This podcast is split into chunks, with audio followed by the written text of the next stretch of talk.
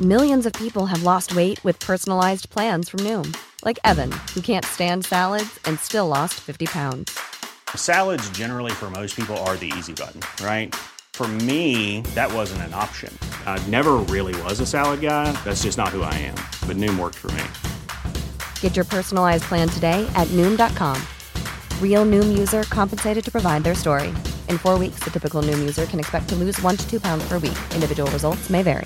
Hey, it's Ryan Reynolds, and I'm here with Keith, co-star of my upcoming film, If, only in theaters, May 17th. Do you want to tell people the big news? All right, I'll do. It. Sign up now and you'll get unlimited for $15 a month in six months of Paramount Plus Essential Plan on us. Mintmobile.com slash switch. Upfront payment of $45 equivalent to $15 per month. Unlimited over 40 gigabytes per month. Face lower speeds. Videos at 480p. Active Mint customers by 531.24 get six months of Paramount Plus Essential Plan. Auto renews after six months. Offer ends May 31st, 2024. Separate Paramount Plus registration required. Terms and conditions apply if rated PG. Hi, I'm Daniel, founder of Pretty Litter. Did you know cats tend to hide symptoms of sickness and pain? I learned this the hard way after losing my cat,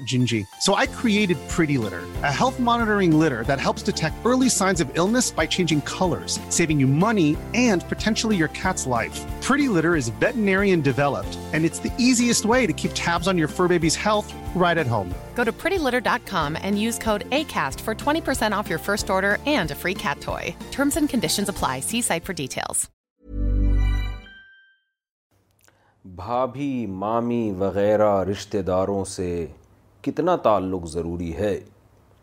جو ایسے رشتے ہوتے ہیں جیسے بھابھی مامی وغیرہ یعنی نامحرم ان کی مراد ہے بھابھی بھی نامحرم ہے مامی بھی یعنی ممانی اردو میں ممانی کہتے ہیں پنجاب والے مامی کہتے ہیں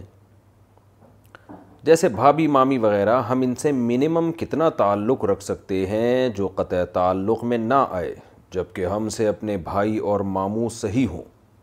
یعنی ان کا رویہ ہمارے ساتھ صحیح ہے لیکن بھابھی اور مامی کا رویہ صحیح نہ ہو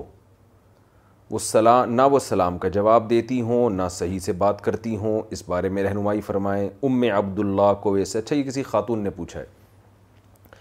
یعنی ام عبداللہ صاحبہ کو سے پوچھ رہے ہیں کہ ہماری بھابھی نہ تمیز سے بات کرتی ہیں نہ سلام کا جواب دیتی ہیں اور مامی کا بھی یہی اسٹائل ہے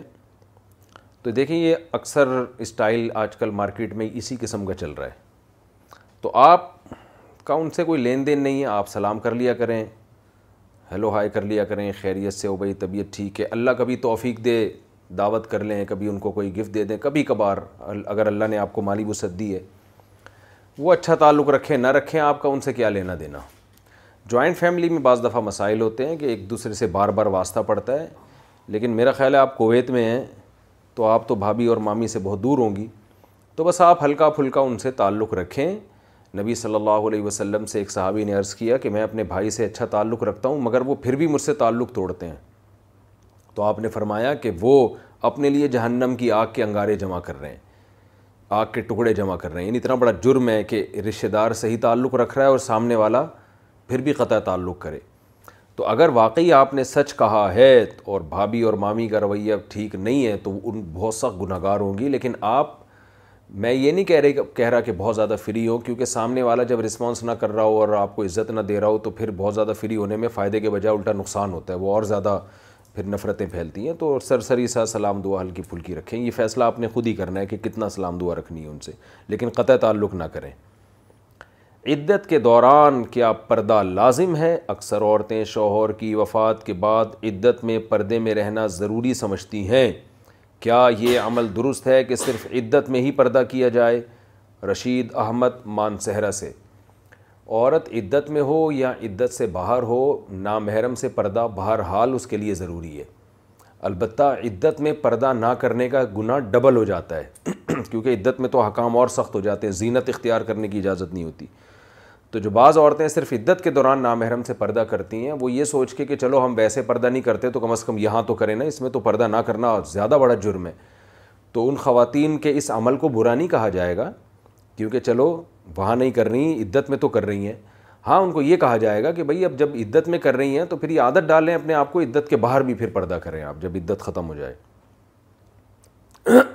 عدت کے دوران سر کے بال کاٹنا اگر کسی کے چار مہینے دس دن کی عدت میں سر کے بال بہت زیادہ الجھ گئے ہوں اور وہ بالکل سلجھ نہ رہے ہوں تو کیا ان بالوں کو کاٹ سکتے ہیں زینب صاحبہ انڈیا سے دیکھیے قرآن و حدیث سے اور فقاہ کے کلام سے جو بات پتہ چلتی ہے وہ یہ ہے کہ عدت کے دوران عورت کوئی ایسا کام نہیں کر سکتی جس کا زینت سے تعلق ہو یعنی مزین ہونا اٹریکٹیو بننا یہ بالکل جائز نہیں ہے جیسے سر میں تیل لگانا اس میں خوشبو بھی ہوتی ہے تیل میں بال سلجھ بھی جاتے ہیں فقہ نے منع کیا ہے تیل لگانے سے ناجائز قرار دیا ہے لیکن اگر کسی کے سر میں تکلیف ہے یا کوئی بہت زیادہ الجھن ہو رہی ہے رہنا مشکل ہو گیا ہے تو پھر تیل لگانے کی فقہ نے اجازت دی ہے تو پتہ چلا کہ ٹینشن سے بچنا بیماری کی تکلیف کو دور کرنے کے لیے تو یہ کام جائز ہیں زینت کے لیے جائز نہیں ہے تو آپ نے یہ کہا کہ جی سر کے بال اتنے الجھ گئے ہیں کہ وہ سلجھ ہی نہیں رہے تو اس لیے ان کو کاٹنا پڑ رہا ہے تو اگر واقعی تکلیف دہ عمل ہو رہا ہے تو پھر جائز ہے لیکن یہ بات میری سمجھ سے بالتر ہے کہ اتنے کیسے الجھ گئے کہ سلجھنے کا نام ہی نہیں لے رہے یہ کیسے ہو سکتا ہے ہم نے تو بڑے بڑے بال والے آدمی بھی دیکھے ہیں خواتین بھی جن کے پاس بڑے بڑے بال ہوتے ہیں لیکن بال کو سلجھنا کوئی مشکل کام نہیں ہے بڑا والا برش خریدیں جس کے ایسے کھلے کھلے سے دندانے ہوتے ہیں تو بال اس سے بڑے آرام سے سلجھ جاتے ہیں یعنی یہ کوئی ایسا میرے علم میں کوئی اتنے بڑے بال آج تک وجود میں نہیں آئے ہیں جن کا سلجھانا ہی ممکن نہ ہو تو تھوڑی سی ٹینشن ہوگی تو اس لیے عدت کے دوران بال نہ کاٹیں کیونکہ آج کل بال کاٹنا ایک زینت کی علامت سمجھا جاتا ہے اور فیشن کے طور پہ کاٹے جاتے ہیں بال فساق و فجار سے اس میں مشابت بھی ہے تو آپ یہی ہے کہ احتیاط اسی میں ہے کہ بال کاٹے بغیر ان کو سلجھانے کی کوشش کریں انشاءاللہ سلجھ جائیں گے اچھا بھائی جانور کی روح کہاں جاتی ہے جانوروں کی روح مرنے کے بعد کدھر جاتی ہے شیخ محمد انڈیا پتہ نہیں جی کہاں جاتی ہے جانوروں کے بارے میں میرے پاس ابھی تک کوئی ایسی رپورٹ ہے نہیں اللہ ہی جانے کہاں جاتی ہے اور ہمیں کرنا کیا ہے وہ جہاں بھی جا رہی ہے ہمیں کیا کرنا ہے اس کا ہم تو اپنی روح سے متعلق سوچیں اپنی عملی زندگی سے متعلق سوچیں آج ایک صاحب فجر کے بعد مجھے ملے کہنے لگے قرآن مجید میں ٹوٹل آیتیں کتنی ہیں مجھے پتہ تھا چھ ہزار چھ سو چھیاسٹھ یہ کچھ اس طرح قریب قریب ہیں کیونکہ آیتوں میں قرات مختلف قراتیں بھی ہیں نا تو اس کے لحاظ سے بھی آیتوں میں کی تعداد میں فرق آتا ہے لیکن میں نے ان کو جواب نہیں دیا میں نے کہا پتہ نہیں جی کتنی ہے کیونکہ اور دنیا میں کم غم ہیں آپ جو عملی زندگی سے جن کا تعلق ہے اب آپ جنرل نالج کے سوال پوچھنا شروع کر دیں تو کہنے لگے قرآن میں کتنی آیتیں میں نے کہا جی پتہ نہیں کتنی آیتیں ہیں اب مجھے یاد نہیں اس وقت پھر وہ ایک اور اسے وہ بوڑھے میاں تھے تو اس لیے میں بہر ادب سے ان سے ملا اگر کوئی جوان ہوتا تو میں اس کو تھوڑا تنبی کرتا کہ کیا پوچھ رہے ہو یار کوئی ایسی باتیں پوچھو جن کا عملی زندگی سے تعلق ہے پھر پوچھنے لگے پتہ نہیں اسی طرح کے قرآن میں وہ فلاں نے تو یہ کہا اتنی آئے تھے فلاں کہہ رہے اتنی آئے تھے فلاں کہہ رہے اتنی آئے تھے میں نے کہا فلاں پر گورنمنٹ نے کوئی پابندی نہیں لگائی کوئی بھی کچھ بھی کہہ سکتا ہے تو کرنا کیا ہے آپ نے خیر میں ان سے معذرت کر کے پتلی گلی سے نکل گیا تو یہی آپ کی بات ہے شیخ محمد صاحب جانور کی روح پتہ نہیں کہاں جاتی حرکت میں برکت ہے قرآن کریم میں یہ حکم آیا ہے قرآن کریم میں کہ تم حرکت کرو تو برکت ہوگی اس کے بارے میں وضاحت فرمائے مبین احمد کشمیر سے پتہ نہیں جی میرے علم میں کوئی ایسی آیت نہیں ہے جس میں یہ لکھا ہو کہ تم حرکت کرو تو برکت ہوگی یہ ویسے ہی ایک حکمہ کا مقولہ ہے کہ حرکت میں برکت ہے اور یہ مقولہ صحیح ہے بہتا ہوا پانی خراب نہیں ہوتا رکا ہوا پانی جس میں حرکت نہ ہو خراب ہو جاتا ہے اسی طرح بھاگتا دوڑتا چلتا پھرتا انسان صحت مند رہتا ہے جو پڑا رہتا ہو حرکت نہ کرتا ہو بیمار ہو جاتا ہے تو اس پوری دنیا کا نظام حرکت پہ اللہ نے رکھا ہے حتیٰ کہ آپ ایٹم کو بھی توڑیں تو اس میں بھی الیکٹران حرکت کر رہے ہیں اور یہ پورا نظام جو ہے نا اللہ نے حرکت پہ سورج حرکت کر رہا ہے زمین حرکت کر رہی ہے پورا نظام شمسی بھی سائنسدان کہتے ہیں حرکت کر رہا ہے تو کوئی چیز رکی بھی نہیں ہے کائنات میں جو رکا وہ مرا تو اس لیے چلتے پھرتے رہا کریں اور جاگنگ کریں اور سوئمنگ کریں اور ہارس رائڈنگ کریں اور بھی کچھ کام کرنے کے ہیں لیکن وہ پھر لوگ پریشان غصہ کرتے ہیں مجھ سے ایک ہی ٹاپک کو بار بار چھیڑتے رہتے ہیں تو ہر ہلیں جلیں بھاگیں دوڑیں اس سے انشاءاللہ فٹ فاٹ رہیں گے سست آدمی صحیح نہیں ہوتا تو یعنی یہ قرآن میں تو ایسا نہیں ہے لیکن بذات خود یہ بات درست ہے قادیانیوں کو چیز فروغ کرنے کا حکم میرے ایک دوست کی کریانہ کی دکان ہے ہمارے گاؤں میں چار پانچ گھر قادیانیوں کے ہیں اس کی دکان سے قادیانی بھی سامان لیتے ہیں کیا ان کو سامان بیچنا جائز ہے یا نہیں یاسر بختیار میرپور خاص سے قادیانیوں سے جتنا ریزرو رہ سکتے ہیں بھائی رہیں آپ میں نہیں کہہ رہا کہ ان کو آپ ٹارچر کریں تکلیف دیں کوئی گالیاں دیں ایسا نہ کریں اس سے ملک میں بدمنی بھی پھیلتی ہے اور لڑائی جھگڑے بھی ہوتے ہیں لیکن فری بھی نہ ان سے حتی الامکان جتنی استطاعت ہو ان سے لین دین اور معاملات نہ کریں کیونکہ اس طرح آپ زیادہ لین دین معاملات کریں گے اور زیادہ فری ہوں گے تو وہ جو اتنا بڑا انہوں نے جرم کیا ہے کہ ہمارے نبی صلی اللہ علیہ وسلم کی ختم نبوت میں ڈاکہ ڈالا ہے انہوں نے اس جرم کی برائی آپ کے دل میں کم ہو جائے گی قادیانی اگر آج اپنے آپ کو یہ کہہ دینا کہ ہم مسلمان نہیں ہیں تو پھر ہم ان کو گلے لگانے کے لیے تیار ہیں اس لیے کہ دنیا میں کافر تو بہت ہیں ہندو بھی کافر ہے عیسائی بھی کافر ہیں یہ اسلام کو خلط ملت نہیں کر رہے یہ بالکل ایک واضح ایک الگ مذہب ہے جو یہ کبھی نہیں کہتے یہ یعنی اپنے اس عمل کی نسبت محمد صلی اللہ علیہ وسلم کی طرف نہیں کرتے تو اس لیے ان کا معاملہ بالکل واضح ہے قادیانی جو جرم کرتا ہے جرم یہ کرتے ہیں قادیانی کہ جھوٹے نبی جو جس کی کتابوں سے یہ ثابت ہوتا ہے کہ وہ شریف انسان کہلانے کا مستحق نہیں تھا اس کو آپ صلی اللہ علیہ وسلم کی نبوت میں شریک کر دینا اور نبی کا ذلی نبی کہہ دینا نبی کا نمائندہ کہہ دینا یہ معمولی جرم نہیں ہے اور اپنے آپ کو پھر مسلمان کہنا اور قادیانیوں کی کتابوں سے ثابت ہے کہ وہ ہمیں غیر مسلم سمجھتے ہیں کافر سمجھتے ہیں تو وہ بے شک زبان سے اقرار نہیں کرتے لیکن ان کی کتابوں سے یہ چیزیں ثابت ہیں تو اس لیے قادیانیوں سے میں نہیں کہہ رہا کہ آپ مار دھاڑ کریں گالی گلوچ کریں اس سے تو نفرتیں پھیلتی ہیں لیکن فری بھی نہ ہوں تو حتی الامکان ریزرو رہیں ان سے ان کا دین الگ ہے ان سے بولیں بھائی اپنا راستہ الگ رکھو ہم سے ہاں کسی نے کسی قادیانی کو تبلیغ کرنی ہو تو پھر ایک الگ بات ہے پھر ظاہر ہے تعلق رکھنا پڑتا ہے لیکن مبلغ کے لیے ایک نارمل آدمی کے لیے یہ جائز نہیں ہے کون سا فرقہ اختیار کریں فرقہ واریت کیا چیز ہے اور ہمیں کون سے فرقے پر رہنا چاہیے عبداللہ صاحب کلکتہ سے دیکھیے فرقے تو بنیں گے حدیث میں آتا ہے میری امت تہتر فرقوں میں تقسیم ہوگی جن میں بہتر جہنمی اور ایک جنتی صاحبہ نے پوچھا یا رسول اللہ وہ ایک جنتی فرقہ کون سا ہوگا تو آپ صلی اللہ علیہ وسلم اگر نام لے لیتے کہ وہ دیوبندی ہوں گے تو سارے دیوبندی ہو جاتے آپ فرما دیتے وہ اہل حدیث ہوں گے تو سارے اہل حدیث ہو جاتے آپ فرماتے وہ بریلوی ہوں گے تو سارے بریلوی ہو جاتے تو اس لیے نبی نے نام نہیں لیا کیونکہ ناموں میں کچھ نہیں رکھا کام دیکھا جاتا ہے تو آپ نے اس کی علامت بیان کی ماں انا علیہ و اصحابی جو میرے اور صحابہ کے طریقے پر ہو یعنی قرآن و سنت کی وہ تشریح یعنی قرآن کی وہ تشریح جو حدیث کے خلاف نہ ہو اور حدیث کی وہ تشریح جو صحابہ کے خلاف نہ ہو تو صحابہ کا جو جو کہ جو طریقوں پر صدیوں سے چلتا آ رہا ہے قرآن و حدیث کے ساتھ صحابہ کو بھی فالو کرتا ہے بہت سے کام ہیں صحابہ نے نہیں کیا آج لوگ کر رہے ہیں آپ دیکھ لیں کہ جو اس کام نبی کی محبت میں صحابہ نے نہیں کیا آج وہ کام کر کے یہ ثابت کیا جا رہا ہے کہ ہم نبی کے زیادہ بڑے عاشق ہیں یہ جو بدعتیں آج کل مارکیٹ میں چل رہی ہیں تو اس لیے قرآن و سنت اور صحابہ کرام کو فالو کرنا پڑے گا اور صحابہ کرام کو سب سے زیادہ فالو ہمارے مشتحدین میں ائمہ اربا نے کیا امام حنیفہ امام مالک امام شافی احمد ان حنبل کیونکہ یہ لوگ تو صحابہ کے شاگرد یا شاگردوں کے شاگردوں سے انہوں نے براہ راست علم حاصل کیا ہے تو بہرحال اس فرقے کا کوئی نام نہیں لیا اس لیے کہ نام کچھ کچھ بھی ہو کام دیکھا جائے گا تو اس طریقے پہ چلیں گے تو انشاءاللہ آپ اس جنتی فرقے میں شامل ہوں گے چاہے کسی بھی نام سے ہوں آپ جماعت میں جڑ کر زندگی گزارنا کیا کسی جماعت میں جڑ کر زندگی گزارنا فرض ہے ڈاکٹر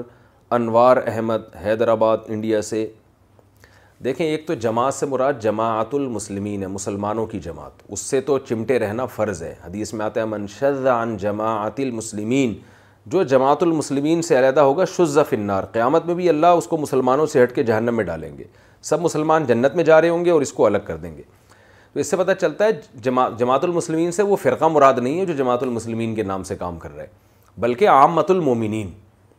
تو کیا مطلب جو عام مومنین جس مسلک پہ چل رہے ہیں جس کو فالو کر رہے ہیں جو ان کا طریقۂ کار ہے اس سے ہٹ کے ڈیڑھ اینٹ کا کوئی الگ فرقہ نہ بنایا جائے چاہے اس پہ کتنا ہی اچھا قرآن و سنت کا لیبل لگا دیں آپ تو عام مت المسلمین کو فالو کرنا ہے ہم نے اور اگر ان کا کوئی امیر ہو جیسے خلیفہ ہے بادشاہ ہے تو اس کے خلاف بغاوت نہیں کرنی چاہے وہ امیر فاسق و فاجر ہی کیوں نہ ہو تو یہ احادیث سے قرآن بخاری مسلم کی اور بہت کثیر احادیث سے یہ مضمون ثابت ہے کہ آپ نے ڈیڑھ اینٹ کی عام مسلمانوں سے ہٹ کے الگ مسجد مسجد سے میری مراد الگ فرقہ نہیں بنانا ہے آپ نے جیسے کہ آج کل بن رہے ہیں اور کمال کی بات ہے بنتے ہیں اور اس پر ایسا لیبل لگاتے ہیں کہ جیسے یہی قرآن و سنت کو فالو کر رہے ہوں تو اس لیے عام مسلمانوں سے نہیں ہٹنا چاہیے حضرت عبداللہ بن مسعود کا مشہور قول ہے مََََََََََ المسلمََََََََََ حسن عند اللہ حسن جس چیز کو مسلمان اچھا سمجھتے ہیں وہ اللہ کے ہاں بھی اچھی ہوتی ہے تو مسلمان سے یعنی جن جو ان کے پڑھے لکھے علماء صلحہ وہ جس چیز کو اچھا سمجھتے ہیں تو اس سے نہیں ہٹنا چاہیے انسان کو قرآن و سنت کی وہ تشریح نہ کرے جو عام مت المومنین اور عام علماء فقہا کے خلاف ہو جیسے پروفیسر غامدی صاحب نے رجم کی آیتوں کا رجم کا انکار کر دیا قرآن و سنت کی ایسی تشریح کر رہے ہیں جو نہ صحابہ مانتے نہ چاروں امام مانتے نہ امت جمہور امت مانتی ہے تو اس طرح کی چیزیں مارکیٹ میں آپ نے دیکھا ہوگا کہ یعنی اس طرح کے لوگ پیدا ہو رہے ہیں آپ کو ایسی تفسیر بیان کریں گے جو آپ نے کبھی مسلمان علماء صلاح سے سنی نہیں ہوگی تو یہ سب وہ لوگ ہیں جو عام مسلمین سے ہٹ کر ایک الگ فرقہ بنا رہے ہیں لیکن یہ کہتے ہی ہیں کہ ہمارا کوئی فرقہ نہیں ہے اور ہم فرقہ واریت سے پاک معاشرہ چاہتے ہیں حالانکہ پاک نہیں یہ ایک نئے نئے فرقے بنا رہے ہوتے ہیں یہ تو ان کے لیبل پہ نہ جائیں ان میں علامتیں دیکھیں جو قرآن و سنت میں علامتیں بیان کی گئی ہیں ان علامتوں سے پتہ چلتا ہے کہ یہ گمراہ فرقے ہیں صوفیہ کرام کے لطائف کی کیا حقیقت ہے اسلام میں لطائف کی کیا حقیقت ہے صوفیہ کرام جن میں ہمارے مستند علماء دیوبند بھی ہیں کہتے ہیں کہ چھ یا سات لطیفے ہیں اور ہر لطیفے کا اپنا مختلف رنگ اور روحانی بیماری ہے جیسے قلب کی روحانی بیماری شہوت ہے اور یہ صوفیہ کرام اپنے مریدین کو لطائف کے ذکر سکھاتے ہیں تاکہ مریدین کی مرید ان کی روحانی بیماریوں سے مرید کی ان روحانی بیماریوں سے اصلاح ہو جائے عبد الباسط میلبرن آسٹریلیا صوفیہ کرام کہتے ہیں سات لطائف ہیں لطیفہ قل لطیفہ روح اور یہ درمیان میں ہوتا ہے لطیفہ سر اور لطیفہ اخفا اور پھر نفس آخر میں پوری باڈی کو تو یہ سات لطائف اس کا پھر ذکر بھی کراتے ہیں صوفیہ کرام پہلے جی قلب پہ ضربے مارو پھر لطیفہ روح پہ ضربے مارو تو اس طرح یہ ایک دو تین چار پانچ چھ اور سات یعنی ایک دماغ کی طرف بھی ان کا ایک لطیفہ ہوتا ہے خیر تو یہ لطائف ہم نے بھی یاد کیے ہوئے تھے اور ہم بھی ذکر بھی کرتے تھے یہ لطائف کی حیثیت کیا ہے خوب اچھی طرح سمجھیں صوفیہ کرام کے کچھ تجربے ہیں وہ تجربے یہ ہیں کہ ہمارے جسم کے کچھ جگہوں پر ایسے مقامات ہیں کہ ان جگہوں کا تصور کر کے جب اللہ کا ذکر کیا جائے اور اس پہ چوٹ ماری جائے اللہ کے ذکر کی تو انسان میں بہت زیادہ مثبت تبدیلیاں آنا شروع ہوتی ہیں جیسے لطیفہ قلب ہے نا یہ اس کا یہ شہوت کا مرکز ہے تو اگر قلب پہ اللہ اللہ اللہ کی چوٹ لگائی جائے گی تو آپ اپنی خواہشات پہ کنٹرول کرنے کی آپ کو یعنی آپ میں وہ ملکہ پیدا ہو جائے گا تو یہ جو صوفیہ کرام کی رائے ہے اور یہ جو صوفیہ کرام اپنے مریدوں کو سکھاتے ہیں یہ صوفی کرام کے اپنے مشاہدے ہیں لیکن قرآن و سنت میں اس کی کوئی ہمیں دلیل نہیں ملتی اور قرآن و سنت جب کسی چیز سے خاموش ہو تو پھر آپ کا مشاہدہ ہے صحیح بھی ہو سکتا ہے غلط بھی ہو سکتا ہے تو یہ صوفیہ کرام کے مشاہدے ہیں اگر ان کو یہ کہیں کہ یہ لطیفہ نفس اور لطیفہ روح یہ قرآن سے ثابت ہے حدیث سے ثابت ہے تو یہ تو بالکل بدت ہوگا غلط ہوگا اسلام کی طرف آپ ایک ایسی چیز کو منسوب کر رہے ہیں جس کی اسلام نے ذمہ داری نہیں لی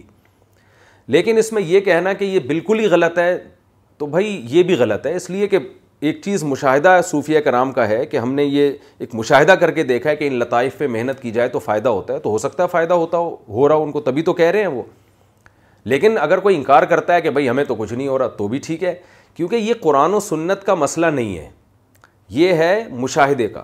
یعنی دیکھیں اس کا تعلق ہے علاج سے صوفیہ کرام یہ کیوں کراتے ہیں اس لیے کراتے ہیں کہ آپ کی روحانی بیماریاں ٹھیک ہو جائیں آپ کا علاج ہو جائے اور علاج کے لیے ثبوت کی ضرورت نہیں ہوتی جیسے جسمانی بیماری کے علاج کے لیے اگر آپ کوئی دوا کھاتے ہیں تو اس دوا کا قرآن و سنت سے ثبوت لازمی نہیں ہے آپ کو بخار ہوا پیناڈول کھا رہے ہیں اب کوئی کہے پیناڈول کا قرآن و سنت سے ثبوت دکھاؤ تو بھائی یہ تو بخار کے علاج کے لیے ڈاکٹروں کی تحقیق ہے قرآن و سنت اس بارے میں خاموش ہے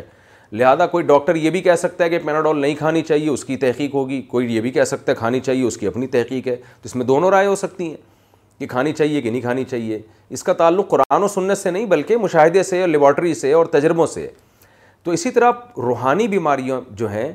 ان کا علاج بھی جیسے نفسیاتی ڈاکٹر بھی بعض روحانی بیماریوں کا علاج کرتے ہیں کاؤنسلنگ کرتے ہیں آپ میں حسد ہے جیلسی ہے بغض ہے کچھ علاج تو قرآن و سنت سے ثابت ہیں حسد کا علاج کیا ہے تقدیر پر ایمان مضبوط کرے انسان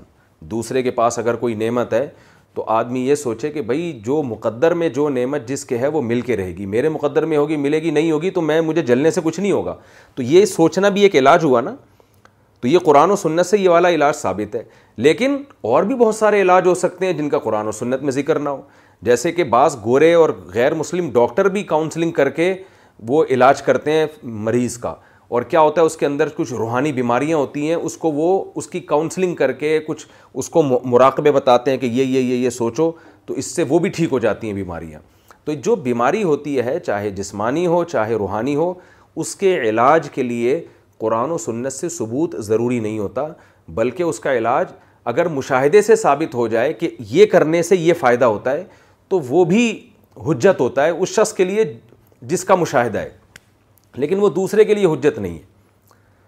دوسرا کہہ سکتا ہے میں نہیں مانتا اس کو تو ٹھیک ہے تو اب اس سے یہ بات ثابت ہوئی کہ یہ جو صوفیہ کرام کا مشاہدہ کے ساتھ لطائف ہیں اور ان پر محنت کرنے سے انسان کی روحانی زندگی تبدیل ہو جاتی ہے تو صوفیہ کرام کا یہ مشاہدے کا قرآن و سنت سے بہرحال تعلق نہیں ہے اس پہ قرآن و حدیث سے دلائل لے کر آنا یہ اسلام پہ پھر ایک زیادتی ہو جائے گی اسلام کی طرف ایسی چیز منسوب کر رہے ہیں جو اسلام جس کا ذمہ دار نہیں ہے کچھ اشارے ملتے ہیں قرآن و سنت میں لیکن وہ اشارے ہیں وہ اگر یہ سراحت ہوتی اور اتنا پکا ہوتا تو یہ صحابہ سے بہرحال ثابت ہوتا کہ وہ بھی سات لطائف کے یہ ذکر کروا رہے ہوتے ان سے تو ثابت نہیں ہے یہ سب چیزیں تو یہ بات کے صوفیہ کرام کے مشاہدے ہیں تو ان مشاہدوں کو نہ آپ صحیح کہہ سکتے ہیں نہ غلط کہہ سکتے ہیں کسی کو اپنے شیخ پر اعتماد ہے کہ ان کا مشاہدہ یا ان کا علم کامل ہے اور وہ صحیح کہہ رہے ہیں تو وہ یقین کر لے اگر کوئی اس کا انکار کرتا ہے تو اس کو آپ یہ نہیں کہیں گے کہ یہ بدتی ہے یا یہ صوفیوں کو نہیں مانتا یا یہ قرآن و سنت کا دار معذ اللہ بنا ہوا ہے تو اس میں انکار بھی کیا جا سکتا ہے اقرار بھی کیا جا سکتا ہے قرآن و سنت اس بارے میں خاموش ہے تو پہلی بات تو یہ ہوئی دوسری بات یہ ہے کہ صوفیہ کرام جن کے یہ مشاہدے تھے کہ یہ لطائف جو ہیں ان پر محنت کرنے سے انسان کی زندگی تبدیل ہوتی ہے تو ماضی کے جو صدیوں پرانے صوفیہ کرام ان کے پیش نظر ہوتی تھی انسان کی اصلاح جیسے یہ جو لطیفہ قلب کا ذکر ہے یہ ہم نے بھی بہت کیا ہے ہمارے شیخ ہمیں کرایا کرتے تھے کہ لا الہ الا اللہ کا ذکر کرو ہم بھی کرتے تھے اور حضرت نے ہمیں بتایا تھا قرآن و حدیث سے یہ ثابت نہیں ہے یہ بعض علاج کے لیے اور ہمیں واقعی بڑا فائدہ ہوتا تھا اس سے ایک تجربے پر مبنی ایک مشاہدے پر مبنی ایک حقیقت ہے کہ جب آپ لا الہ کا تصور کرتے ہیں کہ میں اللہ کوئی بات معبود نہیں ہے اور دل میں یہ تصور کریں کہ میں اللہ کے علاوہ سب کو دل سے نکال رہا ہوں پھر اللہ کر کے آپ جب چوٹ مارتے ہیں نا دل پہ صرف اللہ تو جب یہ بار بار یہ کام ہوتا ہے تو واقعی اللہ کی محبت ایک دل کے اندر محسوس ہوتی ہے دل میں ایک ہیٹ پیدا ہوتی ہے لیکن یہ خود سے نہ کریں یہ کسی ماہر شیخ کی نگرانی میں کریں تو لیکن اور اس کو سنت بھی نہ سمجھیں لا الہ الا اللہ کا ذکر تو سنت ہے اس اسٹائل میں سنت نہیں ہے بس یہ علاج ہی کے طور پر ہے کہ اس سے فائدہ جلدی ہوگا اور فائدے کا مطلب کیا ہے اللہ کی محبت پیدا ہوگی جس سے آپ گناہ چھوٹیں گے تو ہم نے بھی یہ ذکر بہت کیا ہے اور ابھی بھی کبھی کبھار کر لیتا ہوں میں لیکن سنت نہیں سمجھتا جو یہ ذکر نہ کر رہا اس کو ہم برا نہیں کہہ سکتے خلاف سنت نہیں کہہ سکتے بہت سے لوگ ہیں یہ ذکر کیے بغیر زیادہ اچھے ہیں وہ اور بہت سے لوگ ہیں یہ کر کر کے بھی کچھ حاصل نہیں ہو رہا ان کو تو تو یہ لطیف میں نے یہ والے ذکر بھی کیے ہیں ساتوں لطائف والے لطیفہ روح کا ذکر بھی کیا ہے اور اب تو میں بھول گیا کچھ لطائف کے نام ہی ذہن میں نہیں رہے یہ سب کیے ہیں لیکن بہرحال یہ قرآن و سنت سے ثابت نہیں ہے ان کو سنت سمجھنا بہرحال بدت ہے ان کو علاج ہی رکھا جائے گا اور اگر کوئی عالم اس کا انکار کر دے کہ میں اس کو نہیں مانتا تو اس عالم کو آپ قطن غلط نہیں کہہ سکتے کیونکہ یہ قرآن و سنت سے ثابت شدہ نئی چیزیں ہیں یہ مشاہدے ہیں صحیح بھی ہو سکتا ہے مشاہدہ غلط بھی ہو سکتا ہے مشاہدہ ایک ایسی چیز ہے جس میں آپ کو مغالطہ بھی ہو سکتا ہے تو ایک مسئلہ تو یہ اس میں غلو کیا ہوتا ہے کہ اس کو سننا سمجھنا شروع کر دیتے ہیں یہ غلط دوسرا گڑبڑ یہاں پر یہ ہو گئی ہے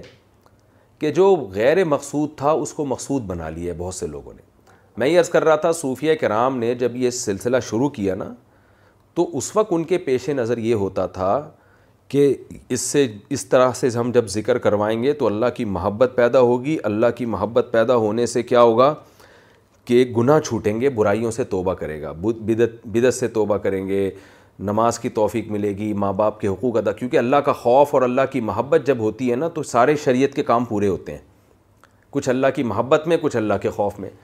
لیکن آج یہ سب چیزیں اکثریت میں سب کی بات نہیں کر رہا ninety nine point nine percent لوگوں میں یہ صرف ایک ڈرامہ صحیح رہ گیا ہے عملی زندگی بالکل زیرو ہوگی اور آپ دیکھو ساتوں لطیفے پتہ نہیں اسی میں لگے رہتے ہیں یہ والا لطیفہ چل رہا ہے یہ والا لطیفہ چل رہا ہے یہ والا لطیفہ چل رہا ہے ہمارے حضرت کے پاس ایک شخص آیا ہمارے حضرت بھی ان لطائف پر بہت علم رکھتے تھے لیکن وہ کبھی بھی ان لطائف کا ذکر نہیں کراتے تھے صرف قلب کا کرواتے تھے وہ اس کے علاوہ سب ختم کر دیا تھا انہوں نے فرمایا تھا کہ عملی زندگی کو لوگوں نے چھوڑ دیا انہیں چیزوں میں پڑ گئے ہیں اور اس کے اب نقصان زیادہ ہیں فائدے کم ہیں نقصان کیا ہوتے ہیں جو یہ لطائف میں لگے ہوئے ہیں نا وہ یہ سمجھتے ہیں کہ ہم ہی ہیں باقیوں کو تو کیا پتہ باقیوں کو تو لطیفوں کا ہی نہیں پتہ اب ایک نارمل آدمی جو شریعت کو فالو کر رہا ہے داڑھی بھی ہے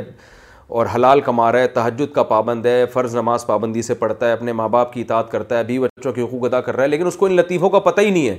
تو آج بہت سے صوفیہ اس کو کچھ لفٹ ہی نہیں کراتے وہ کہتے ہیں اس بیچارے کو کیا پتہ اس کو کیا پتہ لطیفہ روح کہاں ہوتا ہے لطیفہ نفس کہاں ہوتا ہے اس کو تو پتہ ہی نہیں ہے یہ تو ہمیں پتہ ہے تو ہم سلوک کے منزل طے کر رہے ہیں حالانکہ بھائی ہو سکتا ہے وہ آپ سے کروڑہ گنا زیادہ بہتر ہو وہ کروڑہ گنا زیادہ بہتر ہو تو اصل تو چیز تھی نا عمل اب وہ اوجھل ہو گیا ہے نظروں سے اب انہی چیزوں میں زیادہ تر لوگ پڑ گئے ہیں اور عمل کو چھوڑ دیا ہے تو ہمارے حضرت نے یہ اکثر یہ چیز چیزیں ختم کرا دی تھیں اور فرماتے تھے کہ تصوف کی اصطلاحات کو اس زمانے میں ختم کر دینا چاہیے کیونکہ صحابہ کے دور میں صحابہ تو اتنی قربانیاں دے کے دین پہ آتے تھے کہ وہ تمام منزلیں ان کی اللہ کی معرفت میں طے پہلے ہی ہو چکی ہوتی تھیں پھر جب اسلامی حکومتیں آئیں تو دین پہ چلنا آسان ہو گیا دین کی مخالفت مشکل ہو گئی تو پھر صوفیہ کرام اس طرح کے مجاہدے کراتے تھے فرمایا آج دین پہ چلنا اتنا مشکل ہے کہ کوئی اسلام کے موٹے موٹے حکام پر عمل کرنا شروع کر دے اتنا مجاہدہ ہو جاتا ہے کہ اللہ کی محبت کی آگ ویسے ہی اس کے دل میں پیدا ہو جاتی ہے اس کو ان تکلفات کی ضرورت نہیں ہے صبح شام جو احادیث میں جو ذکر کا طریقہ بتایا بس اسی طرح سے ذکر کر لے تو بھی انشاءاللہ وہ پورا پراپر مسلمان سچا پکا مسلمان بن جائے گا جب کہ ان اصطلاحات میں جب وہ جائے گا تو تکلفات زیادہ ہوں گے عمل کم ہوگا ہوتا یہ ہے کہ وہ جب اس طرح بار بار ذکر کر رہے ہوتے ہیں تو کش بھی شروع ہو کیونکہ جب انسان کی توجہ ایک طرف مرتکز ہوتی ہے تو بعض دفعہ کش شروع ہو جاتا ہے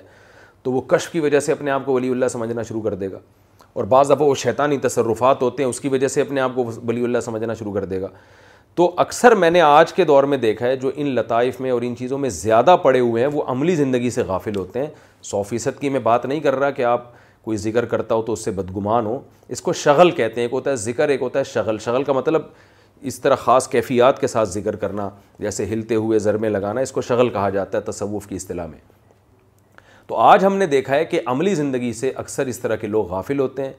بس وہ اسی میں لگے رہے ہیں اور وہ دو دوسرا مسلمان جو ان اصطلاحات کو جانتا نہیں ہے حالانکہ وہ پریکٹیکلی زیادہ اچھا مسلمان ہے اس کو لفٹ ہی نہیں کرا رہے ہوتے کہتے ہیں اس کو کیا پتہ یہ تصوف کی منزلوں کا ہی نہیں پتہ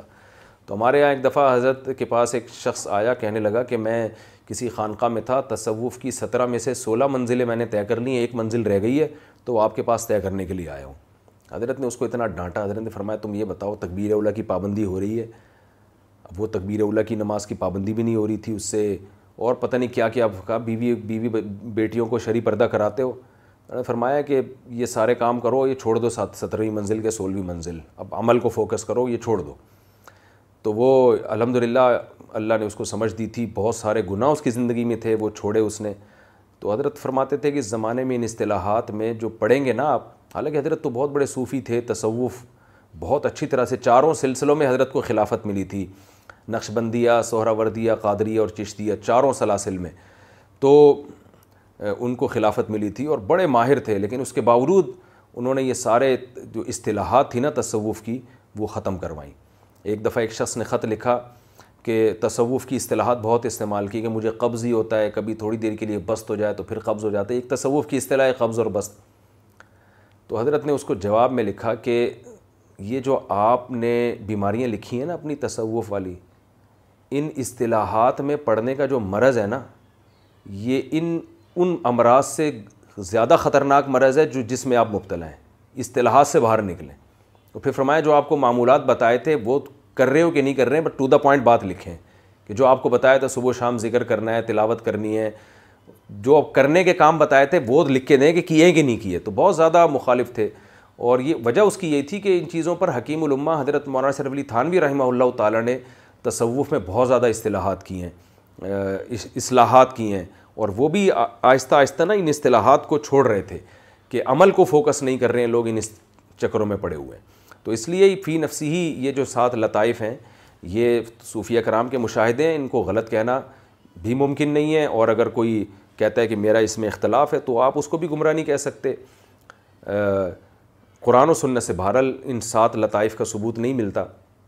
مشاہدہ ہے صحیح بھی ہو سکتا ہے غلط بھی تو خام خواہ میں کسی اللہ والے کے مشاہدے کو غلط کہنا بھی ہر دھرمی ہے بلا وجہ کی ہو سکتا ہے صحیح ہوں اور اس کے بڑے فائدے ہوئے ہیں لیکن اس زمانے میں لوگوں نے عمل کو چھوڑ دیا ہے اور ان چیزوں میں پڑ گئے ہیں اور اس میں غلوف کا ایک نقصان ہوتا ہے انسان بالآخر بدت کی طرف بھی چلا جاتا ہے یہ بھی ایک بہت بڑا خطرہ ہے کہ عام لوگ انہی کو اصل بنا کے رکھ لیتے ہیں اور اصل کو سے غافل ہو جاتے ہیں تو بہتر یہی ہے کہ ان اصطلاحات کے بجائے آپ کسی کامل شیخ سے اصلاحی تعلق قائم کریں اور پھر اپنے آپ کو اس کے سپرد کر دیں وہ پھر جس طرح سے چلائے چلیں لیکن کامل شیخ کون ہے جو متبع سنت ہو توحید پرست ہو اور اس کو پتہ ہو کہ اصلاح کی ڈیفینیشن کیا ہے آج بہت سے سود خوروں کو خلافتیں ملتی ہیں مشائق کی طرف سے بہت سے لوگ داڑیاں نہیں ہیں ان کو خلیفہ بن جاتے ہیں تو کامل شیخ کا مطلب ہے اسے پتہ ہے کہ عملی زندگی یعنی اعمال بھی ٹھیک کرنے اور باطن بھی ٹھیک باطن کا مطلب دل میں دنیا کی محبت نہ ہو دل میں اللہ کی اتنی محبت ہو کہ آپ سے گناہ چھوٹ جائیں تو یہ ہوتا ہے کامل شیخ اس کے اور وہ تربیت کرنا بھی جانتا ہو تو اس کے حوالے اپنے آپ کو کر دیں پھر وہ جس طرح سے آپ کو چلائے اس طرح سے چلیں جب تک کہ کوئی واضح آپ کے پاس دلیل نہ ہو اگر واضح طور پہ قرآن و سنت کے خلاف چلا رہا ہے پھر تو کسی کی بات بھی ماننا جائز نہیں ہے تو یہ بہت اہم بات تھی جو اچھا ہوا آپ نے پوچھی کفر کے وسوسوں کا کیا کریں جب میں پندرہ سال کا تھا تو میرے منہ سے کچھ غلط الفاظ نکلے تھے اللہ تعالیٰ کے بارے میں ابھی جب میں نے پانچ وقت نماز کی پابندی شروع کی ہے اور توبہ کی ہے تو وہ چیزیں مجھے بہت ستاتی ہیں کہیں میں کافر تو نہیں ہو گیا اس بارے میں میری رہنمائی فرمائیں دیکھو بھائی جب آپ نے زبان سے ایسی غلط باتیں نکال دیں اور توبہ کر لی آپ نے تو اب ان کو بھول جائیں علماء کہتے ہیں شیطان جو ہے نا پہلے تو انسان سے گناہ کراتا ہے ایک جرم تو یہ انسان شیطان کی بات میں آ کے گناہ کر لیتا ہے دوسرا پھر اللہ کی رحمت بعض دفعہ ہوتی ہے اور انسان سچے دل سے توبہ کرتا ہے تو پھر شیطان دوسرا حملہ یہ کرتا ہے کہ وہ دل میں وسوسے ڈالتا ہے کہ تیری توبہ قبول نہیں ہوئی تاکہ انسان پریشان رہے اور عبادت میں اس کا دل نہ لگے تو یہ بھی شیطان کا حملہ ہے اب اس میں بھی آپ شیطان کی بات نہ مانیں اور سچے دل سے جب توبہ کر لی ہے تو اللہ نے توبہ آپ کی قبول کر لی ہے اللہ کا وعدہ ہے علماء کہتے ہیں کہ جو سچے دل سے پکی توبہ کرے اور پھر بھی یہ سمجھے کہ اللہ مجھے معاف نہیں کرے گا تو یہ تکبر ہے اس لیے کہ وہ یہ سمجھتا ہے کہ میرا گناہ اللہ کی رحمت سے بھی بڑھ کر ہے تو بظاہر تو یہ توازو لگتی ہے لیکن حقیقت میں یہ تکبر ہے تو آپ کا جتنا بھی گناہ تھا جب آپ نے توبہ کر لی سچے دل سے اور یہ پریشان ہونا اس کی علامت ہے کہ سچے دل سے توبہ تھی تو اب آپ اس کو بھول جائیں البتہ بعض دفعہ ایسے ہوتا ہے کہ انسان زبان سے غلط باتیں نہیں کہتا ہے لیکن دل میں وسوسے بہت آتے ہیں یہ بیماری بہت لوگوں میں آج کل ہے اور بہت لوگ اس پہ کال کر کر کے پریشان کرتے ہیں ان کو آپ سمجھاتے رہیں لیکن وہ سمجھ بھی نہیں آتی بات وسوسے آتے ہیں جی مجھے اسلام کے بارے میں اللہ کے بارے میں الٹے الٹے خیالات آتے ہیں تو پھر میں پریشان ہوتا ہوں رسول اللہ صلی اللہ علیہ وسلم سے صحابی نے پوچھا تھا کہ ہم بعض دفعہ ہمارے دل میں ایسی باتیں آتی ہیں کہ ہم زبان پہ نہیں لا سکتے اس کو ہمیں بہت یعنی اس پہ تکلیف ہوتی ہے تو آپ نے فرمائی یہ تو عین ایمان ہے کیا مطلب ان وسوسوں پہ پریشان ہونا اس کی علامت ہے کہ آپ تو مومن ہیں اس لیے کہ اگر آپ واقعی کافر ہوتے تو ان برے خیالات پہ آپ پریشان تھوڑی ہوتے کافر تھوڑی پریشان ہوتا ہے بری باتوں پہ وہ تو مطمئن ہوتا ہے تو یہ جو دل میں اللہ کے بارے میں اسلام کے بارے میں نبی کے بارے میں قرآن کے بارے میں حدیث کے بارے میں الٹے الٹے خیالات آتے ہیں اور انسان کو اس سے تکلیف ہوتی ہے تو یہ تکلیف اس کی علامت ہے کہ یہ پکا مومن ہے اگر یہ کافر ہوتا ہے اس کو تکلیف نہ ہوتی تو اب ان وسوسوں کا علاج کیا ہے ان کا علاج یہ ہے کہ ان کو لفٹ کرانا چھوڑ دیں نہ کسی سے اس کے بارے میں سوال کریں نہ کسی مولانا صاحب سے پوچھیں نہ مفتی صاحب سے پوچھیں یہ آ رہے ہیں آنے دیں ان کو نکالنے کی بھی کوشش نہ کریں دل سے جو خیال زبردستی نکالنے کی کوشش کی جاتی ہے وہ نکلتا نہیں ہے بلکہ دل میں اور زیادہ وہ خیال گھستا ہے تو ان وسوسوں کا علاج یہ ہے کہ آنے دیں اور جو خود سے آ رہے ہیں آنے دیں جان بوجھ کر بیٹھ کے سوچے نہیں جو آ رہے ہیں آنے دیں اور تسلی رکھیں کہ اس سے آپ کو انشاءاللہ کوئی نقصان نہیں ہوگا کیونکہ اللہ تعالیٰ نے یہ معاف کیے ہیں لا یکلف اللہ نفسن اللہ وسعہا اللہ نے ہمیں ہماری طاقت سے زیادہ کا مکلف نہیں بنایا دل پہ کس کا اختیار ہوتا ہے ہاں زبان سے غلط بات نہیں کرنی ہے اپنے اعضا اور جوارے سے اپنے جسم سے برائی نہیں کرنی ہے اور جو غیر اختیاری چیزیں دل میں آتی ہیں ان سے کوئی فرق نہیں پڑتا اس طرح جب اور اپنے آپ کو بزی کریں مصروف کریں بعض لوگوں کو طلاق کے وصفے سے شروع ہو جاتے ہیں اس میں بھی ایک بہت بڑی ٹینشن ہے شادی ہوئی اور بس کہیں میں طلاق نہ زبان سے نکال دوں کہیں یہ نہ ہو جائے تو پاگل ہو جاتے ہیں سوچ سوچ کے وہ تو بھائی اپنے آپ کو دوسرے کاموں میں مشغول کریں کوئی کوئی پاگل نہیں ہے جو خود بخود منہ سے زبان سے اس کے طلاق نکل جاتی ہے اور لاکھوں کروڑوں لوگ شادی شدہ زندگی گزار رہے ہیں تو ایسے تو خود بخود سب کے منہ سے نکلتی رہتی طلاقیں تو اس لیے کچھ بھی نہیں ہوتا اپنے آپ کو بزی رکھنا ہے مصروف رکھنا ہے تاکہ یہ وسفسیں خود بخود انشاءاللہ ختم ہو جائیں گے اور ختم نہ بھی ہوں تو ٹینشن نہ لیں اس کی یہی اس کا علاج ہے اور ٹینشن نہ لینے سے ہی ختم ہوں گے یہ ٹینشن سے ختم نہیں ہوتے بارش میں مسجد میں نماز پڑھیں یا گھر پہ کیا دوران بارش مسجد میں جا کر نماز پڑھنا بہتر ہے یا گھر میں نماز پڑھنا نماز پڑھیں عبید الرحمن اورنگ آباد انڈیا سے رسول اللہ صلی اللہ علیہ وسلم نے فرمایا ادب فصلاۃ فر رحال جب پاؤں بھیگنا شروع ہو جائیں تو نماز پھر اپنے اپنے گھروں میں پڑھی جائے اور نبی کے دور میں جب بارش ہوتی تھی تو حضرت بلال اذان دیتے تھے پھر یہ اعلان بھی کرتے تھے کہ اپنے اپنے گھروں میں نماز پڑھیں لیکن یہ خوب اچھی طرح سمجھ لیں یہ جو حدیث ہے نعال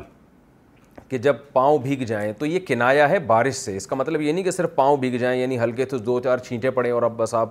نماز گھر میں پڑھیں بلکہ پراپر بارش ہو جس میں آپ کے لیے گھر سے نکلنا مشکل ہو جائے تو اصل مقصد بارش نہیں ہے اصل مقصد ہے کہ جماعت کے لیے آنے میں جب حرج ہے تو نبی صلی اللہ علیہ وسلم کے دور میں جب بارش ہوتی تھی تو کچی زمینیں تھیں مسجد نبوی کی جو چھت تھی وہ بھی ٹپکتی تھی کھجور کی چھت کھجور کی چھالوں کی چھت تھی اور لوگوں کے لیے بارش سے بچنے کا کوئی طریقہ نہیں ہوتا تھا آپ خود سوچیں کہ جب کچی جگہ ہوگی تو وہ تو کیچڑ ہو جائے گا اس میں تو آج ایسا نہیں ہے آج بارش ہوتی ہے تو آپ کے پاس چھتری کا انتظام ہوتا ہے عمومی طور پر پھر آپ جب مسجد میں جاتے ہیں تو مسجد کی چھتیں پکی ہیں فرش میں ٹائلیں ہیں اور بند کمرے ہوتے ہیں تو اس میں بارش کے دوران جانا اور نماز پڑھنے میں کوئی نقصان نہیں ہوتا تو اس لیے حدیث میں کہ حدیث کے ظاہر کو لے لینا کہ جب بھی بارش ہوگی نماز گھر میں پڑھی جائے گی یہ بالکل غلط ہے حدیث کے ظاہر کا مفہوم کیا ہے کیا ہے کیونکہ بارش میں نکلنا مشکل ہوتا ہے تو نبی کے دور میں مشکل ہوتا تھا آج اتنا مشکل نہیں ہے ہاں جس کے لیے مشکل ہے وہ گھر میں نماز پڑھے بعض دفعہ بہت طوفانی بارش ہو رہی ہوتی ہے ڈر ہوتا ہے اندھیرا ہے لائٹ چلی گئی ہے انڈیا اور پاکستان میں تو لائٹیں بہت جا رہی ہوتی ہیں تو اندھیرا ہے کبھی کہیں گر گرانا جائے بہت تیز پانی بہہ رہا ہے اس میں ٹھیک ہے آپ گھر میں نماز پڑھیں یا کوئی بوڑھا آدمی ہے اس کے لیے بارش میں نکلنا مشکل ہے یا آپ کے لیے کوئی چھتری کا انتظام ہی نہیں ہے کہ آپ بارش میں نکلیں تو آپ سارے گیلے ہو جائیں گے تو ایسی مجبوری میں بلا کراہت گھر میں نماز پڑھنا جائز ہے اس میں انشاءاللہ کوئی گناہ نہیں ہوگا لیکن عام طور پر آج کل ایسا ہوتا نہیں ہے کھلے اب ملیشیا ہے اس میں تو سارا سارا سال بارشیں ہی ہوتی رہتی ہیں تو اب یہ تو نہیں کہ وہ لوگ مسجد میں کبھی نماز ہی نہیں پڑھیں گے میں تنزانیہ گیا اتنی بارشیں کہ پورا پورا دن بارشیں ہوتی رہتی ہیں لیکن بارشوں سے بچنے کا بھرپور انتظام بھی ہے وہاں پہ تو رسول اللہ صلی اللہ علیہ وسلم نے جو فرمایا خلاصہ کلام کا یہ ہے کہ بارش میں نماز گھر پہ پڑھو تو وجہ بارش نہیں ہے وجہ وہ پرابلم ہے جو بارش کی وجہ سے پیدا ہوتی ہے ورنہ بارش بذات خود کوئی ایسی چیز نہیں ہے جس سے ہمیں جماعت سے نماز چھوڑنا جائز ہو بلکہ بارش کی وجہ سے جو ٹینشن ہوتی تھی صحابہ کرام کو کیچڑ ہوتا تھا اس میں مسجد کی چھتیں ٹپک رہی ہیں تو وہ وجہ ہے تو اگر کہیں ایسا نہیں ہے پکی سڑکیں ہیں بالکل آپ آرام سے مسجد تک جا سکتے ہیں گاڑی میں بیٹھ کے آج کل تو لوگ ایئر کنڈیشن گاڑیوں میں بیٹھتے ہیں یا ہیٹر والی گاڑیوں میں بیٹھ کے مسجد پہنچے اور مسجد بھی پیک ہوتی ہے تو اس میں کوئی کوئی ٹینشن نہیں ہوتی تو وہاں پھر جماعت سے نماز پڑھنا بہرحال ضروری ہوگا لیکن اگر بارش کی وجہ سے کوئی پرابلم ہو رہی ہے تو پھر بہرحال شریعت میں اجازت ہے نبی صلی اللہ علیہ وسلم نے اجازت دی ہے پھر ایسے موقع پہ گھر میں نماز پڑھنے میں کوئی حرج نہیں ہے بلکہ بہتر ہے کہ پھر گھر میں نماز پڑھی جائے تاکہ اپنے آپ کو خام خام میں زیادہ ٹینشن میں نہ ڈالا جائے کیچڑ ہے گر گیا کہیں کراچی میں تو گٹر کے ڈھکن کھلے ہوئے ہوتے ہیں بارشوں میں آپ پتہ چلا نماز پڑھنے کے لیے گئے اور اس گٹر سے گئے تھے اور اس گٹر سے نکل کے آپ جا رہے ہیں کوئی بھروسہ نہیں ہے یہاں پہ تو ایسی مجبوری میں گھر میں نماز پڑھنا زیادہ بہتر ہے نماز کے بعد سردہ کرنا کوئی نماز ادا کرنے کے بعد سردہ کرنا کیسا ہے کیا سردہ کر سکتے ہیں یا نہیں ہے راشد انڈیا سے نہیں کر سکتے اس لیے کہ نمازوں کے بعد اگر آپ سردہ کریں گے تو آہستہ آہستہ لوگ اس عمل کو نماز کا حصہ نماز کی سنتوں میں شامل کرنا شروع کریں گے اس لیے فقہ نے اس کو مکرو لکھا ہے کیونکہ یہ بدعت کا بہرحال ایک ذریعہ بن سکتی ہے اور ہم نے دیکھا تھا اپنے بچپن میں یہ چیز بدعت بنتی چلی جا رہی تھی ہر نماز کے بعد کچھ لوگوں کا معمول ہو گیا تھا کہ وہ سردہ کرتے تھے اور دعا کرتے تھے تو یا یہ چیز آہستہ آہستہ پھیل رہی تھی الحمد للہ اب نہیں ہے لیکن اگر اس کی لوگوں کو اجازت دی جائے تو یہ پھر رواج بن جائے گا اور لوگ اس کو سنتوں کا حصہ سمجھیں گے یا نماز کا حصہ سمجھنا شروع کر دیں گے اس لیے نمازوں کے بعد مسجد میں سردہ نہ کیا جائے اگر کوئی کرنا چاہتا ہے نفلی سردہ تو وہ گھر میں کر سکتا ہے یا سردہ تلاوت بھی کرنا چاہے تو گھر میں بوتلوں میں پانی بیچنا ناجائز ہے میں پاکستان میں آ کر کوئی اپنا کام کرنا چاہتا تھا کچھ لوگوں سے پانی کی بوتلیں بنا کر بیچنے کا مشورہ کیا تو بعض لوگوں نے منع کیا کہ یہ کام ٹھیک نہیں ہے پانی نہیں بیچا جا سکتا اس بارے میں وضاحت فرمائیں کہ یہ کام جائز ہے یا نہیں محمد ماجد جدہ سے نبی صلی اللہ علیہ وسلم نے فرمایا تین چیزوں سب میں مشترک ہیں ایک آگ پانی اور ایک گھاس تو اس میں کسی کا کوئی قبضہ نہیں ہے آپ کی زمین میں خدر و گھاس لگی ہوئی ہے تو آپ لوگوں کو روک نہیں سکتے اس سے اسی طرح آگ ہے اسی طرح پانی ہے کوئی چشمہ ہے یا کنواں ہے لیکن اگر پانی کو کوئی اسٹور کر لے بوتل میں یا اپنے ٹینک میں تو پھر اس کا وہ مالک بن جاتا ہے پھر اس کے لیے بیچنا بالکل جائز ہے اس پر پوری امت کا اجماع ہے تو اگر آپ بوتلوں میں پانی اسٹور کر کے بیچتے ہیں تو اس کے ناجائز ہونے کی ہمارے پاس کوئی دلیل نہیں ہے کیونکہ جب آپ نے اسٹور کر لیا تو آپ اس کے مالک بن گئے تو پھر یہ جائز ہے جیسے لوگ چارہ بیچ رہے ہوتے ہیں گھاس کاٹ کے گٹری بنا کے وہ مالک بن جاتے ہیں پھر وہ بیچتے ہیں اس کو پھر اس کے ناجائز ہونے کی کوئی دلیل نہیں ہے جائز ہے بلا کراہت آپ کر سکتے ہیں یہ کام عصر کے وقت قضاء عمری پڑھنا کیا عصر کے وقت قضاء عمری پڑھنا جائز ہے عصر کی نماز سے پہلے یا عصر کی نماز کے بعد فیضان یو پی سے جی بالکل جائز ہے عصر کی نماز سے پہلے بھی جائز ہے عصر کی نماز کے بعد بھی جائز ہے البتہ جب سورج غروب ہونے لگے پھر جائز نہیں ہے لیکن عصر کی نماز اگر آپ نے مسجد میں پڑھی اس کے بعد اگر آپ قضائے عمری پڑھیں گے نماز کے بعد تو چونکہ عصر کی نماز کے بعد سنتیں نہیں ہیں نہ نوافل پڑھنا جائز ہے تو لوگوں کو شبہ ہوگا یہ پتہ نہیں سنتیں پڑھ رہا ہے کیا کر رہا ہے ہر آدمی کنفیوز ہوگا پھر آپ کس کس کو بتائیں گے کہ میں قضائے عمری پڑھ رہا ہوں تو ایسا کام مسجد میں نہیں کرنا چاہیے جو لوگوں کی تشویش کا سبب بنے اس لیے اگر قضائے عمری پڑھنی ہے عصر کے بعد یا تو گھر پہ پڑھیں اور اگر مسجد میں پڑھنی ہے تو عصر کی نماز سے پہلے پڑھیں آپ جائز ہے یعنی نماز ہو جائے گی لیکن یہ عمل بہتر نہیں ہے دعائے قنوت کی شرعی حیثیت وطر میں جو دعائے قنوت پڑھتے ہیں اس کی اسلام میں کیا حیثیت ہے ایسا کوئی حوالہ ہے کہ ہمیں وطر میں دعائے قنوت پڑھنی چاہیے شاکر صاحب کشمیر سے دیکھیں یہ تو نبی صلی اللہ علیہ وسلم سے صحیح حدیث سے ثابت ہے کہ آپ صلی اللہ علیہ وسلم وطر میں قنوط پڑھا کرتے تھے دعا پڑھا کرتے تھے اس پر تو پوری امت کا اجماع ہے یہ آپ کی بات ہو سکتی ہے کہ یہ جو ہم یعنی اس کلام میں اس کی کیا حیثیت ہے تو دوسرے علماء کے ہاں یہ سنت موقع ہے فقہ حنفی میں یہ واجب ہے اب حدیث میں ہمیں یہ نہیں ملتا کہ یہ واجب ہے یا سنت ہے حدیث میں ایسا کوئی وہ نہیں ہے فقہ اشتہاد کرتے ہیں جب حدیث میں سرحد نہیں ہوتی تو امام منیفہ کا جو اشتہاد ہے اس کی بیس یہ ہے کہ اس کو وطر کا قنو وطر کی قنوت کہا جاتا ہے قنوت وطر تو یعنی یہ ایک ایسی دعا ہے جس کا وطر سے بڑا گہرا تعلق ہے جس سے پتہ چلتا ہے کہ اس کی بہت زیادہ تاکید ہے تو یہ عام تاکیدوں سے ہٹ کر ہے کیونکہ یہ وطر کا گویا حصہ ہے تو کم سے کم یہ نسبت اس کی علامت ہے کہ یہ واجب ہے اور عبادات میں ویسے بھی احتیاط کے پہلو کو ترجیح دی جاتی ہے اگر ہم قنوط کو سنت قرار دیں تو ہو سکتا ہے بہت سے لوگ اس کو چھوڑ دیں اور اگر ہم اس کو واجب قرار دیں گے تو پھر لوگ اس کی پابندی کریں گے اور اند اللہ اگر یہ سنت ہوئی تو واجب قرار دینے میں کوئی نقصان نہیں ہے کیونکہ لوگ پابندی سے پڑھیں گے لیکن اگر اند اللہ یہ واجب ہوئی سنت قرار دینے میں نقصان ہے کیونکہ لوگ اس کو چھوڑ بھی سکتے ہیں تو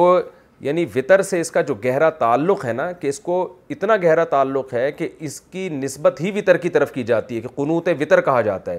اس تعلق سے استدلال کیا گیا ہے کہ یہ تعلق اور اس کی طرف نسبت اس کی علامت ہے کہ یہ قنوت کے وطر کے ساتھ اس کا گہرا تعلق ہے اور ظاہر ہے گہرا تعلق واجب یا رکن ہی کا ہوتا ہے ایک سنت کا اتنا گہرا تعلق نہیں ہوتا باقی اس بارے میں سری حدیث میری معلومات کے مطابق کسی کے پاس نہیں ہے اشتہاد ہے اور فقہ حنفی کا اصول ہے کہ عبادات میں ہمیشہ احتیاط کے پہلو کو ترجیح دی جاتی ہے وطر کے عورت سر پر بندیا لگا سکتی ہے شادی وغیرہ کے موقع پر عورت تیار ہوتی ہے تو سر پر بندیا لگا سکتی ہے ام معاویہ کراچی سے مسلمان عورت کے لیے سر پہ بندیا لگانا جائز نہیں ہے کیونکہ رسول اللہ صلی اللہ علیہ وسلم نے ارشاد فرمایا من تشبہ بقوم فہو منہم جو کسی قوم سے مشابہت اختیار کرے وہ اسی میں سے اور آپ صلی اللہ علیہ وسلم نے بہت سارے مواقع پر غیر مسلموں سے مشابہت سے منع کیا ہے تو مشابہت وہ ہوتی ہے جو کسی قوم کا خاص شعار ہو جسے دیکھتے ہی فوراً ذہن جائے کہ یہ فلاں قوم کا آدمی ہے اگر وہ ایسی کامن ہو جائے لوگوں میں وہ چیز تو وہ مشابت نہیں رہتی جیسے پینٹ شرٹ ایک ایسا لباس ہے جو دنیا کی اب ہر قوم پہن رہی ہے تو ہم کہتے تو یہی ہیں کہ اپنا لباس پہننا چاہیے کہ جو آپ کا قومی لباس ہے یا آپ کے کلچر ہے اس کو فوکس کرنا چاہیے لیکن اگر کوئی پینٹ شرٹ بھی پہنتا ہے تو گناہ اس لیے نہیں ہوگا کہ اب یہ غیر مسلموں کا شعار نہیں رہا لیکن بندیا جو ہے میری معلومات کے مطابق ہندو ہندو عورتوں ہی کا شعار ہے لہذا بندیا سے مسلمان عورت کو احتراض کرنا چاہیے اور بہت سارے فیشن ہیں خوبصورت بننے کے لیے تو ضروری نہیں ہے کہ اسی چیز کو لیا جائے جو ایک خاص قوم کا شعار ہے ہندوؤں سے آپ نفرت نہ کریں لیکن اسلام میں بہرحال یہ حکم ہے کہ ایسا شعار اختیار نہ کیا جائے جس سے آپ دیکھنے میں کسی قوم کے آدمی لگیں مسلمان عورت اگر بندیا لگائے گی تو پہلی نظر میں یہی لگے گا شاید یہ ہندو عورت ہے تو یہ یہ بات مسلمان کے لیے بہرحال بہت خطرناک ہے تو اس لیے اس سے اعتراض کرنا لازم ہے والدین کافر ہوں تو اتحیات میں کیا پڑھیں کافروں کے لیے دعائے مغفرت کرنا جائز نہیں ہے اگر کسی کے والدین کافر ہوں اور وہ خود مسلمان ہو گیا ہو تو اتحیات میں جو دعائے مغفرت کرتے ہیں والدین کے لیے اور تمام مومنین کے لیے تو کیا یہ دعا مانگنا صحیح ہوگا ساجد صاحب انڈیا سے بڑا ہی خاندانی قسم کا اور پہلی دفعہ کسی نے ایسا سوال کیا ہے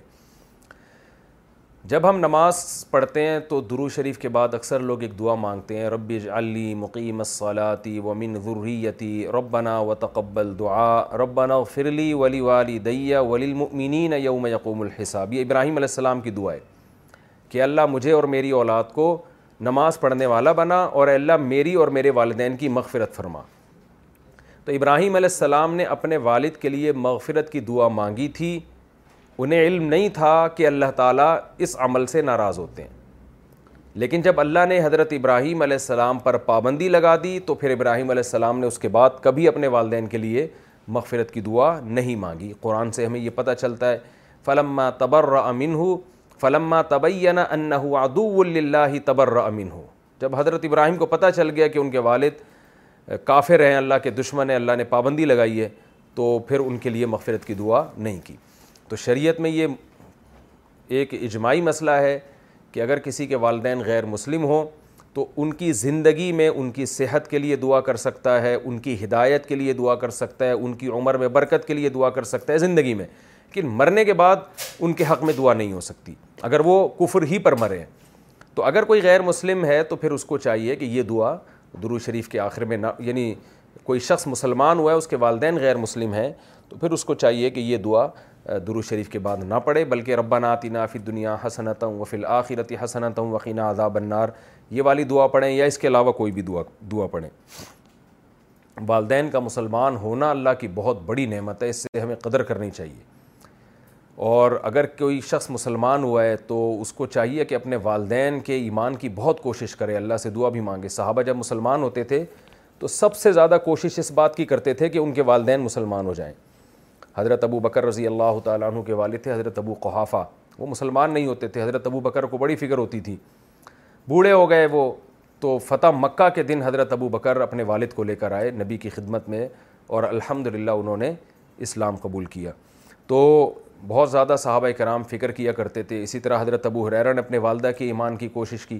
تو کوئی بھی نان نن مسلم اگر مسلمان ہوتا ہے تو اسے چاہیے کہ والدین کے جو آپ پر احسانات ہیں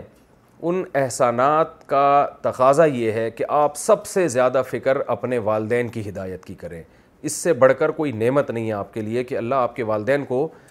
ایمان کی توفیق دے دے تاکہ ان کی دنیا سے جانے کے بعد آپ کے لیے زندگی بھر ان کے لیے دعا کا سلسلہ کھل جائے ہمیں کتنی تسلی ہوتی ہے اور اللہ کا کتنا شکر ادا کرتے ہیں کہ ہمارے والدین اگرچہ دنیا سے چلے گئے لیکن ہم کم از کم ان کے لیے ہاتھ اٹھا کے دعا تو کر سکتے ہیں ان کے لیے صدقہ خیرات کر سکتے ہیں تو یہ بھی مسلمان کو اللہ نے ایک بڑی نعمت دی ہے کہ وہ اپنے مسلم والدین کے لیے دعا کر سکتا ہے اور اس میں شاید یہ حکمت یہ ہے کہ ہمیں ایمان ہمارے والدین کی برکت سے ملا ہے وہ مسلمان تھے ایمان پر قائم رہے جس کی وجہ سے اولاد بھی مسلمان ہوئی تو یہ ان کو ایک پروٹوکول ملتا ہے کہ تمہارے مرنے کے بعد تمہاری اولاد تمہارے لیے دعا کرے گی لیکن بہرحال اگر غیر مسلم ہے تو ان کے لیے بالکل دعا جائز نہیں ہے دوران نماز حضور کا نام سنیں تو درود کیسے پڑھیں اگر کوئی بندہ نماز پڑھ رہا ہو اور کسی دوسری مسجد میں آزان ہو رہی ہو تو جب آپ صلی اللہ علیہ وسلم کا نام آئے تو ہم نماز میں ہی درود پاک پڑھیں گے یا نہیں ساجد صاحب انڈیا سے نئی نماز میں درود نہیں پڑھ سکتے پھر نماز ختم ہونے کے بعد آپ کو اختیار ہے پڑھ لیں نہ پڑھیں پڑھ لیں تو ظاہر ہے اچھی بات ہے معذور بچہ آزمائش ہے یا سزا میرا ایک بچہ ایک سال کا ہے چار مہینے تک دودھ پیتا رہا اور اس کے بعد اس نے دودھ چھوڑ دیا اس کا اس سی ٹی اسکین وغیرہ کروایا تو ڈاکٹروں نے کہا کہ اس کو برین کا ایشو ہے اب وہ جو اس طرح کے معذور بچے ہوتے ہیں یہ اللہ تعالیٰ کی طرف سے آزمائش ہوتی ہے یا ماں باپ کے کرتوت ہوتے ہیں جو ان کے آگے آتے ہیں سہرش لاہور سے یہ بالکل غلط ہے کہ معذور بچے کو یہ سمجھنا کہ یہ میرے گناہوں کی سزا ہے بلکہ یہ اللہ کی رحمت ہے آپ کے لیے اللہ نے ایک جنت کمانے کا ذریعہ بنایا ہے اور بالفرض اگر آپ سے گناہ بھی ہوئے ہیں تو اس معذور بچے کی خدمت سے اللہ سے امید ہے کہ اللہ ان گناہوں کو معاف کر دے گا تو پھر بھی یہ اللہ کی رحمت ہے یعنی اس کو اللہ کا عذاب نہ سمجھا جائے یہ اللہ کی رحمت ہے حضرت سلیمان علیہ السلاۃ والسلام سے خطا ہوئی تھی انہوں نے کہا تھا کہ میرے جو ہے نا سو بیٹے پیدا ہوں گے اور اللہ کے راستے کا مجاہد بناؤں گا ان شاء اللہ نہیں کہا انہوں نے تو یہ جو پیغمبر ہوتے ہیں نا ان کی چھوٹی غلطیاں چھوٹی خطائیں بھی بہت بڑی خطا سمجھی جاتی ہے اللہ کی نظر میں کیونکہ یہ ان کا مقام بہت اونچا ہے تو اللہ نے چونکہ انشاءاللہ آپ نے نہیں کہا تو اللہ تعالیٰ نے آپ کو تنبیہ کیا کی کہ آپ کا ایک سو بیٹوں کے بجائے ایک معذور بچہ پیدا ہو گیا تو اس سے کیا ہوا کہ آپ سے جو خطا ہوئی تھی وہ اللہ نے معاف کر دی تو اب اس کو بھی ہم اللہ کا عذاب نہیں کہیں گے بھائی وہ اللہ وہ حضرت سلیمان علیہ السلام سے ایک چھوٹی سی خطا ہوئی تھی اس کا ازالہ ہو گیا اس سے اور سلیمان علیہ السلام کو اپنی غلطی کا احساس ہوا جس سے ان کا اللہ سے قرب اور زیادہ بڑھ گیا تو بعض دفعہ ایسے ہوتا ہے کہ مسلمان سے کوئی خطا ہوتی ہے تو اس پہ کوئی آزمائش آتی ہے لیکن وہ آزمائش سزا کے طور پہ نہیں آتی بلکہ اللہ اس کو دنیا میں ہی اس کی خطاؤں کو معاف کر دیتے ہیں اس آزمائش کی وجہ سے اور بعض دفعہ ایسے بھی ہوتا ہے کہ کوئی خطا نہیں ہوتی بلکہ ویسے ہی اللہ کی طرف سے ایک آزمائش ہوتی ہے آپ سے کوئی گناہ نہیں ہوتا ویسے ہی آزمائش ہوتی ہے تاکہ آپ کے آخرت میں درجات بلند ہو تو اب آپ اس بحث میں نہ پڑھیں کہ آپ سے کوئی گناہ ہوا ہے یا نہیں ہوا بلکہ آپ یہ دیکھیں کہ جو بھی ہے یہ بچہ اللہ کے کی طرف سے میرے لیے گفٹ ہے رحمت ہے اور یہ انشاءاللہ میری قیامت کے دن اللہ نے چاہا تو نجات کا ذریعہ بنے گا اور ویسے گناہوں سے بہرحال توبہ کرنی چاہیے وہ تو بچہ معذور نہ بھی ہو تو بھی اگر کوئی گناہ ہوا ہے تو اللہ سے اس کی توبہ کرنی چاہیے اور گناہ یاد نہیں بھی ہو تو بھی یہ سوچ کے توبہ کرنی چاہیے کہ اے اللہ یہ کہہ کے توبہ کرنی چاہیے کہ اللہ اگر مجھ سے کبھی زندگی میں کوئی گناہ ہوا ہے تو مجھے معاف کر دے یعنی وہ بچہ معذور ہو یا نہ ہو گناہوں سے توبہ تو بہرحال کرنی چاہیے عورت کا صبح واک پر جانا کیسا ہے کیا خواتین روزانہ پردے کے ساتھ صبح صبح واک کرنے جا سکتی ہیں محمد انس حیدرآباد سے خواتین واکنگ کر سکتی ہیں صبح کے ٹائم پہ بلکہ آج کل تو ضروری ہے کیونکہ گھروں میں رہ رہ کے جسم بڑھ رہے ہیں فیٹ پیدا ہو رہا ہے اور دس قسم کی بیماریاں پیدا ہو رہی ہیں تو خواتین کو بھی پردے میں واکنگ کرنی چاہیے اور بلکہ گورنمنٹ کو چاہیے کہ پارک ایسے بنائے جائیں جو خواتین کے لیے الگ ہوں مردوں کے لیے الگ ہوں اور یہ نہیں ہو سکتا تو خواتین کا ایک مستقل ٹائم ہو یہ بھی نہیں ہو سکتا تو چلے پردے میں چلی جائیں میں نے دیکھا ہے بعض ملکوں میں پرانے انگریز بھی اس کا خیال کرتے تھے کہ خواتین کے لیے پارک ہی الگ ہوتے تھے پہلے زمانے میں اب تک چلے آ رہے ہیں وہ لیکن اب یہ رواج ختم ہو رہا ہے تو اب خیر ہم گورنمنٹ سے یہ تو نہیں کہتے کہ پہلے ہی پارک ہمارے ملک میں بہت ہی محدود ہیں اس میں اگر کچھ خواتین کے لیے کر دیں کچھ مردوں کے لیے تو اور محدود ہو جائیں گے لیکن اتنا ضرور ہے کہ خواتین پردے میں جائیں اور واکنگ کریں ٹاکنگ نہ کریں ہوتا یہ ہے کہ میں بھی پارک جاتا ہوں تو ہم نے عموماً خواتین کو دیکھا ہے کہ واکنگ سے زیادہ میں ان خواتین کی بات کر رہا ہوں جو میرا یہ مسائل کا سیشن نہیں سن رہی یہ ذہن میں رکھے وہ واکنگ سے زیادہ ٹاکنگ پہ زور لگا رہی ہوتی ہے ایسی واکنگ کا کوئی فائدہ نہیں ہے کیونکہ جب آپ واک کرتے ہیں نا آپ کو بہت اسپیڈ کے ساتھ واک کرنی پڑتی ہے اور کافی دیر تک کرنی پڑتی ہے اور بار بار یعنی صبح کے وقت میں آپ سانس اپنے لنگس میں لے کے جائیں اچھی طرح سے پھر باہر نکالیں اس سے فائدہ ہوتا ہے گپ شپ لگاتے ہوئے انسان تیز رفتاری سے چل نہیں سکتا اس کا دماغ پھر مختلف مسائل کی طرف جاتا ہے جو واک کا بنیادی مقصد ہے وہ ٹاک کے ساتھ حاصل نہیں ہو سکتا تو اس لیے واکنگ کرنی چاہیے لیکن واکنگ ہو وہ اس میں گپ شپ اور یہ سب چیزیں اس کا پہلو ذرا کم کر دینا چاہیے آپ بلکہ مرد بھی کر رہے ہیں آج کل میں مردوں کو بھی دیکھتا ہوں کہ وہ بھی گپ شپ لگا رہے ہوتے ہیں واکنگ کے دوران بھائی چھوڑ دو ابھی باتیں بہت کر لی ہیں یار سارا دن دفتر میں جا کے بھی باتیں کرنی ہے کام کون سا کرنا ہوتا ہے پھر آپ نے جو ہے وہ ہر وقت باتیں ہی کر رہا ہوتا ہے آج انسان سونے سے پہلے باتیں سونے کے بعد باتیں اور واش روم جانے سے پہلے باتیں واش روم سے آنے کے بعد باتیں تو صبح نماز سے پہلے مسجد میں صف میں باتیں کر رہے ہوتے ہیں سلام پھیرتے ہی پھر باتیں شروع ہو جاتی ہیں پھر سنتوں کے بعد باتیں باتیں تو سارا دن کر رہے ہوتے ہیں تو اب جو آپ نے واک کے لیے ایک ٹائم رکھا ہے اس میں تمیز سے تسلی سے واک کریں اور مردوں کو بھی چاہیے نہیں یعنی میں مردوں کی بات کر رہا ہوں وہ بھی باتیں کر رہے ہوتے ہیں تو اس کا فائدہ ہوتا ہے اگر جس طرح سے آج کل پارک میں ایسے چل رہے ہوتے ہیں جیسے کوئی بنینزا کا اشتہار آ رہا ہے اتنے آرام آرام سے لہراتے ہوئے تو ایسی واک کا کوئی فائدہ نہیں ہوتا ٹائم ویسٹنگ ہے نقد اور ادھار پر قیمت میں فرق کرنا کیا یہ جائز ہے کہ کوئی موٹر سائیکل اس طرح فروخ کر کے کہ اگر نقد پر خرید فروخ کرے کہ اگر نقد پر خریدو گے تو ایک لاکھ اور اگر ادھار خریدو گے تو ایک لاکھ پچاس ہزار لوں گا محمد قسیم صاحب پشین سے جی بالکل جائز ہے لیکن اس صورت میں جائز ہے کہ اسی مجلس میں آپ طے کر دیں آپ بائک بیچ رہے ہیں آپ نے کہا بھائی کیش پہ ایک لاکھ اور ادھار پہ ڈیڑھ لاکھ اور پھر ادھار کی مدت بتا دیں کہ چھ مہینے کے اندر تم نے پیمنٹ کرنی ہے اتنی قسطوں میں یا ایک سال کے اندر پیمنٹ کرنی ہے اور کسٹمر اسی مجلس میں طے کرے کہ میں نقد لوں گا یا ادھار لوں گا یہ نہیں ہو سکتا کہ وہ کہے کہ ٹھیک ہے میں نے یہ بائک آپ سے خرید تو لی ہے لیکن اگر میں ابھی پیسے لے کر آ گیا یا کل پیسے لے آیا تو ایک لاکھ لاؤں گا کل نہیں آیا تو سمجھ لو کہ پھر ڈیڑھ لاکھ لے آؤں گا یہ حرام ہے ناجائز ہے یہ سود ہے تو اس لیے اسی مجلس میں طے کرے وہ کہ میں اگر یہ بائک خرید رہا ہوں تو پھر ڈیڑھ لاکھ والی قیمت پہ یا ایک لاکھ والی قیمت پہ اگر ڈیڑھ لاکھ کر دیے تو ڈیڑھ لاکھ ہو گئی پھر یہ نہیں ہو سکتا کہ کل آئے اور کہے یار وہ میں جلدی پیمنٹ کر رہا ہوں وہ ایک پچاس ہزار معاف کر کے یہ ایک لاکھ میں دے دو مجھے یہ پھر جائز نہیں ہوگا اسی طرح یہ بھی نہیں ہو سکتا کہ پچاس ایک لاکھ میں خرید لی اگلے دن آ کے کہہ رہا ہے یار مجھے تھوڑی مہلت دو میں چھ مہینے بعد پیمنٹ دوں گا اور میں ایک لاکھ کے تمہیں ڈیڑھ لاکھ دے دوں گا پھر یہ بھی حرام ہو جائے گا تو اسی محفل میں جو قیمت طے ہو گئی وہ ڈن ہے اس میں پھر ٹائم کی وجہ سے کمی بیشی نہیں ہو سکتی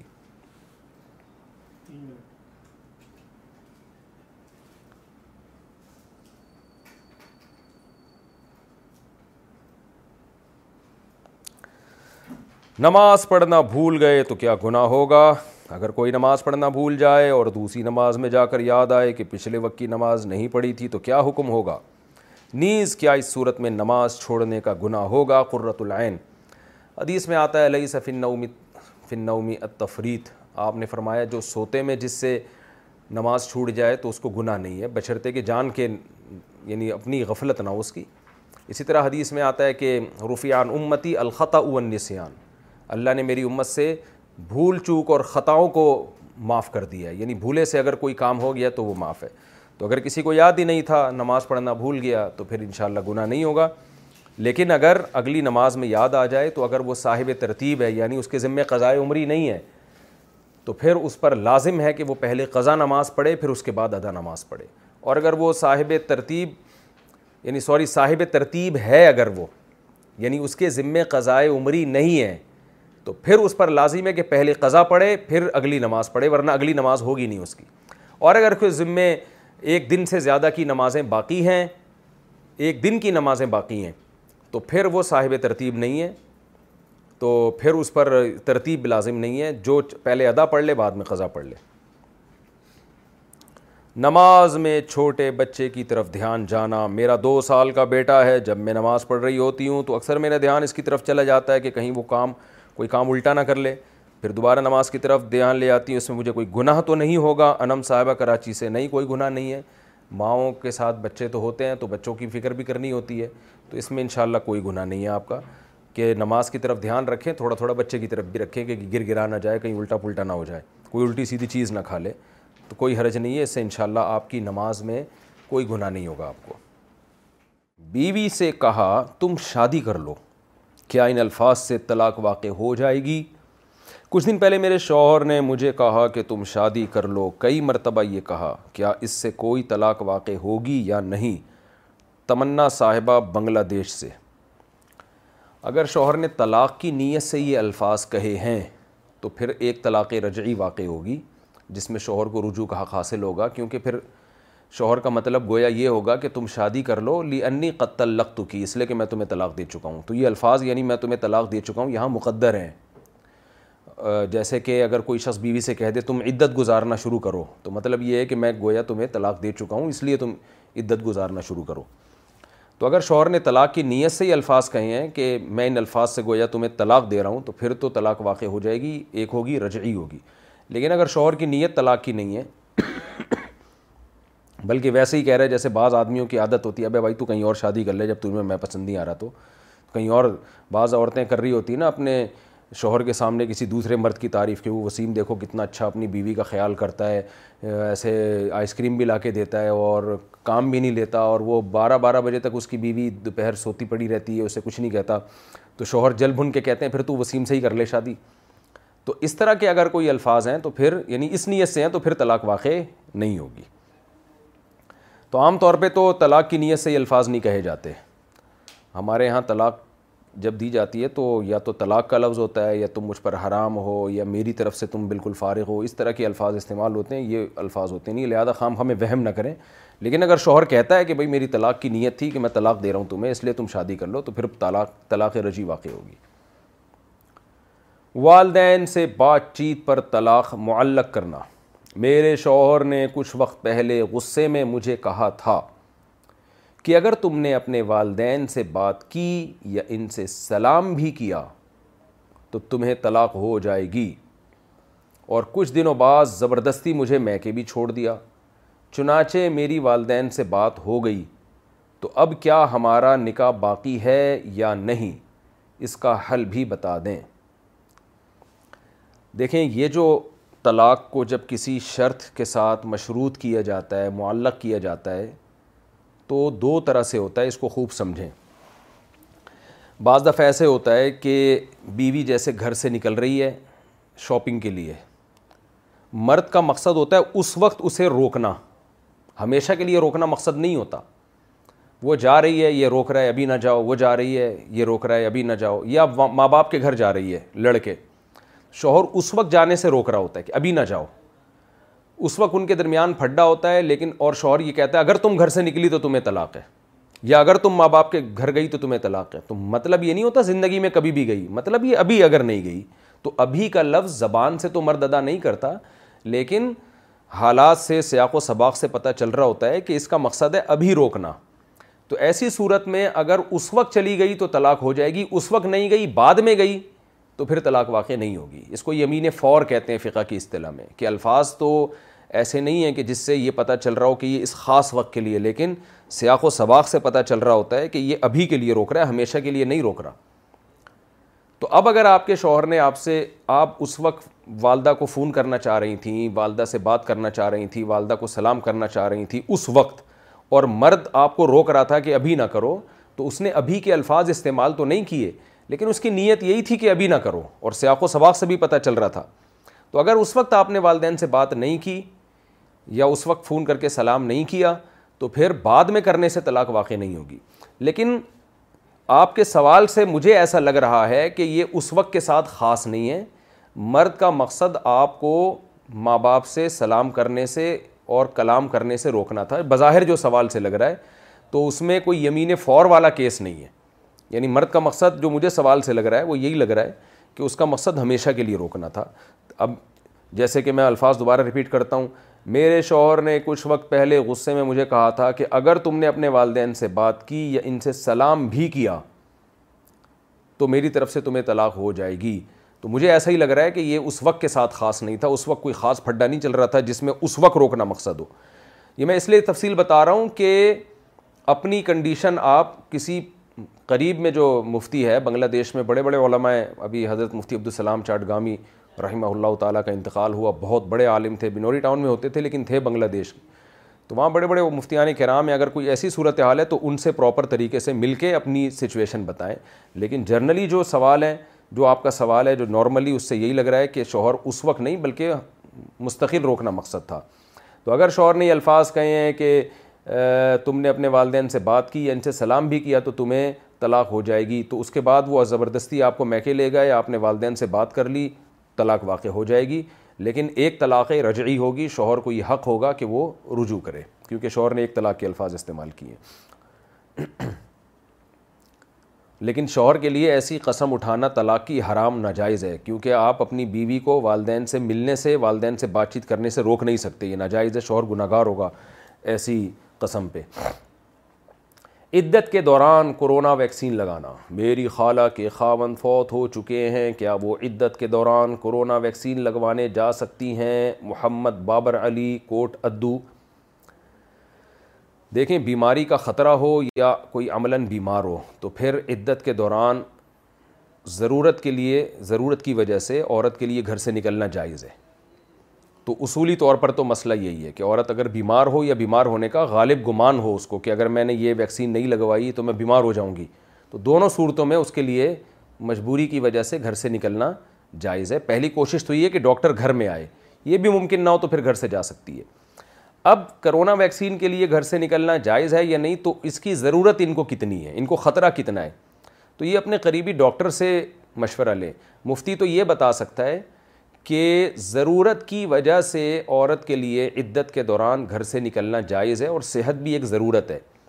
لیکن آپ کو ویکسین کی کتنی ضرورت ہے کتنی نہیں ہے کتنا ویکسین لا لگنے کی صورت میں آپ کو بیمار ہونے کا خطرہ ہے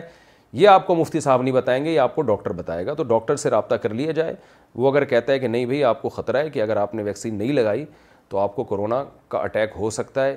نقصان ہو سکتا ہے آپ کو تو پھر ایسی کنڈیشن میں آپ کے لیے اول تو کوشش یہ کریں ویکسین والے کو گھر میں بلوا کے لگوائیں اور اگر یہ ممکن نہ ہو تو پھر مجبوری میں آپ کے لیے ویکسین لگوانے کے لیے نکلنا جائز ہے لیکن اگر ڈاکٹر کہتا ہے بھائی کوئی ایسی خطرے کی بات نہیں ہے کوئی آپ کو کوئی ایسی بیماری نہیں ہے کوئی ایسا نہیں ہے آپ تھوڑا ڈیلے کر لیں عدت کے بعد لگوا لیں تو پھر عدت کے دوران نکلنا جائز نہیں ہوگا زکوٰۃ کی نیت کا طریقہ کیا ہے میرے ماموں ذات بہن نے مجھ سے کچھ پیسے ادھار مانگے ان کے حالات ٹھیک نہیں تھے تو میں نے سوچا کہ انہیں دینے کے بجائے زکوٰۃ کے پیسے دے دوں لیکن جب میں انہیں پیسے دینے گئی تو اس وقت نیت نہیں کر پائی بعد میں گھر آ کر دوبارہ نیت کر لی کیا اس طرح میری زکوٰۃ ادا ہو گئی یا نہیں بنت عبداللہ اگر آپ نے ان کو پیسے دیتے ہوئے باقاعدہ یہ نیت کی تھی کہ یہ ادھار دے رہی ہوں زکوٰۃ نہیں دے رہی تو پھر وہ زکوٰۃ میں بعد میں نیت کرنے سے زکوٰۃ نہیں بنیں گے لیکن اگر آپ نے شروع میں یہ نیت کی کہ یہ پیسے میں نے نکالے ہیں اپنی خالہ زاد بہن کو دوں گا اور میری نیت زکوٰۃ کی ہے تو دل میں یہ آپ کے آ گیا کہ میں ان کو جو پیسے دوں گی یا دوں گا جو صاحب بھی ہیں یہ میرا ہے صاحب ہیں یہ دوں گی نہیں ہے یہ دوں گا ہے کیا نام ہے ان کا عبداللہ صاحب بنتے عبداللہ اچھا یہ بھی دوں گی ہیں اگر آپ نے اس وقت پیسے نکالے کہ بھائی یہ پیسے میں نے دینی ہے دینے ہیں اپنی کزن کو زکوٰۃ کی نیت سے یعنی زکوٰۃ میں دینے این دیتے ہوئے آپ کو ذہن میں نہیں رہا تو بھی زکوٰۃ ادا ہو گئی یا آپ نے نیت کی تھی کہ بھئی میں اپنی کزن کو پیسے دوں گی اور زکوٰۃ دوں گی تو بس آپ نے جا کے پکڑا دیے تو وہ زکوٰۃ ہی سمجھے جائیں گے یعنی عین اس وقت دیتے ہوئے باقاعدہ اس نیت کا مستحظر ہونا اور یہ کہنا کہ میں نیت کرتی ہوں زکوٰۃ دینے کی یہ ضروری نہیں ہے شروع میں آپ نے نیت کر لی وہی نیت کافی ہے جب تک کہ اس کے خلاف کی نیت نہیں ہوگی ہاں دیتے ہوئے باقاعدہ ادھار کی نیت تھی پھر بعد میں زکوٰۃ کی نیت نہیں ہوگی تو آپ کے بظاہر سوال سے مجھے ایسا ہی لگ رہا ہے کہ آپ نے شروع میں زکوٰۃ کی نیت کر لی تھی دیتے ہوئے آپ کو باقاعدہ دوبارہ سے آپ نے نیت نہیں کی تو یہ اس سے کچھ نہیں ہوتا ان شاء اللہ آپ کی ادا ہو جائے گی کیا اللہ عام انسان سے بات کر سکتا ہے کیا حضرت مریم علیہ السلام اور حضرت موسیٰ علیہ السلام کی والدہ سے اللہ نے خود بات کی تھی کیا یہ بات صحیح ہے جبکہ قادیانی اس سے یہ ثابت کرتے ہیں کہ اللہ نبی اور رسول کے علاوہ لوگوں سے بھی بات کر سکتا ہے فوزیہ صاحبہ لندن سے اللہ کو سب چیز کی قدرت ہے اللہ سب سے بات کر سکتا ہے لیکن کرتا نہیں ہے اللہ بات کرتا ہے موسیٰ علیہ السلام سے براہ راست اللہ نے ہم کلام اللہ ہم کلام ہوا باقی پیغمبروں سے یا اہل اللہ سے جو اللہ نے بات کی ہے براہ راست نہیں کی بلکہ الہام کے ذریعے جیسے کہ موسا حضرت موسیٰ کی والدہ کے بارے میں آتا ہے وہ اوحئی نا الا امی موسا ہم نے موسیٰ کی ماں کو وہی کی وہی اشارے کو کہتے ہیں ان کے دل میں الہام کی اللہ نے تو یہ الہام ہو سکتا ہے لیکن جو ہے اللہ براہ راست ہم کلام نہیں ہوتا ماں کان علی بشرین ای کلما اللہ اللہ وحین اومی وراء حجابن او یورسلہ رسولہ قرآن کہہ رہا ہے کہ کسی بشر میں یہ مجال نہیں ہے کہ اللہ سے براہ راست ہم کلام ہوں اللہ یہ کہ اللہ وہی کرتے ہیں یعنی دل میں القاع کر دیتے ہیں اس کے اوم ورا حجاب یہ اللہ پردے کے پیچھے سے ہم کلام ہوتے ہیں جیسے موسیٰ علیہ السلام سے اللہ ہم کلام ہوئے براہ راست ہوئے لیکن پردے کے پیچھے سے او سیلا رسول یا اللہ کسی پیغمبر کو بھیج دیتے ہیں جیسے جبریل یعنی رسول کو بھیجتے ہیں یعنی فرشتے کو جیسے جبریل کو بھیجا تو یعنی الہام بھی ہو سکتا ہے اور پیغمبروں پر جو القاع ہوتا ہے اس کو وہی کہا جاتا ہے اور اہل اللہ پر جو پیغمبروں کے علاوہ پر جو الہام ہوتا ہے اس کو الہام کہتے ہیں اس کو وہی سے تعبیر نہیں کیا جاتا تو دونوں قسم کے الہام میں فرق یہ ہے کہ پیغمبر کا جو الہام ہے وہ قطعی اور یقینی ہے وہ سو فیصد اس کی علامت ہے کہ اللہ ہی کی طرف سے اس میں شیطانی تصرف اور شیطانی دخل نہیں ہے لہذا اس پر ایمان بھی واجب ہے اور اس کے خلاف جانے کی بھی اجازت نہیں ہے لیکن اہل اللہ پر جو الہام ہوتا ہے وہ قطعی اور یقینی نہیں ہوتا اس میں ولی اللہ کا یہ خیال ہوتا ہے کہ شاید یہ اللہ کی طرف سے الہام ہے لیکن اس میں اس بات کا خطرہ بھی ہوتا ہے کہ شیطان کا تصرف بھی ہو سکتا ہے اب موسیٰ علیہ السلام کی والدہ کو جو الہام ہوا اس میں فی نفسی ہی اس کا امکان تھا کہ اللہ کی طرف سے بھی ہو ہو سکتا ہے شیطان کی طرف سے ہو لیکن جب قرآن نے بیان کر دیا کہ ہم نے موسا کی ماں پہ الہام کیا تھا تو قرآن کے بیان سے یہ بات ثابت ہو گئی کہ وہ شیطانی تصرف نہیں تھا وہ واقعی سو فیصد اللہ کی طرف سے الہام تھا تو وہ الہام ہو سکتا ہے لیکن قادیانی گڑبڑ یہ کرتے ہیں کہ یہ جو ہے نا الحامات پر انہوں نے دین کی بنیاد رکھی ہوئی ہے اب یہ بات ثابت کر دیتے ہیں کہ بھائی دیکھو قرآن و سنت سے ثابت ہے کہ اللہ نبی کے علاوہ بھی الہام ہوتا ہے یعنی اللہ کی طرف سے تو وہ فلاں پہ بھی الہام ہوا فلاں پہ الہام سے یہ رپورٹ آئی تو اٹھ پٹانگ میرے قادیانیوں سے واسطے پڑے ہیں وہ ہر باطل چیز کو الہاموں سے ثابت کر رہے ہوتے ہیں تو خوب سمجھ لیں ولی اللہ پہ جب کوئی الہام ہوتا ہے تو وہ الہام دوسرے کے حق میں حجت نہیں ہوتا وہ قطعی نس کی طرح نہیں ہوتا اس میں غلطی کا امکان بھی ہوتا ہے اس سے شریعت کا کوئی مسئلہ ثابت نہیں ہو سکتا اس لیے اس الہام کے بارے میں شرعی حکم یہ ہے کہ اگر وہ قرآن و سنت کے بالکل مطابق ہے تو اس کو مان لینے میں کوئی حرج نہیں ہے لیکن اگر قرآن و سنت سے وہ ثابت نہیں ہے یا اس کے خلاف ہے تو پھر اس الہام سے شرعی مسئلہ بالکل بھی ثابت نہیں ہوگا شرعی مسائل کے لیے الہامات نہیں ہیں بلکہ قرآن اور سنت اجماع اور قیاس یہ چار شرعی دلائل ہیں الہام سے کوئی شرعی مسئلہ کبھی بھی ثابت نہیں ہو سکتا کیونکہ الہام میں غلطی کا امکان ہوتا ہے تو الہام ہو سکتا ہے ولی اللہ کو لیکن وہ قطعی اور یقینی چیز نہیں ہے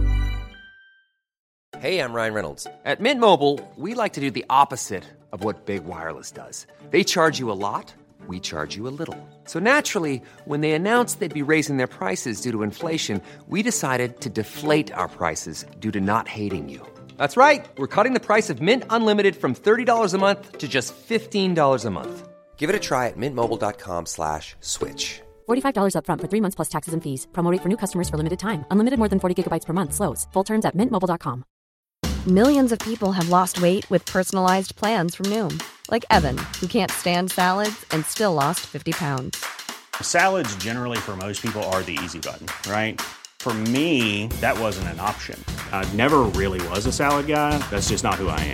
new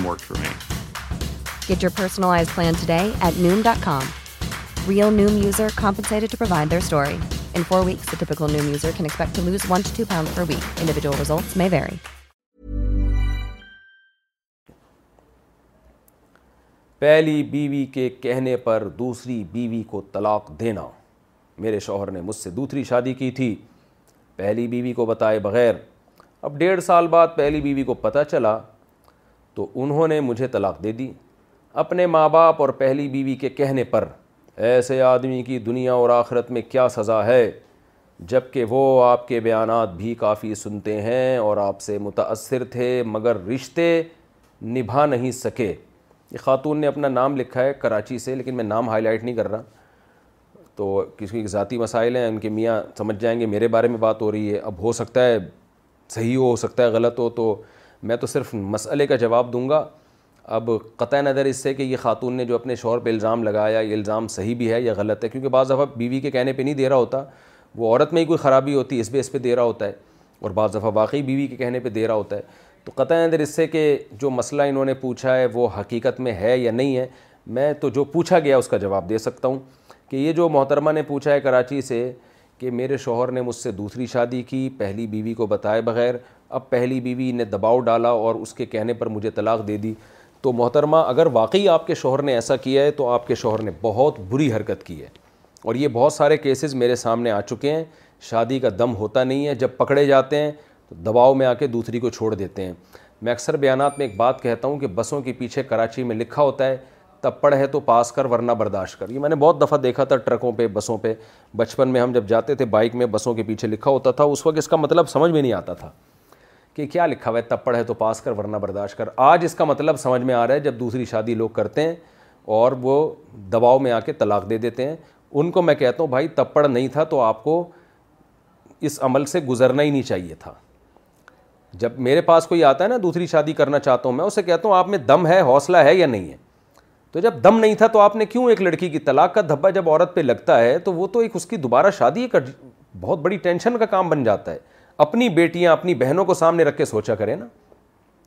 اور ویسے بھی طلاق اللہ کو ایک ناپسندیدہ چیز ہے اور پہلی بیوی کے لیے مطالبہ کرنا کہ دوسری کو چھوڑو یہ تو نبی صلی اللہ علیہ وسلم کی ممانعت ہے آپ صلی اللہ علیہ وسلم نے فرمایا صحیح حدیث ہے کہ کوئی عورت اپنی سوکن کی طلاق کا مطالبہ نہ کرے لطف فی اما فی صفحتہا حا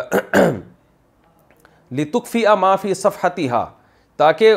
اس کے برتن میں جو کچھ ہے وہ اپنے پاس انڈیل لے او کما قال صلی اللہ علیہ وسلم یعنی کیا مطلب فعن لہا فعن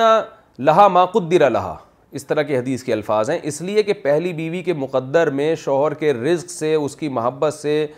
جو کچھ لکھا ہوا ہے وہ اس کو مل کے رہے گا دوسری کے آنے سے اس کی روزی میں کمی نہیں آئے گی اس کو جو مقدر ہے وہ مل کے رہے گا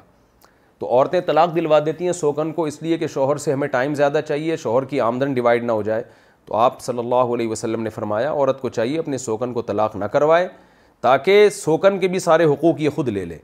آپ نے فرمایا ایسا نہ کرے اس لیے کہ اس کا کوئی فائدہ نہیں ہے اس لیے کہ اس پہلی بیوی کے مقدر میں جو شوہر کی محبت روزی اور ٹائم لکھا ہوا ہے یہ بہرحال اس کو مل کے رہے گا چاہے وہ دوسری کو چھوڑے یا نہ چھوڑے تو یہ ابس کام اور ایک گناہ اپنے ذمے لازم ہو گیا اس لیے کہ طلاق دلوانا تو شریعت میں بہت یعنی کسی کے درمیان طلاقیں دلوا دینا یہ کوئی اچھا کام تو نہیں ہے شریعت کی نظر میں تو نبی صلی اللہ علیہ وسلم نے سوکن کو بھی منع کیا کہ سوکن کو طلاق نہ دلوائے اور دوسری بات نبی صلی اللہ علیہ وسلم نے بذات خود طلاق کو پسند بھی نہیں کیا ہے اور ویسے بھی معاشرے میں جس چیز کے بہت برے اثرات پڑ رہے ہوں تو شریعت اس کی کبھی بھی حوصلہ افزائی نہیں کر سکتی تو ایک بے گناہ عورت ہے آپ نے اس سے شادی کر لی وہ نہ کرتے تو اچھا تھا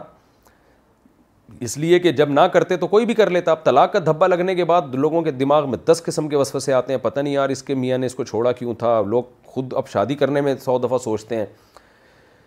پھر عورت کے بھی جذبات ہوتے ہیں اس کو شوہر کی یادیں وابستہ ہو جاتی ہیں تو یہ ساری چیزیں ہوتی ہیں اس لیے بھائی چار شادیاں آپ ضرور کریں لیکن عدل کے ساتھ انصاف کے ساتھ اور دم ہے تو کریں نہیں تو دم نہیں ہے تو پھر نہ کرنا یہ کرنے سے بہتر ہے میں تو کہتا ہوں دم پیدا کریں اپنے اندر لیکن بہرحال یہ بہت بری حرکت ہے اور یہ ایک خاتون کا کیس نہیں آیا درجنوں خواتین کے کیس میرے سامنے آ چکے ہیں کر لیتے ہیں تھوڑے دن مزے اڑائے پھر برداشت نہیں ہو رہا تو چھوڑ چھاڑ کے بھاگ گئے اس کو بہت ہی معیوب اور بہت ہی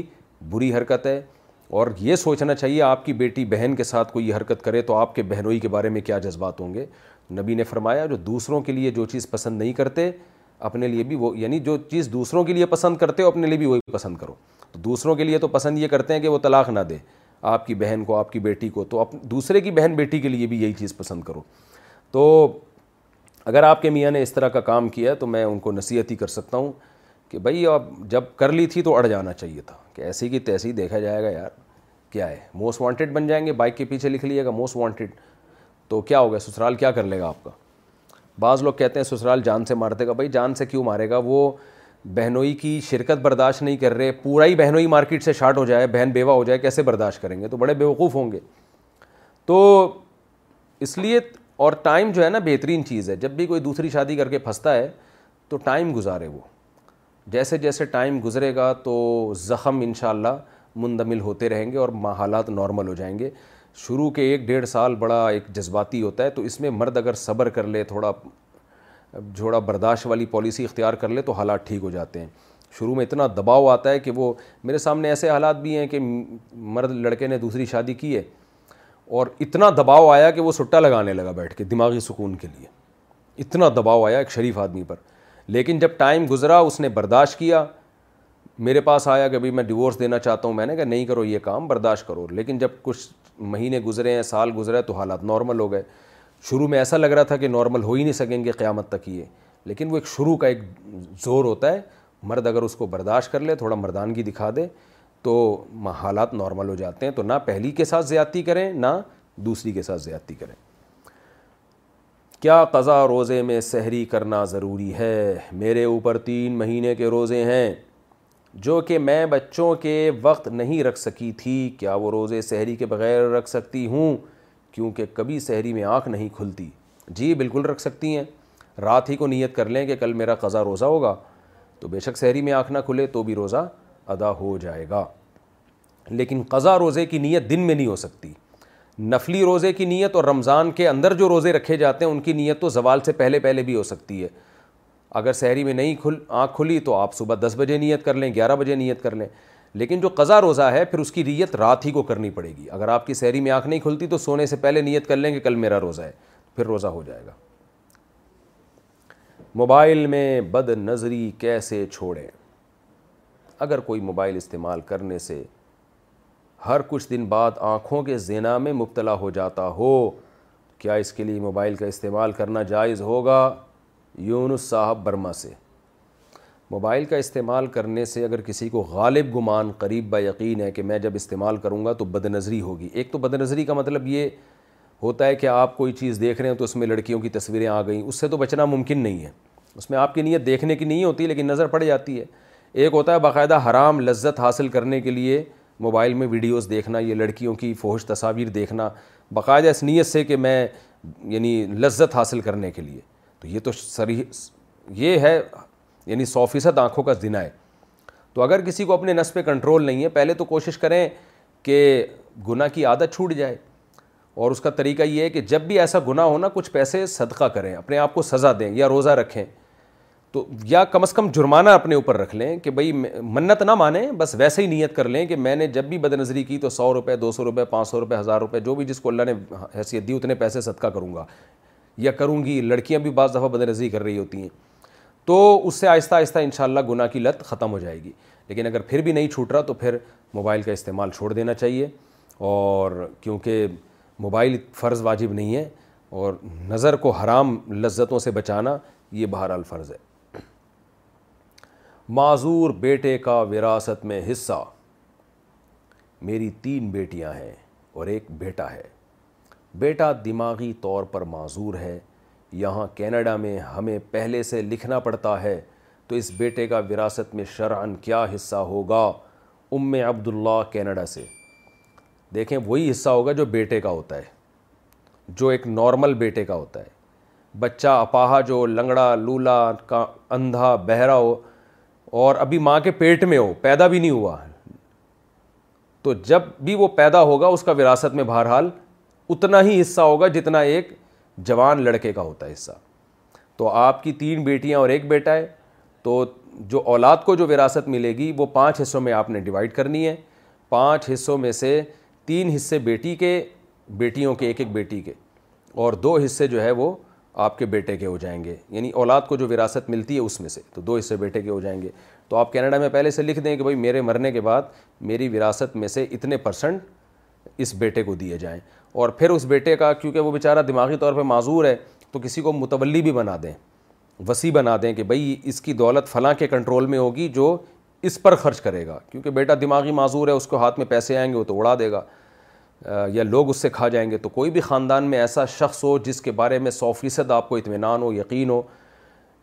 کہ بھئی یہ کھائے گا نہیں اس کے پیسے تو اس کو آپ متولی بھی بنا دیں کہ بھئی یہ پیسے اس کو دیے جائیں اور وہ اس پر اس کی ضرورت کے حساب سے خرچ کرے یا اس کے لیے کوئی پراپرٹی خرید لے یا کوئی یعنی ایسی پراپرٹی جس کا رینٹ آتا رہے یعنی وہ پیسے ضائع نہ ہوں تو یہ آپ پر لازم ہے اگر آپ ایسا نہیں کریں گی تو گناہ گار ہوں گی رخصتی سے پہلے بیوی کا نان نفقہ کس پر ہے رخصتی سے پہلے کبھی کبھی میاں بیوی ملتے ہیں تو کیا اس صورت میں بیوی کا نان نفقہ شوہر پر واجب ہوگا نور محمد سعودی عرب سے جب میاں بیوی کبھی کبھی ملتے ہیں تو رخصتی سے پہلے تھوڑی اب تو رخصتی ہو گئی نا رخصتی اس کو نہیں کہتے کہ باقاعدہ پراپر طریقے سے ویڈیو بن رہی ہو اور دلہن روتی بھی گھر سے رخصت ہو رہی ہے اور رخصتی کا مطلب میاں بیوی کہیں تنہائی میں جمع ہو گئے نکاح کے بعد تو بس شریعت کی نظر میں رخصتی ہو گئی تو اب اگر شوہر بیوی کو اپنے گھر میں رکھنا چاہ رہا ہے لیکن بیوی شوہر کی پرمیشن کے بغیر اپنے ابا کے گھر میں رہ رہی ہے تو پھر ایسی صورت میں شوہر کے ذمے نان نفقہ نہیں ہے کیونکہ شوہر تو رکھنا چاہ رہا ہے بیوی کہہ رہی ہے میری مجبوری ہے میں نہیں آ سکتی پراپر رخصتی یعنی جو عرف میں جس کو رخصتی کہتے ہیں اس کا ٹائم ابھی باقی ہے تو پھر شوہر کے ذمے نان نفقہ نہیں ہے لیکن اگر بیوی رہنا چاہ رہی ہے شوہر کو اصرار کر رہی ہے بھائی رخصتی کرو اور شوہر کہہ رہے نہیں میرے پاس ابھی ٹائم نہیں ہے میں ابھی نہیں اگلے سال تو ایسی صورت میں کیونکہ عورت ایگری ہے بہرحال تو اب اب کوتاہی مرد کی طرف سے ہے تو لہٰذا مرد پہ پھر ایسی بیوی کا نان نفقہ لازم ہوگا اچھا بھائی بیوی لڑ کر میں کے چلی گئی تو نفقہ کیا کیا حکم ہے میاں بیوی میں جھگڑا ہو گیا بیوی بچے لے کر اپنے والدین کے گھر چلی گئی اور شوہر کے بلانے سے بھی نہیں آ رہی کیا اس صورت میں بیوی اور بچے کا نان نفقہ شوہر پر واجب ہوگا نور محمد سعودی عرب نور محمد نے دوبارہ اسی ٹائپ کا مسئلہ پوچھا ہے نہیں نور بھائی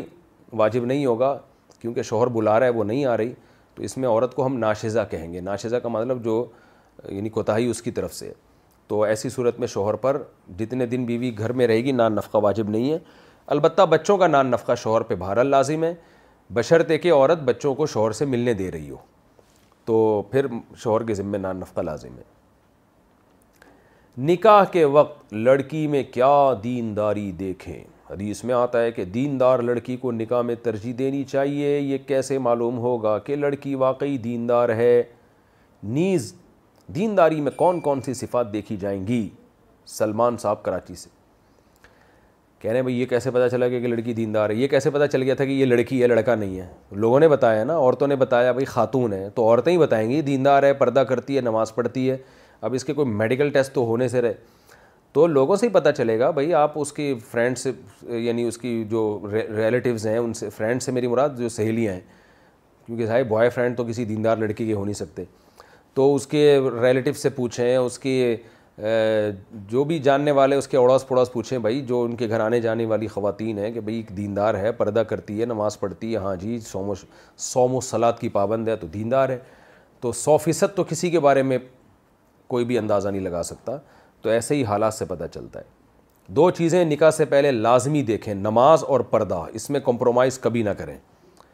کیونکہ آگے ورنہ پوری نسل برباد ہو جائے گی آپ کی یہ لکھ لیں آپ اگر آپ نے جوش میں آ کے شادی کر لی کہ بھئی نہ پردہ نہ نماز کی پرواہ کی تو آگے نسل کا مسئلہ پھر بڑا خراب ہوتا ہے آپ کی بیٹیاں پھر پرس گلے میں لٹکا کے سلیو لیس کپڑے پہن کے اسکرٹ پہن کے گھومیں گی اور پھر آپ سمجھاتے رہ جاؤ گے نہیں مانیں گی وہ تو بیوی کے پردے دار ہونے سے آگے آپ کی بیٹیاں پردہ کریں گی اس کے نمازی ہونے سے آگے آپ کے بچے نمازی پیدا ہوں گے دو چیزوں میں میرا ہی میری رائے یہ کہ کمپرومائز نہیں کرنا چاہیے گھر والوں سے چھپ کر نکاح کرنا نکاح پر نکاح کرنا ہائے ہائے ہائے میری دوست ایک لڑکے کو پسند کرتی ہے لڑکا بھی اسے پسند کرتا ہے شکر ہے گھر میں بھی بتا چکے ہیں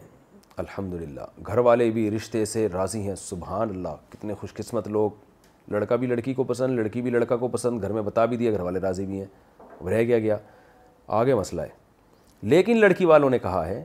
کہ لڑکا جب تک سیٹل نہیں ہو جاتا تب تک نکاح نہیں کر سکتے تو سیم آپ کا قصہ معلوم ہو رہا ہے یہ ہمارا جو کیمرہ مین ہے نا اس کے بھی یہی کیس چل رہا ہے لڑکا اور لڑکی چاہتے ہیں کہ چھپ کر نکاح کر لیں تاکہ کسی گناہ میں نہ پڑیں کیونکہ ان کی بات چیت چلتی رہتی ہے کیا ایسا کرنا جائز ہے نیز اگر نکاح کر لیا تو کیا بعد میں گھر والوں کے سامنے دوبارہ نکاح کر سکتے ہیں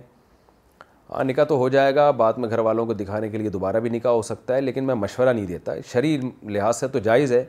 لیکن مشورہ میں نہیں دیتا کیونکہ بعض دفعہ لڑکا لڑکی چھپ کے نکاح کر لیتے ہیں بعد میں کوئی ایسے عیب سامنے آتا ہے لڑکا کا لڑکے کا ایسے کیسز میرے پاس آ چکے ہیں نا کہ ایک لڑکا لڑکی نے چھپ کے نکاح کر لیا بعد میں دونوں کے والدین کا موڈ آف بدل گیا انہوں نے کہا نہیں ہم نے یہاں نہیں کرنی کوئی کوئی بات سامنے آ گئی اب انہیں پتہ ہی نہیں ہے دونوں کم وقت چھپ کے نکاح کر کے بیٹھے ہوئے ہیں اور ان میں ریلیشن بھی ہو چکا ہے لڑکی کماری بھی نہیں رہی ہے اب وہ لڑکی گھبرائی بھی ہوتی ہے کہ میں اس سے ڈیورس لوں گی اور وہ ڈیورس دے نہیں رہا ہوتا دس قسم کے ٹینشنیں کھڑی ہو جاتی ہیں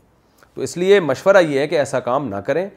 اور رہا یہ مسئلہ کہ بات چیت کر رہے ہیں ناجائز باتیں ہو رہی ہیں ابھی رشتہ ہے نہیں اور ظاہر اب گپیں لگی رہتی ہیں فون پہ پھر تو اس کا حل یہ کہ نہ کریں باتیں تو خیر یعنی میں حلال و حرام یا جائز ناجائز کی بات نہیں کر رہا میں مشورہ دے رہا ہوں کہ مشورہ یہ ہے کہ اس کے سائڈ افیکٹ زیادہ ہیں اس کے فائدے کم ہیں مشورے کی حد تک یہ بات ہے فیشن میں ناخن بڑھائے اور انتقال ہو گیا اگر کسی لڑکی نے فیشن میں اپنے ناخن بڑے رکھے ہوں اور اسی حالت میں انتقال ہو جائے تو مرنے کے بعد ناخن کاٹنے کا کیا حکم ہوگا عبداللہ صاحب چار سدہ سے نہیں کاٹ سکتے ناخن بلکہ اسی گناہ کے ساتھ وہ قیامت میں اٹھے گی کہ ناخن جو ہے نا جس حالت میں موت ہوتی ہے وہی ہوتا ہے تو بالکل نیچر سے بغاوت ہے یہ تو اس لیے خواتین کو ناخن کاٹنے چاہیے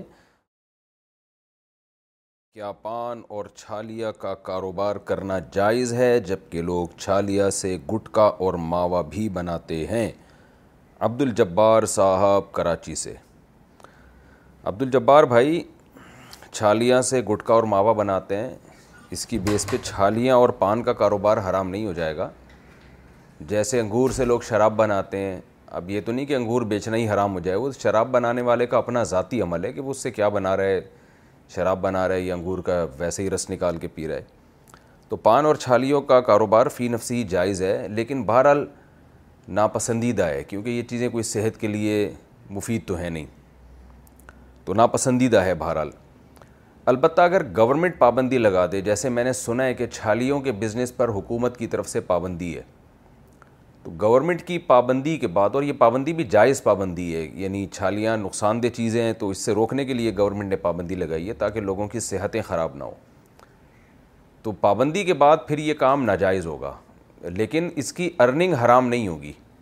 ناجائز اس معنی میں ہوگا کہ حکومت کی جائز چیزوں میں اطاعت لازم ہے شریعت میں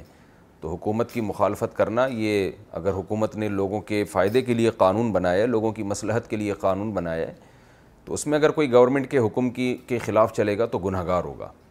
لیکن بزنس اس کا پھر بھی یعنی حرام نہیں ہوگا بزنس کا مطلب یعنی جو اس سے ارننگ ہو رہی ہے وہ حرام نہیں ہوگی ارننگ کے حلال و حرام ہونے کا تعلق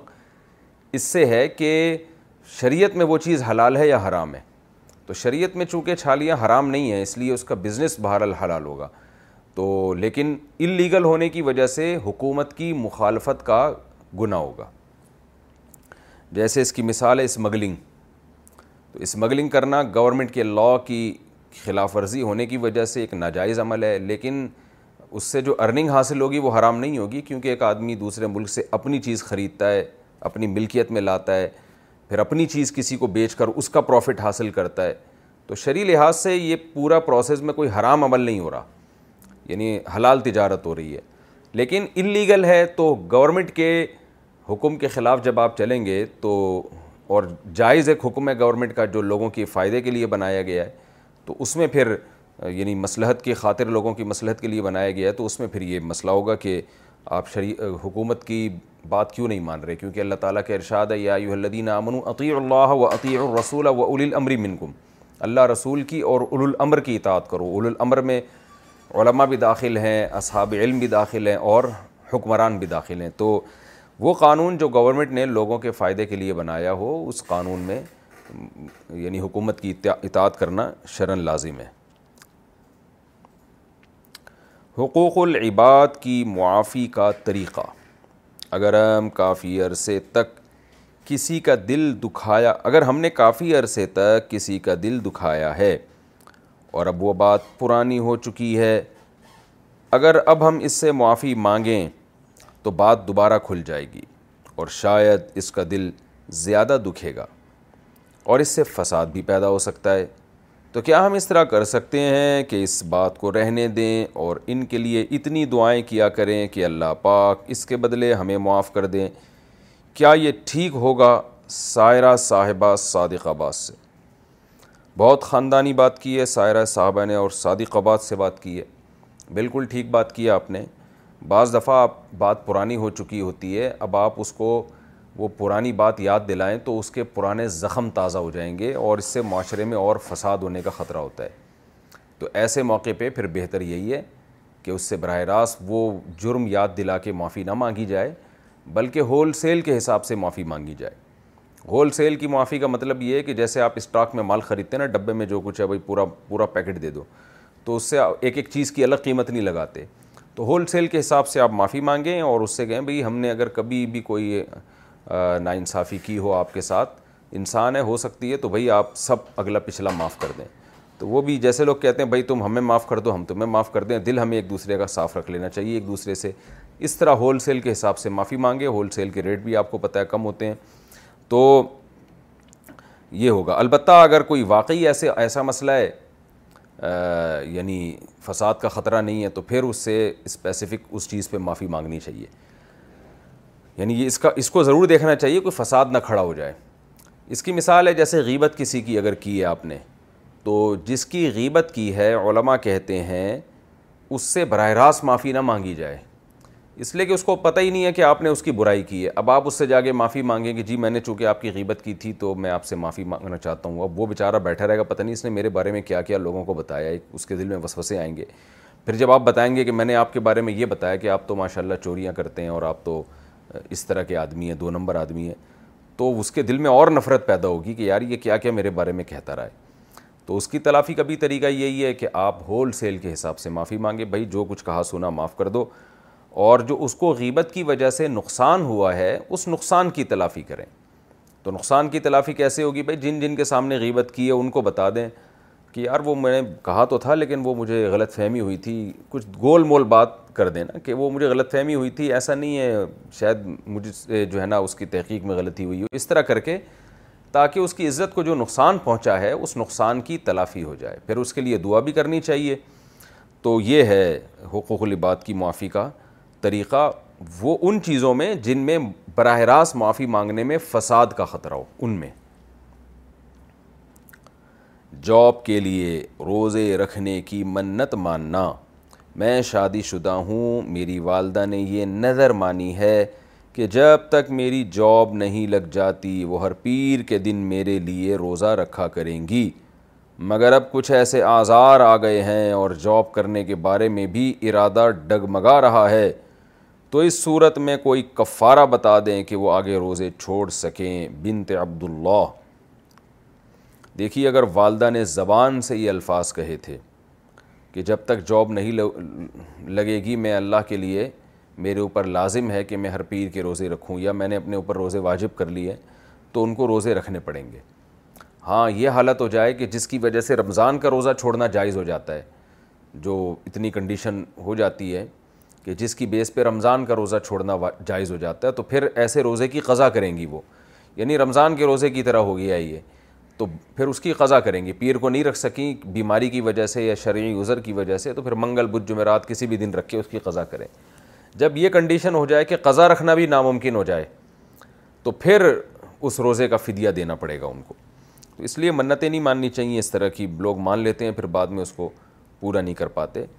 تو اگر اللہ نہ کرے اتنی صحت خراب ہو یا بڑھاپا آ جائے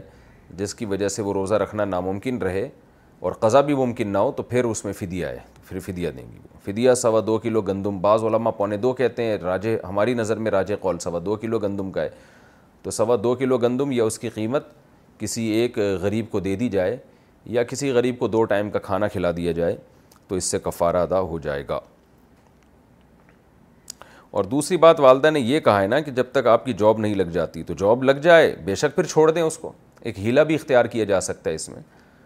کہ جاب لگا دیں جاب لگ جائے گی تو والدہ پر پھر یہ روزے واجب نہیں رہیں گے جیسے ہی جاب لگے گی تو جاب ایک مہینہ کریں پھر بے شک چھوڑ دیں اس جاب کو تو اس سے یہ منت کم از کم پوری ہو جائے گی ان کی بینک کے سیونگ سرٹیفکیٹ کے عوض منافع لینا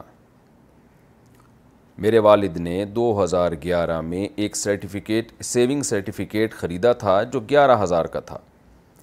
اب دس سال پورے ہونے والے ہیں ہم نے بینک والوں سے پتہ کروایا تھا کہ ہمارے پیسے کہاں استعمال ہوتے ہیں تو انہوں نے کہا کہ اس کاروبار اس سے وہ کاروبار کرتے ہیں اور نفع ہوتا ہے وہ دس سال بعد ہمیں دیتے ہیں جو کہ تقریباً ایک ڈیڑھ لاکھ کا ہوگا تو کیا ہم یہ پیسے استعمال کر سکتے ہیں عائشہ شیخ کراچی سے دیکھیں بینک والے اس سے بزنس کر رہے ہیں یا سود پہ دے رہے ہیں یہ الگ بات ہے بینک والوں کا آپ سے کیا ایگریمنٹ ہوا تھا سیونگ سرٹیفکیٹ گیارہ ہزار کا بینک نے آپ کو دیا یا آپ کے ابا کو یا اماں کو دیا تو بینک نے اس وقت آپ سے ایگریمنٹ کیا کیا تھا اگر یہ ایگریمنٹ کیا تھا کہ ہم یہ بزنس میں لگائیں گے جو ہمیں پروفٹ ہوگا آپ کے پیسوں سے جو پروفٹ ہوگا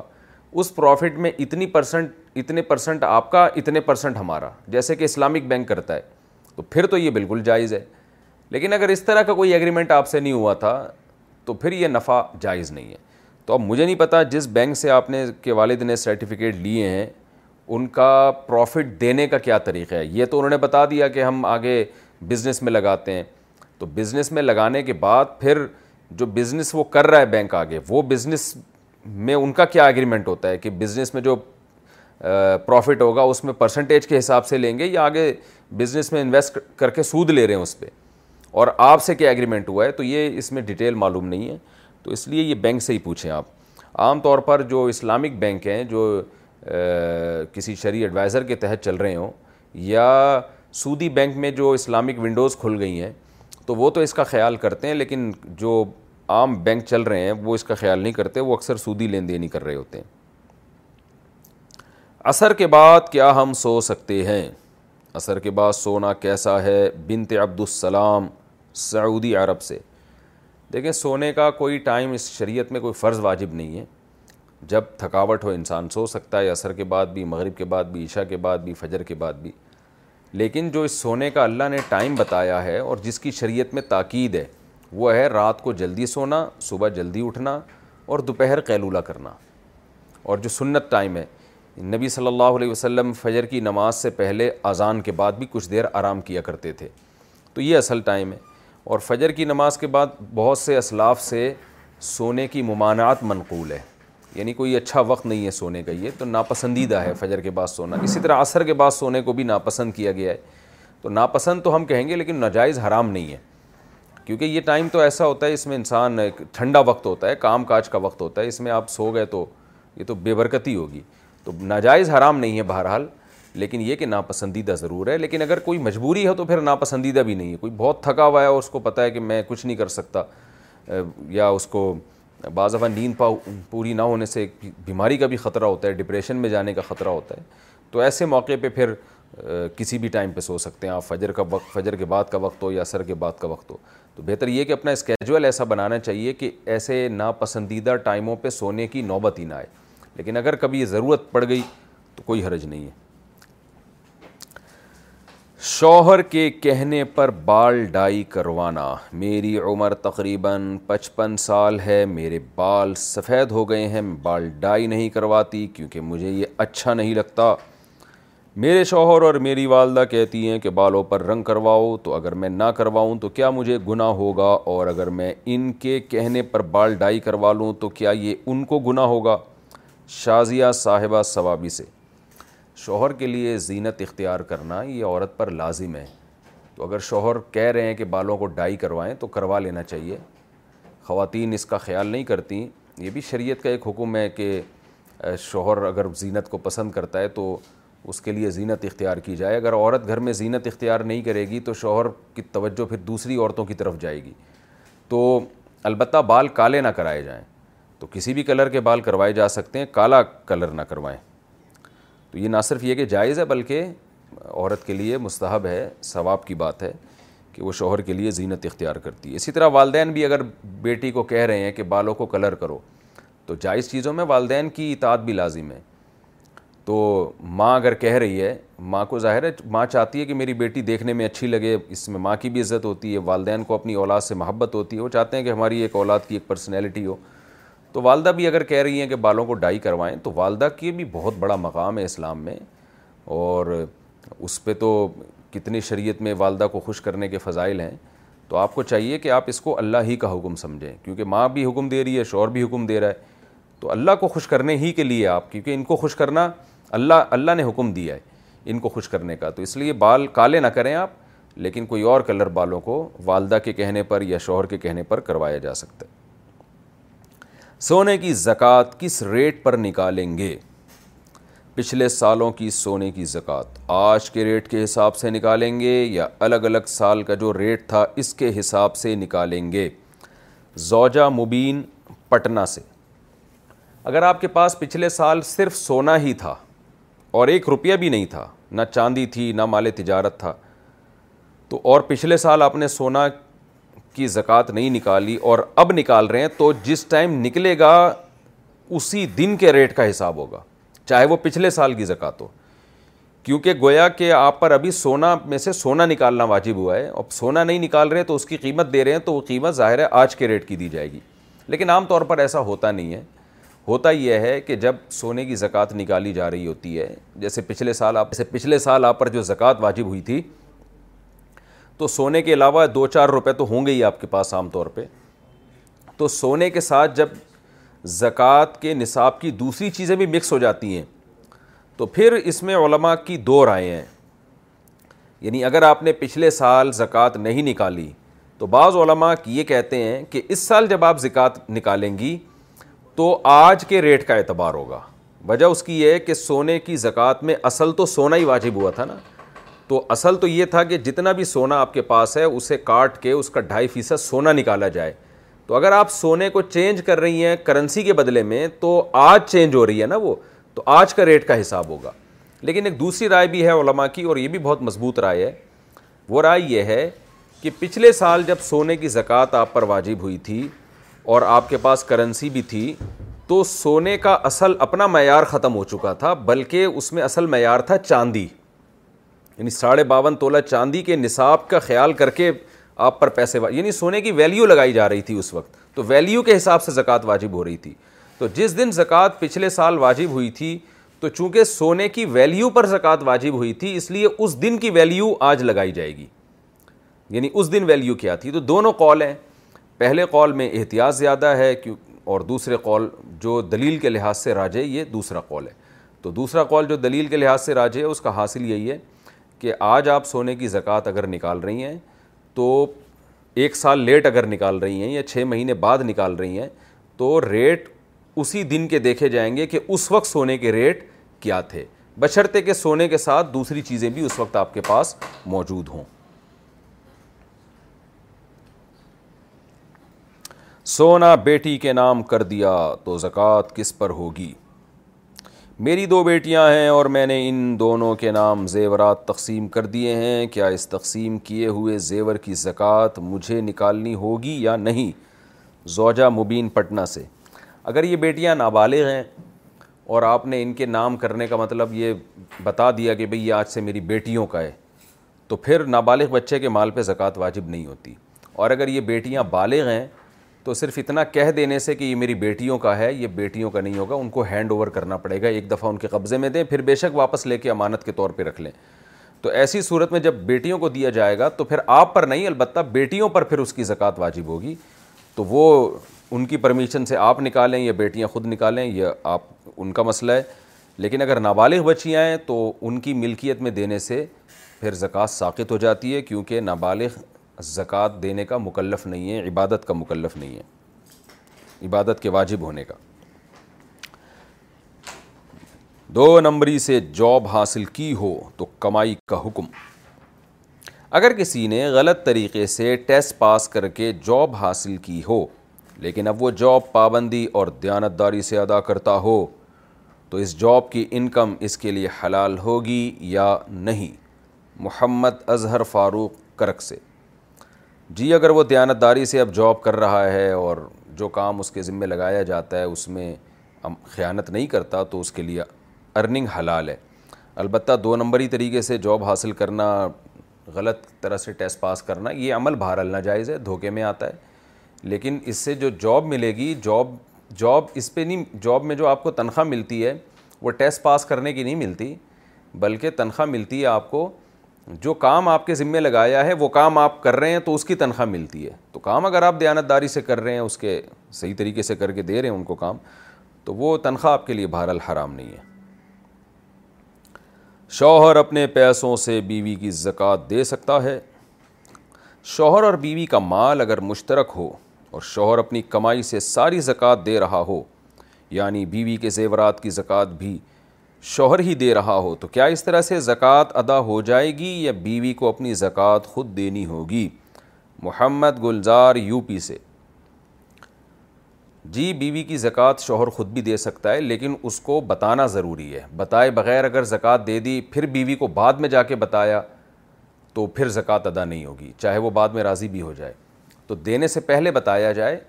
بے شک ایک دفعہ بتا دیں اس کو کہ بھائی جب بھی تم پر زکوٰۃ واجب ہوگی تو میں ہوں تمہارا میاں میں زکوٰۃ ادا کروں گا تم مجھے پرمیشن دے دو وہ زبان سے کہہ دے اجازت ہے یا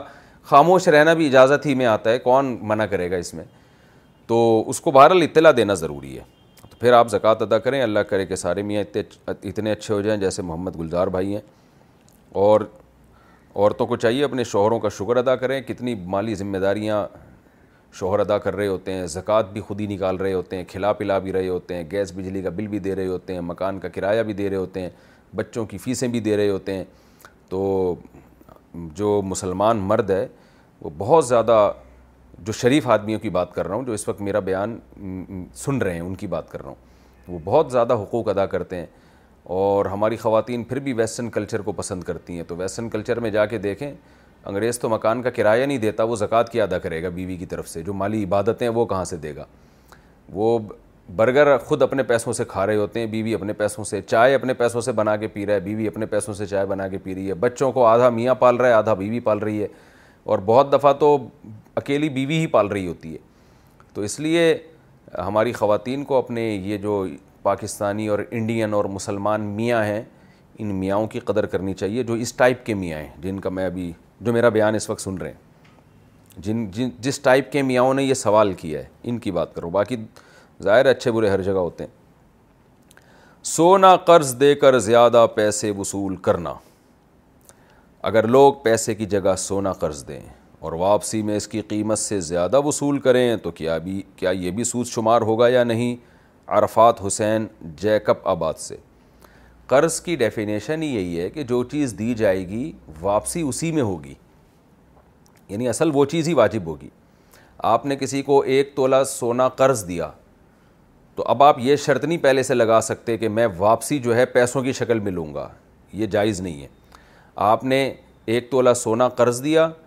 تو اب کیا ہوگا ایک سال دو سال چھ مہینے کے بعد وہ ایک تولہ سونا ہی واپس کرے گا ہاں جب وہ سونا واپس کرنے لگے اس وقت پھر آپ آپس کی انڈرسٹینڈنگ سے یہ کہہ سکتے ہیں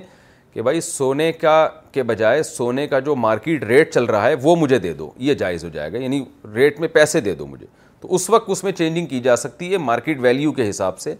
لیکن پہلے سے یہ جائز نہیں ہے کہ آپ اس کو کہیں کہ واپسی میں پیسوں کی شکل ملوں گا کیونکہ یہ تو پھر خرید و فروغ کے حکام اس پر جاری ہوں گے تو یہاں جو ہے نا یہ ضرورت سونا قرض دینے کی اس وقت آتی ہے کہ کرنسی ڈی ویلیو ہوتی ہے میں تو لوگوں سے کہتا ہوں کہ جب لمبے عرصے کے لیے قرض دو تو سونے میں دیا کرو تو اس کا فائدہ یہ ہے کہ اگر وہ قیمت بڑھ گئی سونے کی تو آپ زیادہ پیسے لیں گے قیمت گھٹ گئی تو کم پیسے لیں گے تو جب قرض سونے میں دیا ہے تو سونا ہی واپس لینا پڑے گا لیکن لیتے وقت پھر آپ اس کو چینج کر سکتے ہیں کہ بھائی ٹھیک ہے اتنے میں نے ایک تولہ سونا دیا تھا تو اب واپسی کا ٹائم آ گیا ہے تو اب آپ ایسا کریں ایک تولہ سونا کے بجائے آپ چاہیں تو ایک تولہ سونا کی جو ریٹ چل رہے ہیں مارکیٹ میں وہ دے دیں تو سامنے والے کو اختیار ہے وہ کہتے ہیں نہیں جی میں تو سونا ہی دوں گا تو پھر سونا لے لیں اگر وہ کہتے ہیں چلو ٹھیک ہے میں اس کی قیمت دے دیتا ہوں تو بھی ٹھیک ہے کریڈٹ کارڈ کے جواز کی شرائط اگر ہم کریڈٹ کارڈ کی قسطیں باقاعدگی سے ادا کرتے رہیں تو کیا کریڈٹ کارڈ کا استعمال جائز ہوگا طاہر محمد لاہور سے دیکھیں کریڈٹ کارڈ میں دو خرابیاں ہیں ایک خرابی تو یہی ہے کہ سود دینا پڑتا ہے اس میں آپ لیکن یہ تو اس کے تو آپ بچت ہو جائے گی آپ کی کہ اگر آپ ٹائم پہ پیمنٹ ادا کر دیں اور سود لگنے سے پہلے ہی پیمنٹ دے دیں تو سود سے تو بچت ہو جائے گی لیکن ایک دوسری خرابی یہی ہے کہ کریڈٹ کارڈ جب آپ لیتے ہیں تو یہ ایگریمنٹ آپ کا ہوتا ہے کہ اگر میں نے ٹائم پہ پیسے ادا نہیں کیے تو میں سود دوں گا یہ ایگریمنٹ بھی حرام اور ناجائز ہے یعنی ایگریمنٹ تو آپ نے کر لیا نا سودی ایگریمنٹ تو اس لیے کریڈٹ کارڈ کے استعمال کو علماء ناجائز کہتے ہیں چاہے آپ ٹائم پہ پیمنٹ کر بھی دیں کیونکہ اس میں سودی ایگریمنٹ بہرحال ہو گیا البتہ جہاں ضرورت ہو جیسے بعض جگہ شاپنگ ممکن ہی نہیں ہوتی کریڈٹ کارڈ کے بغیر وہ پیسے نہیں مانگتے وہ کارڈ مانگتے ہیں ایک بات بعض دفعہ یہ بھی ہوتا ہے کہ آپ اتنے پیسے لے جاتے ہیں تو چھننے کا خطرہ ہوتا ہے کراچی میں تو جان کا خطرہ ہے چھننا تو اب دور کی بات ہو گئی ڈاکو آج کل گولیاں مار رہے ہیں میں ایک دو ہفتے کے اندر اندر چار افراد کی خبریں مجھے ملی ہیں جن میں دو تو ہمارے ریلیٹو تھے جن کو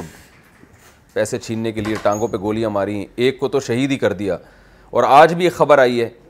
کہ وہ ڈاکوؤں نے اس کو گولی مار کے شہید کر دیا جو موبائل اسنیچر ہوتے ہیں جو گلی محلوں میں گھوم رہے ہوتے ہیں تو یہاں تو بہت حالات خراب ہیں تو اگر کوئی ایسی مجبوری میں کیش رقم اٹھاتے ہوئے ڈرتا ہے کہ بھئی ڈاکو چھین کے لے جائیں گے تو مجبوری میں بھی کریڈٹ کارڈ کا استعمال جائز ہوگا تو یعنی دو مجبوریاں ہو گئیں ایک تو یہ کہ وہاں شاپنگ بعض جگہوں پہ کریڈٹ کارڈ کے بغیر ممکن ہی نہیں ہے وہاں بھی جائز ہے بعض دفعہ یہ ہوتا ہے کہ اتنی پیسے اٹھا کے لے جانا آپ کے لیے خطرے سے خالی نہیں ہوتا تو ایسے موقع پہ بھی کریڈٹ کارڈ کا استعمال آپ کے لیے جائز ہوگا لیکن اس میں پھر یہ وہ والی شرط کے سود لگنے سے پہلے پہلے آپ بہرحال پیمنٹ کریں گے وہ اس کی رعایت پھر بھی آپ کے لیے ضروری ہے کیا مرد سرخ رنگ کا لباس پہن سکتے ہیں کیا نبی صلی اللہ علیہ وسلم نے سرخ کلر کا کپڑا بھی پہنا ہے عبداللہ بر منگم منگھم سے سرخ دھاریوں والے کپڑے آپ صلی اللہ علیہ وسلم نے پہنے البتہ سرخ رنگ مکمل جو سرخ کلر ہوتا ہے اس کو نبی صلی اللہ علیہ وسلم نے ناپسند کیا ہے تو مرد کے لیے ناپسندیدہ ہے مکرو ہے جو بالکل گہرا سرخ کلر ہوتا ہے نا جو خواتین پہنتی ہیں تو ایسا مکمل سرخ کپڑا پہننا کراہت سے خالی نہیں ہے مکرو ناپسندیدہ ہے بیوی اگر ناراض رہتی ہو تو شوہر کیا کرے میری بیوی زیادہ تر ناراض رہتی ہے اور ناراضی کی کوئی وجہ بھی نہیں ہوتی اس صورت میں میرے لیے شریعت کا کیا حکم ہے عباس صاحب اسلام آباد سے بھائی آپ کسی ذریعے سے معلوم کروائیں بیگم سے آپ خود نہ کریں کسی ان کی کوئی سہیلی ہو کوئی فرینڈ ہو یا کوئی ریلیٹیو ہو سے معلوم کروائیں کہ بھائی پرابلم کیا ہے کیوں ناراض رہتی ہیں کوئی مسئلہ ہے تو بتائیں پھر بھی کوئی معقول بات سامنے نہیں آتی تو پھر وہ بعض عورتوں کے نہیں شوہر سے مزاج مل رہا ہوتا ان کو شوہر پسند ہی نہیں ہوتا تو منہ بنا کے رکھی ہوئی ہوتی ہیں وہ تو ایسی صورت میں یا تو گزارا چلائیں کہ بھئی اسی طرح گزارا کرنا ہے زندگی بھر یا یہ کہ میاں بیوی بیٹھ کے بات چیت کر لیں کہ بھائی اگر نہیں سمجھ میں آ رہا آپ ناراض ناراض رہتی ہو تو ہم دونوں آپس کی انڈرسٹینڈنگ سے علیحدگی اختیار کر لیتے ہیں آپ کہیں ایسی جگہ کر لینا عدت کے بعد جو جس سے آپ خوش رہا کریں اور میں بھی ایسی جگہ کر لوں گا جو مجھ سے خوش رہا کرے گی بشرتے کہ اس میں کوئی بڑا فساد نہ ہو بعض دفعہ بچے ہو چکے ہوتے ہیں تو پھر علیحدگی میں بڑے نقصانات کا خطرہ ہوتا ہے تو اگر کوئی علیحدگی میں کوئی نقصان نظر نہیں آ رہا سامنے تو پھر آپس میں میوچل انڈرسٹینڈنگ سے علیحدگی کا راستہ اختیار کر لیا جائے آپ ایسی جگہ شادی کر لیں جو آپ سے خوش رہتی ہو اور وہ بھی ایسی جگہ شادی کر لیں جن سے یہ پھر ہم ناراض ناراض نہ رہا کریں خوش خوش رہا کریں اور اگر یہ مشکل ہے آپ کے لیے یا اس میں نقصان کا خطرہ ہے جو کہ عام طور پر ہوتا ہے اس لیے ڈیورس کا مشورہ نہیں دیا جاتا کہ اس میں نقصانات فائدوں سے زیادہ ہیں تو پھر ایسی کنڈیشن میں بھائی برداشت ہی کریں اور کیا ہے پھر آپ کے پاس اللہ نے ایک اور شادی کا آپشن دیا ہے آپ ایک اور شادی کر لیں اس کو الگ گھر دے دیں اگر آپ کے پاس گنجائش نہیں ہے تو کوئی بہت ہی غریب لڑکی سے کر لیں جس کے نان نفقہ اٹھانا آپ کے لیے آسان ہو تو اس سے امید ہیں کہ یہ جو ناراض ناراض رہ رہی ہیں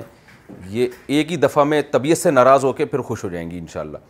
یعنی وہ ایک دفعہ ریئیکشن تو بہت ٹائٹ خاندانی قسم کا ہوگا لیکن وہ ساری ناراضی جو موت تک ہونی تھی وہ ایک ہی دفعہ میں نکل کے امید ہے پھر جب تک کمپٹیشن نہیں ہوتا نا تو بعض جگہ پر پھر جو ہے نا وہ نبھانا مشکل ہو جاتا ہے جب آپ کی زندگی میں مجھے میں یہ یہ پوری تقریر اس صورت میں کر رہا ہوں کہ فرض کر رہا ہوں کہ آپ صحیح کہہ رہے ہیں باقی حقیقت کیا ہے یہ تو کوئی آپ کی بیگم سے جا کے پوچھے تو وہ بتائیں گے نا کہ میں کہاں ناراض رہتی ہوں ناراض تو یہ رہتے ہیں تو میں اس بحث میں نہیں جا رہا کہ آپ سچ کہہ رہے ہیں یا غلط کہہ رہے ہیں یہ بحث میں نہیں جا رہا میں تو کہہ رہا ہوں جو آپ نے لکھا ہے فرض کر رہا ہوں کہ یہ واقعی صحیح لکھا ہے تو اس فرضی بات پر میں جواب دے رہا ہوں تو حقیقت کیا ہے یہ آپ جانیں آپ کی بیگم جانیں اور اللہ جانے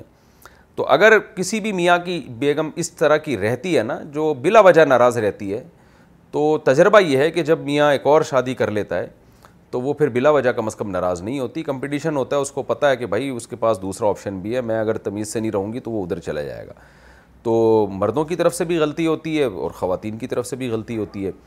تو اس میں یہ بھی آپ کے پاس ایک آپشن ہے یہ بھی اختیار کر سکتے ہیں ورنہ یہ بھی نہیں ہو سکتا پھر صبر کریں دنیا میں سارے مزے کبھی بھی انسان کو حاصل نہیں ہوتے نبی صلی اللہ علیہ وسلم نے فرمایا کہ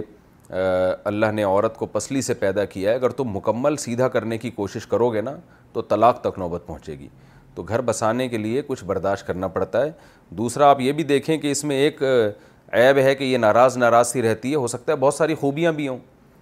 تو ان خوبیوں کو دیکھیں جیسے کہ قرآن نے کہا آسان تکرہشی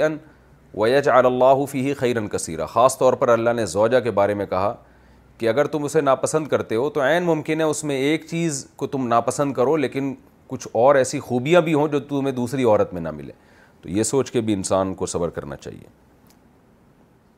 ہمارے ایک کزن کے نواسے کو پیلیا ہو گیا تو وہ بجائے علاج کرنے کے جھاڑ پھونک کر رہے ہیں اس بارے میں رہنمائی فرمائیں شہاب اظہار امریکہ سے دیکھیں کسی بھی بیماری میں رقیہ یہ جائز ہے جھاڑ پھونک مطلب یہ کہ سورہ فاتحہ پڑھ کے مریض پہ دم کر دیں یا وہ حدیث میں جو دعائیں آئی ہیں اصل اللہ بسم اللہ من کلی منکلی یدیق اس طرح کی دعائیں ہیں تو کوئی بھی دعا پڑھ کے جو قرآن و سنت سے ثابت ہو وہ اس میں کوئی حرج نہیں ہے اس پہ پھوک لگانے میں میت پہ لیکن یہ جو پیلی آج کل جھڑوائے جا رہا ہے نا وہ گلے میں پتے ڈال دیتے ہیں اور پھر پتہ نہیں کیا کر رہے ہوتے ہیں عجیب عجیب سے ٹوٹکے کر رہے ہوتے ہیں اور میں نے تو یہاں تک دیکھا ہے وہ کان سے پیلیاں نکال رہے ہیں اور وہ پیلا رنگ نکل رہا ہے تو ان ٹوٹکوں کا قرآن و سنت سے کوئی ثبوت نہیں ہے البتہ یہ کہا جا سکتا ہے کہ بھائی علاج کے لیے تو قرآن و سنت سے ثبوت نہیں چاہیے نا علاج تو تجربے سے بھی ہوتا ہے تجربہ بھی ایک دلیل ہوتا ہے تو یہ جو ٹوٹکے کرتے ہیں نا کچھ گلے میں جوتوں کا ہار بھی پہناتے ہیں پیلیا کے مریض کو کچھ پتے ڈال دیتے ہیں اور اس طرح کے عجیب وہ لے کے پتہ نہیں کیا کیا کر رہے ہوتے ہیں کہہ رہے ہیں جھاڑ رہے ہیں ہم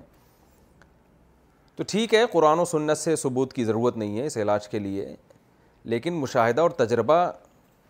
یہ بھی ایک دلیل ہوتی ہے مگر میرا مشاہدہ میرا تجربہ یہ ہے کہ یہ جو جھاڑ پھونک کرنے والے ہوتے ہیں ان کے پاس سوائے نفسیاتی طور پہ مریض کو مطمئن کرنے کے اور کچھ بھی نہیں ہوتا اور اس میں ہندوستان پاکستان میں بے انتہا غلوب ہے پی لیے کے مریض کو پتہ نہیں کیا کیا جھڑوایا جا رہا ہوتا ہے تو یہ سب چیزیں اللہ پہ اعتماد اور توقل ختم کرتی ہیں رقیہ جو مسنون ہے اسی پر اکتفا کرنا چاہیے آیت الکرسی پڑھ لیے سورہ فاتحہ پڑھ کے دم کر دیا بس باقی پراپر علاج کرائیں یہ جو پتے گلے میں ڈالنا جوتے ڈالنا اور پتہ نہیں اور بھی ٹوٹ کے کر رہے ہوتے ہیں کاغذ کی کپی بنا کے کان کے قریب رکھتے ہیں پھر اس کو ہلاتے ہیں تو کہہ رہے ہیں پیلا رنگ نکل رہا ہے سوائے نفسیاتی کھیل کے اس کی کوئی حیثیت نہیں ہے اور یہاں تک بھی غلو ہوتا ہے کہ لوگ کہتے ہیں پیلیا اس کے بغیر اترتا ہی نہیں ہے انگریزوں کو بھی یرقان ہوتا ہے پیلیا ہوتا ہے وہ کیسے ٹھیک ہو جاتا ہے عربوں کو بھی پیلیا ہوتا ہے وہ کیسے ٹھیک ہو جاتا ہے تو یہ خامخا کی ایک بات ہے جب آدمی اپنے ذہن میں ایک چیز کو پہلے سے بٹھا لیتا ہے نا تو اسے پھر ہر چیز اسی طرح سے نظر آتی ہے تو اس کی نہ کوئی شرعی دلیل ہے نہ کوئی تجربے سے دلیل ہے لوگ کہتے ہیں ہم نے پیلیا کے بہت سے مریضوں کو جھاڑا ہے ان کو ٹھیک کر دیا ہے او بھائی آپ نہیں جھاڑتے تو بھی انہوں نے ٹھیک ہو جانا تھا وہ دوا کر رہے ہیں علاج کر رہے ہیں اور ایسے بہت سے مریضوں کو ہم دکھا سکتے ہیں جن کو جھاڑا گیا اور مر گئے وہ بےچارے تو یہ کچھ بھی نہ ان ان چیزوں سے انسان کا اللہ پہ اعتماد اور توقل ختم ہوتا ہے توہمات کی دنیا میں پڑتا ہے جس چیز کی دلیل نہ قرآن و سنت سے ہو نہ کوئی حکیم اور ڈاکٹر اس کے بارے میں کوئی رپورٹ پیش کر رہے ہوں تو ایسی چیزوں سے علاج کرنے میں وہم کے دروازے کھلتے ہیں کل کوئی اور آ کے کچھ اور شروع کر دے گا پتہ نہیں کیا کیا ٹوٹکے ہو رہے ہیں تو ہمارے ایک دوست ہیں میں نے یہ بیان میں بھی واقعہ بتایا ان کے بچوں کو پی لیا ہو گیا تو انہوں نے کہا میں نہیں یہ جھڑواؤں گا میں سیدھا سیدھے علاج کروں گا باقی دم کروں گا ان کے اوپر جو رقیہ شریعت میں ہے تو لوگوں نے کہا نہیں پی لیا تو اس کے بغیر ٹھیک ہی نہیں ہوتا اس نے کہا بھائی انگریزوں کا کیسے ٹھیک ہو جاتا ہے عربوں کا کیسے ٹھیک ہو جاتا ہے انہوں نے نہیں کیا اور وہ بچے آج ابھی یہ میرے سامنے بیٹھے ہوئے ہیں ادھر بیٹھا ہوا ایک ادھر بیٹھا ہوا ماشاء اللہ بڑے ہو گئے دونوں بھانجے ہیں میرے تو حالانکہ بہت رشتہ داروں نے تانے دیے تھے تو یہ چیزوں سے اپنے آپ کو توہم کی دنیا سے وہم پرستی کی دنیا سے نکالیں ان میں کچھ بھی نہیں رکھا ہوا یہ ڈنڈیوں سے جھاڑ رہے ہوتے ہیں اور پتہ نہیں کیا کہ یہ سب نظر کے ایک وہ اگلے کو نفسیاتی طور پہ مطمئن کرنے کے ایک طریقے ہیں لوگ کہتے ہیں چلو سامنے والا ذہنی طور پر مطمئن ہو رہا ہے تو مفتی طارق مسعود صاحب کو کیا تکلیف ہو رہی ہے اس سے بھائی مطمئن تو ہو رہا ہے وہ ذہنی طور پر لیکن وہمی بھی بن رہا ہے یہ ساری توہمات یہیں سے شروع ہوتے ہیں جب آپ کے پاس کوئی مضبوط دلیل نہیں ہوتی اور آپ صرف ایک امکان کے درجے میں چیزوں کو لیتے ہیں اور پھر آپ ذہن میں بنا لیتے ہیں ایک کہ یہ اسی سے ہوا ہوگا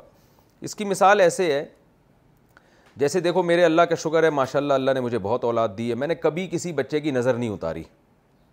سارے بڑے بڑے ہو گئے کچھ بڑے ہیں کچھ درمیان ہیں کچھ چھوٹے ہیں جو حالات سب کے ساتھ آتے ہیں ہمارے ساتھ بھی آتے ہیں بچے بیمار ہوتے ہیں ڈاکٹر کے پاس جاتے ہیں ٹھیک ہو جاتے ہیں الحمد للہ اللہ سب کو صحت دے زیادہ سے زیادہ کبھی آیت کرسی پڑھ کے ان پہ دم کر دیا اگر کوئی بیمار ہے یہ جھاڑنا اور تعویذ ان چکروں میں اللہ کا شکر ہے ہم شروع سے ہی نہیں لگے تو اب ہوتا کیا ہے کہ لوگ جو ہے نا بچوں کے بارے میں بڑے حساس ہوتے ہیں مثال کے طور پر بچہ بہت رو رہا ہے تو اکثر عورتیں گھروں میں مرچیں جلاتی ہیں کالی مرچیں اور وہ کہتی ہیں پتہ نہیں دھواں نکلے تو اس کی علامت ہے کہ نظر نہیں لگی دھواں نہ نکلے تو اس کی علامت ہے نظر لگے لگی ہوئی ہے اور وہ کہتی ہیں کہ بھائی ہم مرچیں جلانے سے نا یہ ٹوٹکا کرنے سے بچے کی نظر اتر جاتی ہے اور وہ چپ ہو جاتا ہے تمیز سے بیٹھ جاتا ہے وہ تو وہ مجھ پر اعتراض کرتے ہیں ایسے لوگ کہ دیکھو ہم نے مرچیں جلائیں ٹوٹکا کیا اور بچے کی نظر اتر گئی او بھائی بات اصل میں یہ ہے یہ بات عبداللہ بن مسعود کے قول سے بھی ثابت ہے اور بھی آثار سے ثابت ہے کہ شیطان کیا کرتا ہے شیطان کو پتہ ہوتا ہے کہ اس بچے کے والدین کے عقیدے خراب ہیں ان کو کسی عمل کے لیے لاجک کی ضرورت نہیں ہوتی تو شیطان ایسے ماں باپ کے بچوں کو چھیڑتا ہے جب وہ چھیڑتا ہے تو بچے روتے ہیں پھر ماں باپ کوئی ٹوٹکا کرتے ہیں تو شیطان چھیڑنا چھوڑ دیتا ہے بچہ چپ ہو جاتا ہے تو ماں باپ سمجھتے ہیں کہ یہ مرچیں جلانے سے ہو رہا ہے یہ حالانکہ اگر آپ مرچیں جلانا چھوڑ دو اور بولا روتا ہے تو رونے دو ہم علاج کریں گے اور جو سنت رکی ہے وہ کریں گے بس تو شیطان جو ہے نا وہ بچے کو چھیڑنا ہی چھوڑ دے گا بچہ ویسے ہی ٹھیک ہو جائے گا انشاءاللہ تو جو ان ٹوٹکوں میں پڑھتے ہیں نا بچے بھی انہی کے زیادہ بیمار ہوتے ہیں بچ اور ٹینشنیں بھی انہی کو آتی ہیں پھر جب وہ ٹوٹکا کرتے ہیں تو ٹینشن دور ہو جاتی ہے وجہ کیا ہے وہ کام شیطان کر رہا ہوتا ہے آپ کا عقیدہ خراب کرنے کے لیے اس کی میں ایک مثال دیتا ہوں ایک جگہ ہمارا جانا ہوا قبرستان میں کسی گاؤں میں تو کسی بزرگ کی قبر تھی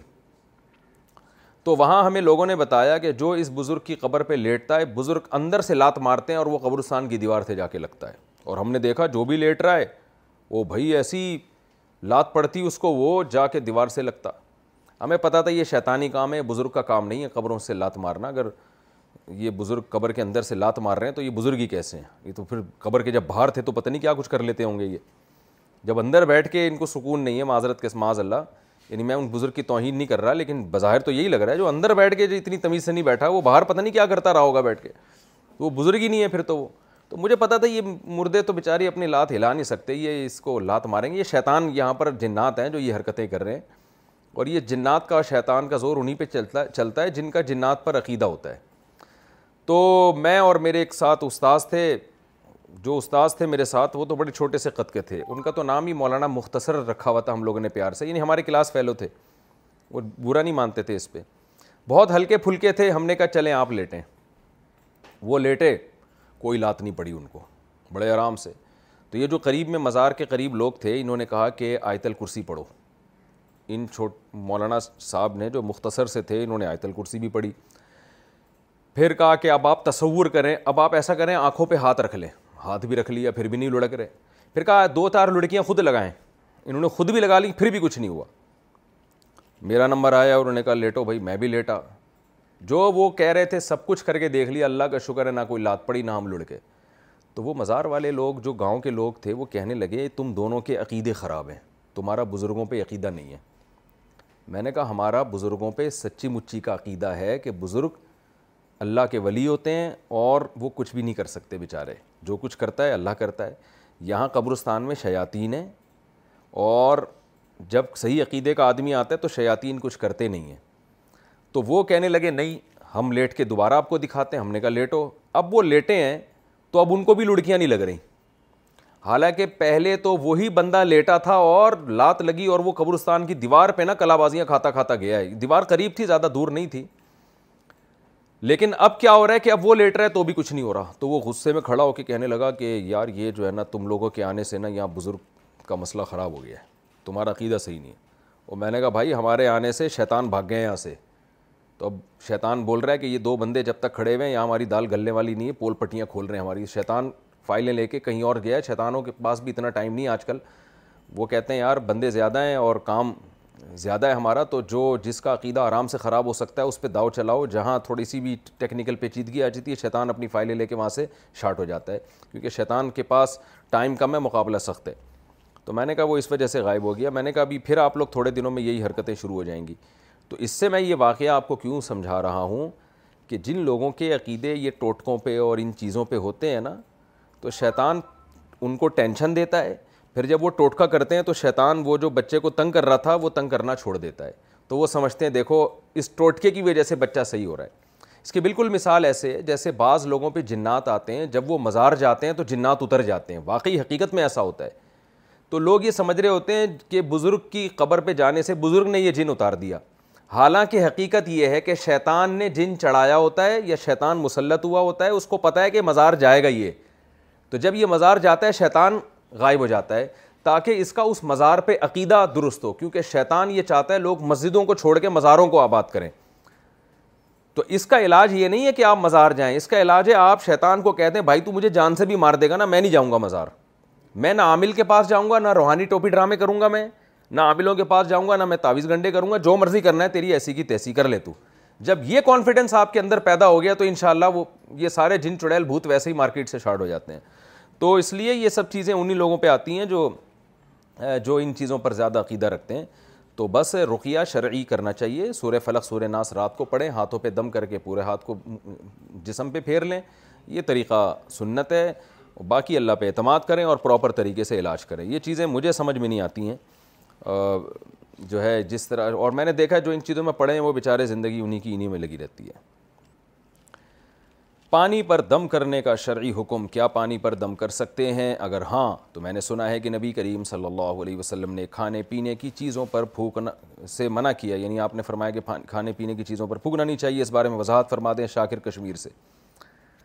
جناب شاکر صاحب جو اشکال آپ کو ہے وہی مجھے بھی ہے ہمارے ہاں رواج تو ہے کہ پانی پر دم کر کے مریض کو پلایا جاتا ہے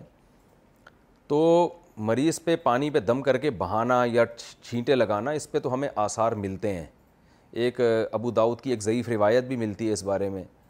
کہ نبی نے وہ دم کر کے پانی ان کے اوپر ڈالا ہے چلیں اس بارے میں ضعیف روایت نہ بھی ملے یا کوئی بھی روایت نہ ہو تو فی نفسی ایک جائز عمل ہے رقیہ کے لیے کوئی ثبوت کی ضرورت نہیں ہوتی کہ وہ حدیث سے ثابت ہی ہو وہ تو کلام اللہ سے یا ذکر اللہ سے ایک یوں سمجھیں کہ تبرک ہے برکت حاصل کرنا ہے اب برکت براہ راست پھوک لگا کے بھی ہو سکتی ہے پانی پہ دم کر کے وہ پانی مریض کے اوپر ڈالنے سے بھی ہو سکتی ہے تو لیکن اصل مسئلہ پانی پہ دم کر کے پانی چھینٹے مارنے کا یا پانی مریض کے اوپر ڈالنے کا نہیں ہے اصل مسئلہ یہ ہے کہ پانی پہ دم کر کے یعنی پھوک لگا کے آپ رقیہ کریں اور وہ پانی مریض کو پلانا تو اس کے بارے میں مجھے بھی عرصہ دراز سے اشکال ہے کہ نبی صلی اللہ علیہ وسلم نے تو کھانے پینے کی چیزوں میں پھونکنے سے منع کیا ہے اور ظاہر ہے منع اسی لیے کیا ہے کہ ایک گندا سانس ہے جو پانی میں جائے گا اور وہ پھر آپ کھاتے بھی ہیں اسی کو تو یہ اسلام کا ایک نظافت کا جو نظام ہے اس کے خلاف ہے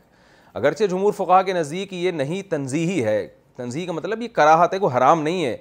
یہ صفائی ستھرائی کے لیے نبی صلی اللہ علیہ وسلم نے حکم دیا ہے کہ اسلام ایک گندگی کو پسند نہیں کرتا جب آپ منہ سے سانس نکال رہے ہیں تو کاربن ڈائی آکسائڈ نکل رہی ہے وہ پانی میں جائے اور جو ہے وہ کھانے میں جائے تو یہ اس کے کراہت بھارل ہے اس میں تو لیکن اتنی بات تو ہے نا کہ کراہ تو آ گئی نا اس میں تو اب چاہے اس پہ آپ فاتحہ دم کریں یا قرآن کی صورتیں دم کریں تو عرصہ دراز سے مجھے اشکال ہے تو اصحاب علم دیگر اصحاب علم سے آپ رجوع کریں اس بارے میں اگر کوئی دلیل ملتی ہے یا کوئی صحابہ کے آثار وغیرہ ملتے ہیں تو مجھے بھی آپ بتائیں میں نے جو سرسری تحقیق کی ہے سرسری تلاش سے مجھے نہیں ملا اور کوئی مسئلہ اتنی اہم نوعیت کا ہے نہیں کہ میں بہت زیادہ اس میں گھس کے تحقیق کروں کبھی موقع ملا تو انشاءاللہ بہت زیادہ گھس کے تحقیق کر لوں گا لیکن تاحال مجھے بھی یہ اشکال بہرحال ہے کہ کھانے پینے کی چیزوں پہ نبی نے پھونک لگانے سے منع کیا ہے تو ہم رقیہ میں پھونک لگا کے مریض کو وہ پانی پلاتے ہیں تو بہرحال کراہت تو ہو گئی نا اس میں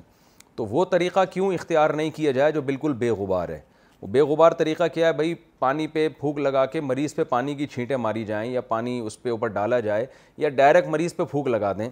تو یہ طریقہ سنت کے زیادہ قریب ہے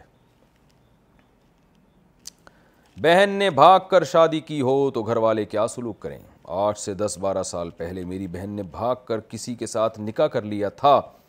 جس میں ہم گھر والے اور رشتہ دار راضی نہیں تھے اب اتنے عرصے بعد اس سے ہماری ملاقات ہوئی ہے تو اس نے ہم سے بہت معافی مانگی اور منتیں کیں ہم گھر والوں نے اسے معاف کر دیا اور سلو کے لیے تیار ہو گئے لیکن ہمارے جو رشتہ دار اور برادری ہے وہ اب تک اس سے ناراض ہیں اس بارے میں حکام کیا ہیں عبدالستار لاہور سے دیکھو جب ایک غلط کام ہوتا ہے نا تو اس کے نتیجے میں آگے غلطی ہوتے چلے جاتے ہیں لڑکی جب بالے ہو جائے اچھا رشتہ آئے تو فوراً اس کا نکاح کر دینا چاہیے تاکہ یہ گھروں سے بھاگنے کی نوبت ہی نہ آئے تو ماں باپ اگر ذمہ دار ہوں بھائی ذمہ دار ہیں بہن کے بالغ ہونے کے بعد اس کے رشتے کی فکر کر رہے ہیں اچھے اچھے رشتے آ رہے ہیں اور دلچسپی لے رہے ہیں اور بلا وجہ ان کو ریجیکٹ نہیں کر رہے پھر بہن کو بھاگنے کا کوئی حق نہیں ہے پھر اگر وہ بھاگتی ہے تو یہ ماں باپ اس سے بائیکاٹ کرتے ہیں تو ماں باپ گناہ گار ہوں گے اس لیے کہ آپ کے عمل نے اس کو بھاگنے پر مجبور کیا نکاح کرنا اس کا ایسے حق ہے جیسے روٹی کھانا حق ہے آپ اولاد کو روٹی کھانے سے نہیں روک سکتے اور پھر اس میں اس کی مرضی کا بھی دخل ہونا چاہیے زبردستی آپ کوئی رشتہ بھی اس پہ مسلط نہیں کر سکتے شرن ناجائز ہے یہ تو پھر تو بائیکاٹ بھی بنتا ہے سب کچھ ہے لیکن ماں باپ نے اپنی غفلت کی ایک مناسب رشتہ آیا لڑکی کو پسند ہے ماں باپ خام خام میں کیڑے نکال نکال کے رشتے کو ریجیکٹ کر رہے ہیں اپنی انا کا مسئلہ بنایا ہوا ہے پھر اگر لڑکی بھاگتی ہے تو میں تو پھر بھی نہیں کہتا لڑکیوں کو کہ آپ بھاگو میں کہتا ہوں بھائی ماں باپ کی عزت کا خیال کرو چلو اگر وہ غلط بھی کر رہے ہیں تو آپ ان کے غلط کو برداشت کر لو ان کی عزت پہلے ہے لیکن اس موقع پر اگر وہ بھاگ جاتی ہے بل فرض اور جس سے نکاح کرتی ہے وہ کفو ہے تو پھر اس کا ہمیشہ کے لیے بائیکاٹ کرنا یہ قطع رحمی میں آتا ہے بلکہ یہی کرنا چاہیے عزت دار لوگ یہی کرتے ہیں بھائی ٹھیک ہے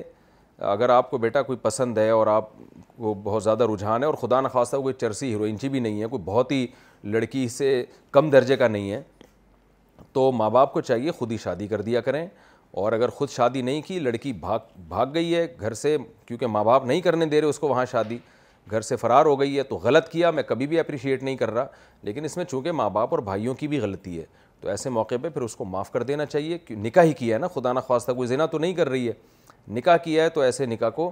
مان لینا چاہیے اور ہمیشہ کے لیے اس کا بائیکاٹ آؤٹ کرنا میری رائے میں ٹھیک نہیں ہے اور ویسے بھی یہاں پر مدعی سس گوا چست والی بات ہے جب بہن آپ کی ہے اور بیٹی آپ کے والدین کی ہے جب وہ معاف کر رہے ہیں تو دیگر رشتہ دار کیوں درمیان میں کباب میں ہڈی بنے ہوئے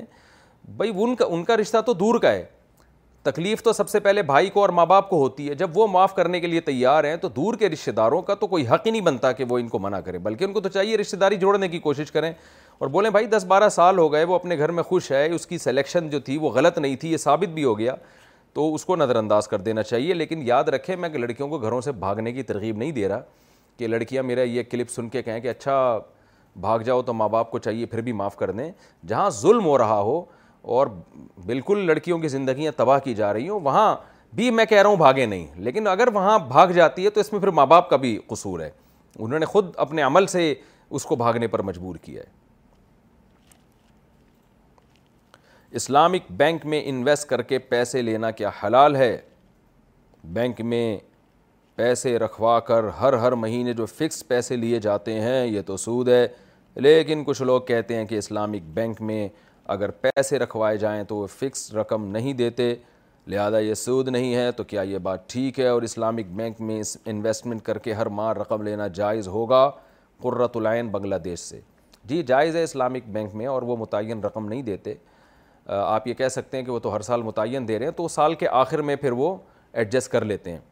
کہ زیادہ دیا ہے تو اگلے سال کے پروفٹ سے کاٹ لیتے ہیں کم دیا ہے تو وہ اس میں اضافہ کر دیتے ہیں تو وہ باقاعدہ پراپر بزنس میں لگایا جاتا ہے اور پرسنٹیج کی بیس پہ ڈیوائڈ کیا جاتا ہے جو ہماری تحقیق ہے اس لیے ہماری نظر میں جائز ہے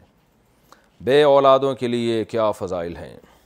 بے اولاد لوگوں کے بارے میں کچھ بتائیں کہ ان کے لیے صبر کے کیا فضائل ہیں اور لوگوں کی باتیں برداشت کرنے کا کیا اجر ہے عائشہ صاحبہ کوہاٹ سے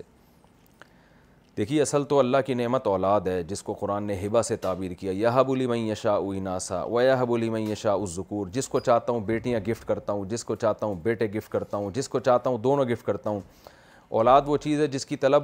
پیغمبروں نے کی ہے زکریہ علیہ السلام زندگی بھر دعائیں مانگتے رہے اللہ مجھے اولاد دے دے تو ابراہیم علیہ السلام کو اللہ نے نوازا اولاد دے کے کہ ہم نے ابراہیم کو آزمایا پھر ہم نے ان کو اولاد دی اور اس کو امام بنایا ابراہیم علیہ السلام کو امام بنایا تو اصل تو یہی ہے اللہ سے اولاد مانگی جائے اور اگر کوئی بیماری ہے تو اس کا علاج بھی کریں لیکن اگر نہیں مل رہی تو یہ آزمائش ہے اور آزمائش کے بارے میں نبی صلی اللہ علیہ وسلم نے قرآن نے اصول بیان کیا ہے کہ بعض دفعہ اللہ کسی کو آزمائش میں ڈال کے آزماتے ہیں اگر وہ اس آزمائش میں پورا اتر جائے تو حدیث کے الفاظ ہیں کہ من سخیتا فلاح و سخت جو اس آزمائش میں اللہ سے ناراض ہو گیا کہ میرے ساتھ اللہ کیا کر رہا ہے تو اللہ بھی اس سے ناراض ہوتا ہے وہ امر رضی فلاح الرضا اور جو اللہ سے راضی ہوتا ہے کہ میرے مقدر میں اللہ نے یہ چیز لکھی ہے تو بس اسی پہ خوش ہوں تو پھر اللہ بھی اس سے راضی ہوتا ہے تو صبر بہت بڑا اجر ہے تو آپ کے لیے یہ آزمائش ہے کہ آپ کی اولاد نہیں ہو رہی تو اس پہ آپ صبر کریں اللہ اس پہ آپ کو بہت بڑا قیامت کے دن انشاءاللہ اجر عطا فرمائے گا ایک حدیث میں آتا ہے کہ میزان کے ترازو میں کسی عمل کا اتنا وزن نہیں ہے جتنا صبر کا وزن ہے یعنی مشکلات میں صبر کرنا اس سے بڑا کوئی عمل نہیں ہے تو میری بھی دعا ہے اللہ تعالیٰ آپ کو نیک سال اولاد عطا فرمائے اولاد کثرت سے برکت کے ساتھ عطا فرمائے لیکن اگر اولاد مقدر میں نہیں ہے تو آزمائش سمجھ کے اس پہ صبر کریں اور یہ سمجھیں کہ جو میرے ساتھ ہو رہا ہے وہی میرے حق میں بہتر ہوگا فمر رضی فلاح الرضا کا مطلب کیا ہے جو اللہ سے راضی ہو گیا کیا مطلب بھائی اللہ سے میں خوش ہوں اللہ میرے ساتھ غلط نہیں کر سکتا تو ہو سکتا ہے اسی میں آپ کی بہتری ہو کیا معلوم کوئی اولاد آپ کو مل جاتی ہے اور وہ آپ کے جینا حرام کر دیتی کتنے لوگ ہم جانتے ہیں جن کو اولادیں ملی ہیں اور وہ کہتے ہیں کاش یہ پیدا ہی نہ ہوتا تو جو ہو رہا ہے اس میں بس اللہ سے یہ سوچنا چاہیے کہ آپ کے حق میں اللہ کے علم میں یہی بہتر تھا تو دعا بھی مانگیں اللہ سے کوئی بیماری ہے تو علاج بھی کریں لیکن تقدیر پر راضی رہیں اس پر انشاءاللہ اللہ تعالیٰ آپ کو اولاد والے لوگوں سے زیادہ اجر عطا فرمائے گا صبر کا تو صبر کا اجر کی ایک الگ نوعیت ہے میں دل سے دعا کرتا ہوں اللہ آپ کو نیک سال اولاد عطا فرمائے اولاد پالنے اولاد پانے کے لیے مزاروں پر جانا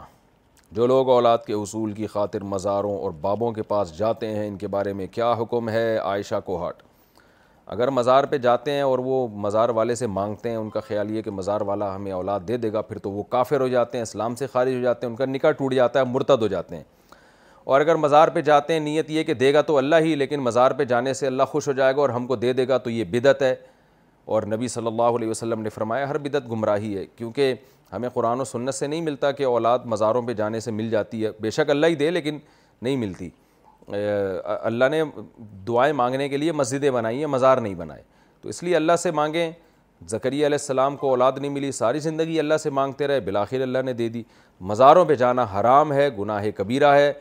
اور اگر یہ نیت ہے کہ اللہ نے اس بابے کو اختیار دیے ہوئے مجھے اولاد دینے کا پھر تو کافر ہو جائیں گے اسلام سے خارج ہو جائیں گے ایسے شخص کو مسلمانوں کے قبرستان میں دفن کرنا جائز نہیں اگر حج کیا ہے تو وہ حج باطل ہو جائے گا اور نکاح بھی ختم ہو جائے گا اور توبہ کے بغیر مر گیا تو مسلمانوں کے قبرستان میں اس کو دفن بھی نہیں کیا جائے گا اتنی شدید وعیدیں اس لیے اپنے ایمان کو بچائیں ایک ماہ کا بچہ ضائع ہو گیا تو نفاس کا حکم میرے ایک مہینے کا بچہ ضائع ہو گیا ہے اس کے بعد مجھے ایک ہفتہ بلیڈنگ ہوئی اور اس کے بعد ختم ہو گئی کسی نے مجھے بتایا کہ آپ سوا مہینہ پورا کریں گی تو کیا مجھے چالیس دن نماز سے رکے رہنا ہوگا فرخ انور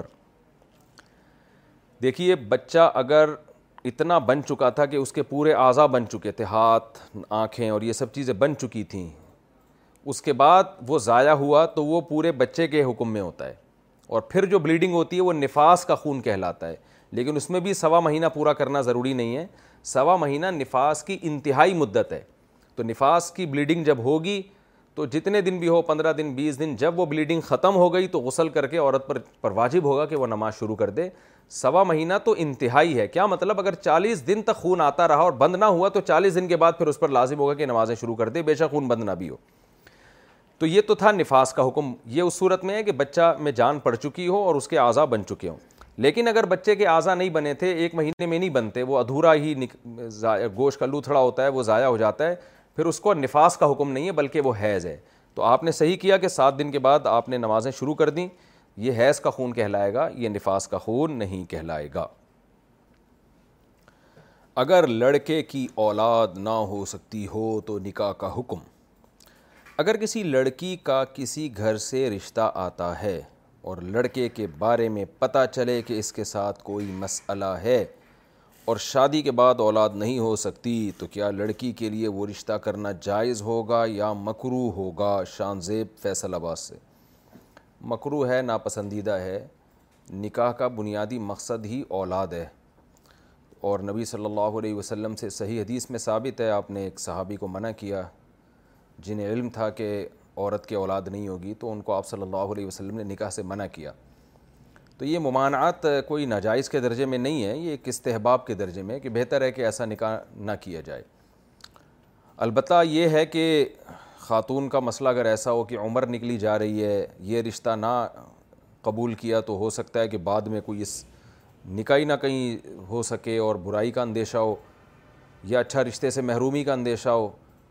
تو پھر ایک الگ بات ہے پھر کر لینے میں کوئی حرج نہیں ہے something is better than nothing کے اصول پر کیونکہ بعض لڑکیوں کا کوئی رشتوں کے اتنے مشکلات ہوتے ہیں کہ بھائی ابھی وہ اولاد یعنی اگر کسی صحت مند آدمی سے نکاح کریں تو اس کا خطرہ ہوتا ہے کہ کوئی رشتہ ہی نہ آئے بعد میں تو ایسی مجبوری ہو تو پھر تو قبول کر لینے میں کوئی حرج نہیں ہے لیکن نارملی اگر کوئی عیب نہیں ہے اور ان کو خاتون کو امید ہے کہ بعد میں کوئی اچھا ایسا رشتہ آ سکتا ہے جو مناسب اور اس کی اولاد بھی ہو سکتی ہے تو پھر ایسے مرد سے نکاح نہ کرنا بہرحال بہتر ہے جس کی اولاد کی امید نہیں ہے کانفرنس کال پر نکاح کا حکم میں نے کچھ مہینے پہلے لاک ڈاؤن کے حالات میں گناہوں سے بچنے کے لیے کال پر نکاح کر لیا تھا بڑے بھائی ڈیڑھ ہوشیاری ہے گناہ سے بچنے کے لیے کال پر نکاح کر لیا کانفرنس کال پہ میں نے لڑکے اچھا یہ خاتون ہیں میں نے لڑکے کو اپنا وکیل بنا لیا تھا کانفرنس کال کی تھی جس میں لڑکا الگ تھا میں الگ تھی اور دو گواہ الگ تھے مہر بھی طے ہوا تھا تو کیا یہ نکاح ہمارا منعقد ہوا یا نہیں اب انہوں نے اپنا نام بھی لکھا ہے میرا خیال ہے شاید ان کو چھپانے میں کوئی حرج نہیں ہے رانی صاحبہ دہلی سے تو دیکھیں یہ جو کانفرنس کال پہ آپ نے نکاح کیا لڑکے کو اگر وکیل بنایا اور کہا کہ تم میرا نکاح پڑھا دو اور پھر گواہ بھی موجود تھے جہاں نکاح ہو رہا تھا وہاں گواہ موجود تھے اور لڑکا آپ کا ہم پلہ اور کفوف بھی تھا تو ایسی صورت میں نکاح تو ہو جاتا ہے اب مجھے نہیں پتا آپ نے گواہ کہاں بیٹھے ہوئے تھے یہ تو آپ نے پوری ڈیٹیل لکھی نہیں ہے تو نکاح تو ایسی صورت میں اگر گواہ وہاں بیٹھے ہوئے ہیں جہاں ایجاب و قبول ہو رہا ہے اس محفل میں گواہ بیٹھے ہوئے ہیں کانفرنس پہ نہیں بلکہ اس جگہ پہ جہاں نکاح میں ایجاب و قبول ہو رہا ہے تو ایسی صورت میں نکاح ہو جائے گا لڑکا اگر لڑکی کا کفو اور ہم پلہ ہے جوڑ کا ہے اس کا لیکن بہرحال باپ کی اجازت کے بغیر گھر والوں کی یعنی گھر والے کیا اس میں اصل باپ ہوتا ہے لوگ کہتے ہیں گھر والوں کی پرمیشن کے بغیر لوگ کہتے ہیں نا فلاں نے گھر والوں کی پرمیشن کے بغیر نکاح کیا تو گھر والے نہیں شریعت باپ کو ویلیو دیتی ہے کہ لڑکی کے باپ باپ نہیں ہے تو بھائی تو اگر آپ کے والد ہیں تو آپ کو چاہیے تھا کہ والد کی اجازت سے نکاح کرتی اگر والد نہیں تو بھائی کی اجازت سے نکاح کرتی بہرحال میں اپریشیٹ نہیں کرتا اس نکاح کو لیکن بہرحال اگر اس طرح سے نکاح کیا ہے تو ان شرطوں کے ساتھ جو میں نے بیان کی ہیں نکاح منعقد ہو گیا ہے اور اگر وہ شرطیں نہیں پائی گئی ہیں لڑکا آپ کا ہم پلہ یا کفو نہیں تھا یا یہ کہ گواہ اس محفل میں موجود نہیں تھے جہاں ایجاب و قبول ہو رہا ہے بلکہ وہ بھی کہیں نیٹ پہ بیٹھے ہوئے دیکھ رہے تھے تو پھر اس میں علماء کی دور آئے ہے پھر احتیاط اسی میں ہوتی ہے کہ اس نکاح کو دوبارہ کیا جائے جم میں مختلف دوائیں کھانے کا حکم ہم جب جم جاتے ہیں تو وہاں پروٹین یعنی ماس گینر یا ویٹ گینر یہ سب کچھ کھاتے ہیں کیا ان کا کھانا جائز ہے یا نہیں محمد امان انڈیا سے دیکھیں کوئی بھی چیز جو کھانا ناجائز ہو نا دو وجہ سے یا تو واضح طور پر صحت کو نقصان ہو رہا ہو یا یہ کہ اس میں کوئی حرام جز شامل ہو یا وہ حرام پیسوں سے خریدی گئی ہو تو اگر آپ حلال پیسوں سے خرید رہے ہیں اور اس میں کوئی حرام جز بھی شامل نہیں ہے اور کوئی صحت کو بہت زیادہ نقصان بھی نہیں ہو رہا تو پھر یہ چیزیں کھانا جائز ہیں لیکن اگر اس میں کوئی حرام جز شامل ہے جیسے کہ باہر سے دوائیں آتی ہیں طاقت کی ان میں بعض دفعہ حرام اجزاء شامل ہوتے ہیں یہ کیپسول ایسے ہوتے ہیں کیپسول کی جو کیپ ہے جو وہ حرام چیزوں سے بنی ہوئی ہوتی بنا ہوا ہوتا ہے وہ کیپسول تو ایسی کنڈیشن میں اس کا کھانا جائز نہیں ہوگا اب اس میں حرام اجزاء شامل ہیں یا نہیں ہیں اس کے لیے آپ گوگل پہ سرچ کریں جامعات الرشید حلال فاؤنڈیشن وہاں جو کانٹیکٹ نمبر آئے ان سے کال کر کے رابطہ کریں ان کو بتائیں بھائی یہ کمپنی ہے اس کے میں میڈیسن لے رہا ہوں یا لے رہی ہوں جو بھی ہیں صاحب ہیں یا صاحبہ ہیں یہ صاحب ہی ہیں محمد امان صاحب تو آپ ان کو بتائیں یہ میڈیسن میں کھا رہا ہوں تو اس کمپنی کے یہ میڈیسن فلان گھنٹی سے آتے ہیں تو اس میں کوئی حرام مرضہ شامل تو نہیں ہے تو جامعہ کا ایک پورا حلان حلال فاؤنڈیشن کے نام سے ادارہ ہے وہ آپ کو انشاءاللہ بتا دیں گے بھئی جائز ہے یا ناجائز ہے لیکن اگر آپ کو پتہ ہے کہ بھئی یہ حرام کا مسئلہ نہیں ہے مسئلہ یہ کہ یہ کیونکہ جم میں بہت سارے باڈی بلڈر کوئی ڈرگس وغیرہ چیز ٹائپ کی چیز لے رہے ہوتے ہیں جس سے باڈی میں ایک دم ماس چڑھتا ہے وہ پھر کیا ہوتا ہے اس کے سائڈ افیکٹ بہت زیادہ ہیں تو اس میں کسی ڈاکٹر آپ کو سے مشورہ کریں ڈاکٹر اگر کہے کہ بھائی اس کے بہت نقصانات ہیں تو پھر تو آپ کے لیے کھانا ناجائز ہوگا لیکن اگر ڈاکٹر کہتا ہے نہیں نقصانات نہیں ہیں یا کم ہیں یا وہ یقینی نہیں ہیں تو پھر وہ کھانا جائز ہے لیکن بہرحال میں نے جو ڈاکٹروں سے سنا ہے سب منع ہی کر رہے ہوتے ہیں کہ اس کا فائدے کے بجائے نقصان زیادہ ہے کھیتی باڑی کی اسلام میں کیا اہمیت ہے کھیتی باڑی کی اسلام میں کیا اہمیت ہے جس طرح تجارت کی اہمیت ہے کیا اس طرح کھیتی باڑی کی بھی اہمیت ترغیب دی گئی ہے نیز تجارت اور کھیتی باڑی میں زیادہ ترجیح کسے دینی چاہیے عمار بخاری ملتان سے دیکھیں کھیتی باڑی کی اپنی فضیلت ہے تجارت کی اپنی فضیلت ہے زیادہ فضیلت تو جو قرآن و سنت سے ہمیں معلوم ہوتی ہے تجارت کی معلوم ہوتی ہے میں نے کئی دفعہ اس پہ بیانات کی ہیں اس میں قرآن آیات اور احادیث جمع کی ہے جس سے ہمیں تجارت کی فضیلت زیادہ معلوم ہوتی ہے اور نبی صلی اللہ علیہ وسلم کی ایک روایت ہے کہ میری امت کے دس میں سے نو حصے رس اللہ نے تجارت میں رکھا ہے اور جو ایماندار تاجر قیامت میں پیغمبروں کے ساتھ ہوگا لیکن زراعت کی بھی باہر الفضیلت ہے آپ صلی اللہ علیہ وسلم نے فرمایا صحیح حدیث ہے جس نے ایک درخت لگایا تو جب تک چرند پرند لوگ تو دور کی بات چرند پرند بھی استعمال کریں گے نا اس سے فائدہ اٹھائیں گے اس کو قبر میں بھی ثواب ملے گا تو کھیتی جب کسان اگاتا ہے تو اس کو لوگ کھاتے ہیں تو ان کا پیٹ بھرنے کا ذریعہ بنتا ہے وہ ملک کی معیشت کی ترقی کا ذریعہ بنتا ہے اس لیے کھیتی باڑی بھی کم فضیلت کی چیز نہیں ہے تو اگر لوگ کسان ہڑتال کر کے بیٹھ جائیں ہمیں کھانے کو کہاں سے ملے گا تو اپنے اپنے فضائل ہیں دونوں کے نیت اچھی ہونی چاہیے ایمانداری سے کام کرنا چاہیے رہا یہ مسئلہ کہ ترجیح کس کو دیں تو دیکھیں ہر آدمی کا معیار مختلف ہوتا ہے اور ہر آدمی کے پاس وسائل مختلف ہوتے ہیں میں آپ کو کہوں آپ تجارت کریں پتہ چلا آپ میں کھیتی باڑی کی صلاحیت زیادہ ہے تجارت کی نسبت تو آپ کو تجارت میں تو آپ چل نہیں سکیں گے اور یا میں آپ کو کہہ دوں آپ کھیتی باڑی کریں حالانکہ آپ کے لیے تجارت آسان ہے تو دو چیزوں کو سامنے رکھ کے فیصلہ کریں ایک یہ کہ آپ کے ہاں معاشرے میں ضرورت کس چیز کی زیادہ ہے تجارت کی زیادہ معاشرے کو ضرورت ہے یا معاشرے کو کھیتی باڑی کی زیادہ ضرورت ہے تو اس پہ ایک تھوڑا سا سروے کر لیں تو اگر ضرورت کھیتی باڑی کی آپ کے قوم کو آپ کے ملک کو زیادہ ہے تو کھیتی باڑی کو فوکس کریں اور اگر تجارت کی زیادہ ضرورت ہے تو تجارت کو فوکس کریں ایک تو یہ دوسرا اپنی صلاحیت کو بھی آپ دیکھیں کہ آپ کا ذوق کیا ہے آپ آپ دلچسپی کس میں لیتے ہیں کہتے ہیں نا دنیا میں کامیاب انسان وہ ہے کہ جس کا شوق اس کا ذریعہ معاش بن جائے شوق پہلے سے تھا اور وہی شوق ذریعہ معاش بن جائے تو یہ بڑی کامیابی کی بات ہوتی ہے تو جو آپ کو شوق ہے اسی کو ذریعہ معاش بنائیں گے تو اس میں آپ زیادہ ترقی کریں گے بیوی شوہر کو برا بھلا کہتی ہو تو مرد کیا کرے امجد صاحب احمد صاحب کراچی سے اگر کوئی خاتون اپنے خاون کو مستقل یہ کہتی رہتی ہے کہ مجھے آپ سے نفرت ہے حالانکہ شوہر بیوی کو اپنی حیثیت کے مطابق خوش رکھنے کی پوری کوشش کرتا ہو اور بیوی کہے کہ میں آپ سے خلا یا طلاق اس لیے نہیں لیتی کیونکہ بچوں کا ساتھ ہے تو ایسی عورتوں کے لیے کیا حکم ہے آپ کے بیان میں خواتین کے فضائل تو بہت سنے ہیں لیکن یہ نہیں سنا کہ کسی مرد کی کیا اہمیت ہے بہت تپے ہوئے ہیں احمد صاحب کراچی سے احمد صاحب تھوڑا ہلکے ہو جائیں یہ سب گھروں میں پرابلم ہوتی ہیں بیوی شوہر کو برا بلا کہتی ہو تو مرد کیا کرے مرد صبر کرے اور کیا کرے تو رہا یہ مسئلہ کہ اگر آپ کی بیگم آپ کو یہ تانے دیتی ہیں کہ میں بچوں کی وجہ سے صبر کر رہی ہوں ورنہ نہیں رہتی تو پہلے بیوی کی اس بات پہ ٹھنڈے دل سے تھوڑا سا غور کر لینا چاہیے کہ کہیں ایسا تو نہیں ہے کہ میرے اندر کوئی واقعی ایسا فالٹ ہو جو ناقابل برداشت ہو بعض مرد یہ کرتے ہیں کہ عورت کوئی بات کہہ دے کہ آپ ایسے ہو آپ ایسے ہو بس وہ بیوی کی بات کو لفٹ ہی نہیں کراتے نا وہ اہمیت ہی نہیں دیتے وہ سمجھتے میں غلط ہو ہی نہیں سکتا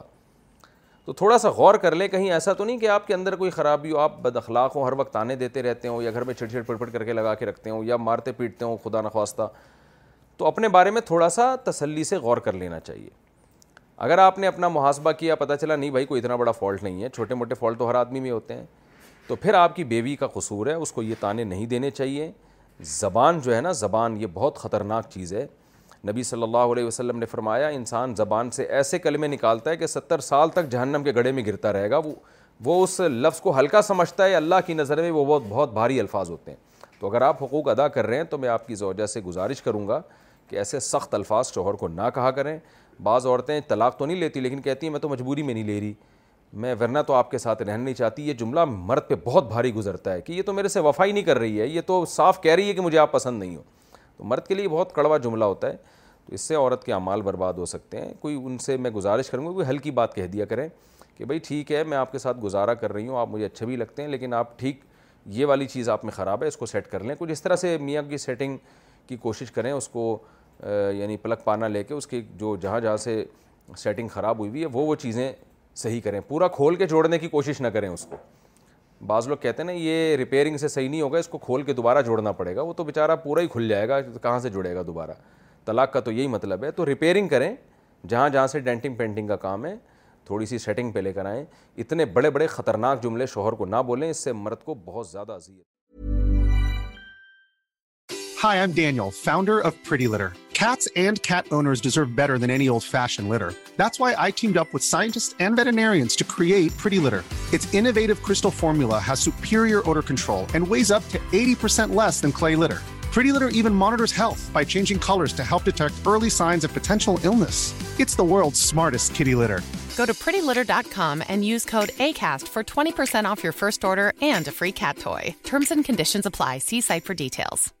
Imagine the softest sheets you've ever felt. Now imagine them getting even softer over time. That's what you'll feel with Boll & Branch's organic cotton sheets. In a recent customer survey, 96% replied that Boll & Branch sheets get softer with every wash. Start getting your best night's sleep in these sheets that get softer and softer for years to come. Try their sheets with a 30-night guarantee. Plus, get 15% off your first order at bollandbranch.com. Hood bar we exclusions apply see site for details Mom deserves the best, and there's no better place to shop for Mother's Day than Whole Foods Market. They're your destination for unbeatable savings, from premium gifts to show-stopping flowers and irresistible desserts. Start by saving 33% with Prime on all body care and candles. Then get a 15-stem bunch of tulips for just $9.99 each with Prime. Round out Mom's menu with festive rosé, irresistible berry chantilly cake, and more special treats. Come celebrate Mother's Day at Whole Foods Market.